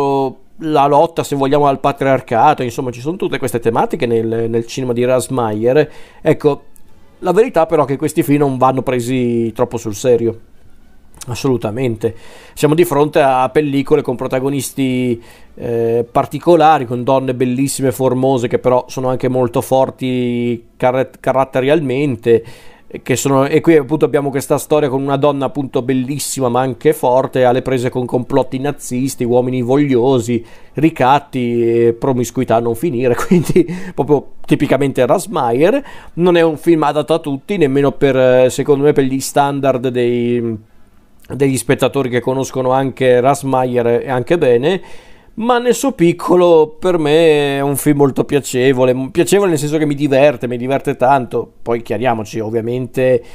sono anche gusti, però è uno di quei film di Rasmeiger che io non considero davvero bello, ma che mi diverte per quanto sia assurdo e delirante. Siamo ormai giunti alla conclusione di questa rassegna perché la carriera di Rasmeier come regista cinematografico finisce proprio con questo film. So che ci sono altri prodotti successivi a questo, anzi in realtà uno solo, ovvero il documentario Pandora Pix, ma come dissi all'inizio di questa rassegna, la rassegna era dedicata non a tutti i prodotti realizzati da Rasmayer, ma solo dai lungometraggi per il cinema. E quindi non, non ho parlato, e di certo non parlerò più, eh, visto che questa è l'ultima puntata della rassegna, dei suoi cortometraggi, dei documentari e, e cose di questo genere. Quindi questo è l'ultimo film per il cinema realizzato da Rasmayer. Stiamo parlando del suo ultimo film per il cinema realizzato nel 1979, quindi ormai anni 70 conclusi. Siamo sempre dalle parti della commedia erotica, ma stavolta diciamo che eh, Mayer preme l'acceleratore e neanche poco. E quindi parliamo appunto dell'ultimo film di Meyer, Beneath the Valley of the Ultra Vixens. Questo film che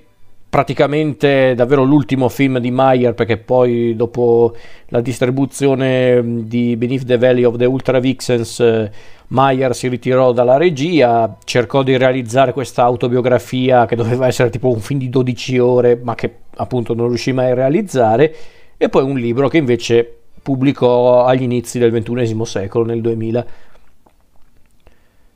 E allora come faccio a riassumere questo film? Allora, detta proprio brutalmente, Beneath the Valley of the Ultra Vixens ehm, non è che ha una vera e propria trama. Eh, no, non è vero, in realtà la trama ce l'ha, ma è una roba talmente esile che non ha neanche importanza eh, comprenderla alla fin fine. Diciamo che il succo di tutto il discorso è il rapporto tra un uomo e una donna, ovvero Lavonia, il personaggio di Francesca Natividad, eh, una delle attrici diciamo favorite di Mayer visto che l'avevamo già vista nel film precedente a questo ovvero Up e che poi diventò anche compagna di Mayer per 15 anni. E il protagonista maschile invece è Lamar interpretato da Ken Kerr. Appunto Lavonia e Lamar sono una coppia una coppia in crisi perché Lamar ha delle tendenze un po' particolari per quanto riguarda il rapporto sessuale con, con appunto la sua compagna, mentre appunto Lavonia vorrebbe semplicemente una cosa, eh, una cosa più naturale, una cosa proprio più regolare ma appassionata. E Lavonia diciamo che eh, è una donna particolarmente come posso dire, senza essere offensivo, non è che poi qui siamo dalle parti di intellettuali, per carità, però diciamo che la Vogna ha tendenze eh, particolari, una vocazione erotica su certi aspetti, quindi non si fa problemi appunto ad avere più di una relazione oltre a quella con il, il suo compagno Lamar. E la storia è questa alla fin fine, di come appunto Lavogna e Lamar eh, cercheranno appunto di risollevare il proprio rapporto in crisi e come ci riusciranno, beh, sta a voi scoprirlo se avrete il coraggio di guardare questo film. Film che appunto Rasmayer eh, girò insieme a poche persone eh, e che in tutta onestà non so neanche se è un film che Mayer eh, amava particolarmente. E in tutta onestà non so neanche se Mayer fosse particolarmente fiero del film, anche perché come disse lui stesso in un'intervista, in realtà il film l'aveva realizzato perché aveva bisogno di un successo, voleva un film di successo. Voleva girare un film personale, lui voleva fare una sorta di seguito di Vixen, ma in realtà poi in questo film c'è di tutto e di più di Brass Meyer, ci sono tanti elementi legati a Super Vixens, eh, qualcosina anche da Up, persino qualche elemento che ricorda i primissimi film di Meyer, da dei Moral Mr. Tease in poi, quindi su certi aspetti contiene un po' tutto il cinema di Rasmayer questo, questo film, questo suo ultimo film. Solo che, diciamocelo, tutti gli elementi che, che appunto caratterizzano il mondo di Rasmayer, il mondo cinematografico di Rasmayer, ci sono ma non vengono serviti in maniera particolarmente interessante perché c'è sempre quel ritratto un po' becero di una certa società americana, del, neanche del profondo sud, però diciamo la, quella società americana un po' retrograda e anche un po' passatemi il termine, però per, per farvi capire, buzzurra, quindi eh, il ritratto c'è di quel mondo per carità, come anche le bellissime donne, il, il l'atmosfera delirante e assurda che caratterizza soprattutto gli ultimi film di Mayer. Quindi, su certi aspetti, Beneath the Valley of the Ultra Vixens è davvero una sorta di summa di tutto il mondo di Russ Meyer e mh, su quell'aspetto mi piacerebbe anche come film. Il problema è che per il resto è proprio una mezza vaccata. E qualcuno potrebbe dire: Beh, scusa, finora hai detto che una delle cose migliori del cinema di Rasmayer è che fosse anche un po' una vaccata in generale il suo cinema. Ni, nel senso, sì, è vero. Una delle cose che adoro di, di Rasmayer è proprio questa sua volontà di fare dei film che si prendono sul serio fino a un certo punto. Vero, però su certi aspetti, in alcuni suoi film, anche di poco precedenti a questo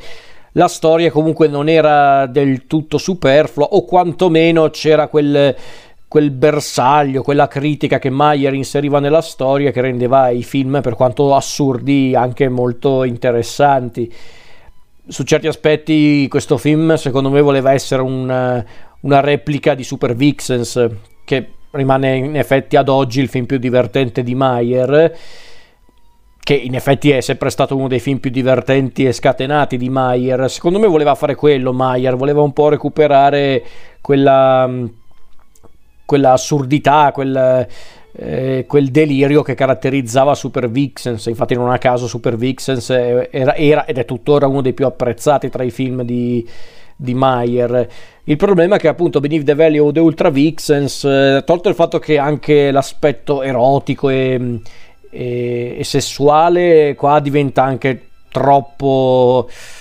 troppo esplicito in una maniera che davvero mm, sembra virare quasi verso il porno. Perché davvero in certi punti Benny the, the Valley of the Ultra Vixens eh, gli manca tanto così per eh, diventare un porno praticamente perché in effetti Mayer nei suoi ultimi film da regia diventava sempre più esplicito anche per come mostrava certe cose, ma qui davvero secondo me ha superato il limite, ma non tanto perché mostra quelle cose in realtà, ma semplicemente perché sembrava soltanto puntare su quello piuttosto che sul raccontare per davvero una storia o voler fare anche un po' di satira. Non è che c'è poi molto in questo film, è una sequenza di assurde situazioni, a volte erotiche, a volte demenziali, a volte entrambe le cose. Ma a parte questo non è che poi c'è molto a dire il vero, ci sono sì le solite bellissime protagoniste del cinema di Mayer, tra cui appunto la, la Natividad, ma non solo. Però, ripeto, non è un film particolarmente interessante secondo me, sembra quasi una specie di testamento. Perché infatti anche quella sequenza del finale in cui compare addirittura Russ Meyer in persona che va in giro con la macchina da presa in spalla e riassume la vicenda di tutte le, eh, tutte le figure che abbiamo visto nel corso del film e addirittura annuncia un prossimo film che ovviamente non, non ha mai realizzato, ovvero Jaws of Vixen. Vabbè, ecco, non lo so, mi, guardando il film proprio ho avuto l'impressione che Mayer volesse davvero salutare gli spettatori, come a dire io ormai ho dato tutto, qua ho voluto divertirmi, ho voluto darvi tutto quello che avete voluto sempre nei miei film, anche se non era solo quello che, che trovavate nei miei film, e addio. Proprio mi dà questa impressione onestamente, ed è un po' triste secondo me, però è così. E quindi in realtà... Mh, non lo so, ne parlavo te- molto tempo fa con um, un mio conoscente che lui non era un fan sfegatato di Mayer, ma comunque conosceva Ras Mayer, eh, aveva visto quasi, quasi tutti i suoi film, o quantomeno quelli che avevano distribuito anche in Italia, anche se ovviamente in ritardo, perché infatti per esempio questo Beneath the, the Valley of the Ultra Vixens era arrivato in videocassetta in... Eh, in Italia in videocassetta e poi anche in DVD, però mm, non credo l'abbiano mai distribuito nei cinema, quindi è uno dei pochissimi di Mayer che infatti trovate doppiato tra i suoi film. E ecco, io parlavo con questo mio conoscente e parlando di Ras Meyer, lui mi disse: Ma secondo te quali sono i film che bisognerebbe consigliare assolutamente a chi magari non ha mai visto un film di Meyer o chi vuole anche solo conoscerlo superficialmente? Ecco, se io dovessi fare un elenco, mm, non direi Beneath the Valley of the Ultra Vixens, in tutta onestà direi Lorna, direi Motor Psycho, Faster Pussycat Kill Kill, Cherry, Harry e Raquel, eh, lungo la Valle delle Bambole ovviamente,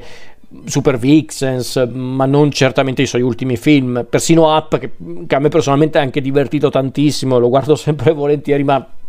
non è certamente uno dei dei fiori all'occhiello del, del cinema di Mayer, questo ancora meno, quest'ultimo film intendo dire. questo è proprio un film che io non consiglierei neanche ai fan sfegattati di Mayer, nel senso sì, per, per avere una, una visione completa della sua filmografia, certo, bisogna guardarlo perché anche il suo ultimo film ma ripeto, mi sembra più uno di quei casi di film in cui si è divertito più Mayer che gli spettatori. Secondo me si è divertito di più Mayer a realizzarlo che gli spettatori a guardarlo. Poi in realtà non mi ricordo onestamente come. Eh, non mi ricordo onestamente come, come, aveva reagito il pubblico a questo film. Penso che andò bene, ma non benissimo. Forse a dirla tutta, Mayer eh, non stava neanche al passo coi tempi, probabilmente. Forse. Mh, davvero era arrivata la sua ora. Mm, non lo so, comunque sta di fatto che questa è la fine della carriera di, di Rasmayer. Un po' mi dispiace che l'abbia voluta chiudere questa carriera con un film così, però vabbè, ok. Perché infatti poi Mayer si ritirò dalla scena, dalla regia, cercò di realizzare questa autobiografia che doveva essere tipo un film di 12 ore, che si doveva chiamare tipo The Best of Rasmayer, ma che alla fine non realizzò mentre poi invece mm, riuscì a pubblicare il suo libro eh, che aveva praticamente oltre che a tanti testi anche tantissime delle sue fotografie quindi comunque Mayer riuscì a, a dare qualcosa al pubblico oltre che ai suoi film e poi appunto realizzò questo documentario Pandora Pix eh, nel 2001, cioè fu distribuito nel, nel 2001 che vedeva il ritorno di Mayer alla regia dopo 22 anni, quindi comunque fu anche a modo suo un evento. E in pratica Pandora Pix, al limite recuperatelo, ma non ne parlerò perché ripeto non è un lungometraggio, è un documentario. Cioè, non è un lungometraggio cinematografico di finzione, ecco, mettiamola così, perché sennò quelli che amano i documentari mi ammazzano e che lo amo anch'io il documentario come forma di, di spettacolo, quindi ok non parlerò di Pandora Pix perché è un documentario, però ecco Pandora Pix era questo documentario in cui Ras Meyer racconta la vita di quattro playmat, tra cui appunto la Pandora Pix eh, del titolo. E appunto in questo documentario, parlando di queste quattro playmat, mm, parlava anche un po' del suo lavoro, della sua vita, inserendo anche delle scene di alcuni suoi film. Su certi aspetti molti lo definiscono il suo testamento artistico, potrebbe anche essere, effettivamente, non lo so. Sta di fatto che quello fu davvero l'ultimo lavoro di Mayer, perché infatti Ras Mayer eh, morì nel 2004 a causa mm, di alcune complicazioni dovute ad una polmonite e quindi questa è la fine della carriera di Ras Mayer. E ragazzi, credetemi se è stata dura parlare di Ras Mayer mm, in questa rassegna perché, perché io credo che Mayer sia uno di quei registi, anzi, di quegli artisti che oggi è difficile da, da, presentare o anche solo da ricordare ad alcune persone perché diciamocelo se già all'epoca in cui realizzò questi film Mayer fu criticato, censurato, anche un po' schernito oggi lasciamo perdere, oggi verrebbe definito sessista o tante altre di queste cose quando non era vero. Semplicemente Mayer era uno che si divertiva troppo. Se vogliamo dire tutto più che un sessista o un pervertito probabilmente pervertito un po' lo era, per carità, visti i soggetti dei suoi film, ma a dirla tutta, secondo me Mayer, e qui perdonatemi un po' per la, eh, la volgarità, però secondo me rende l'idea, Mayer era semplicemente un simpatico coglione, in pratica uno che si divertiva un mondo a fare i suoi film e si vede e soprattutto era uno che non voleva farsi mettere i piedi in testa a nessuno a livello artistico e questa cosa secondo me è davvero ammirevole al di là poi che piacciono meno i suoi film per carità perché chiaramente puoi anche non apprezzare i suoi film dipende anche dai tuoi gusti. Quindi mm, questa è stata la sfavillante carriera di Rasmayer come regista di film a dir poco assurdi ma anche a dir poco memorabili e quindi Rasmayer è morto lunga vita a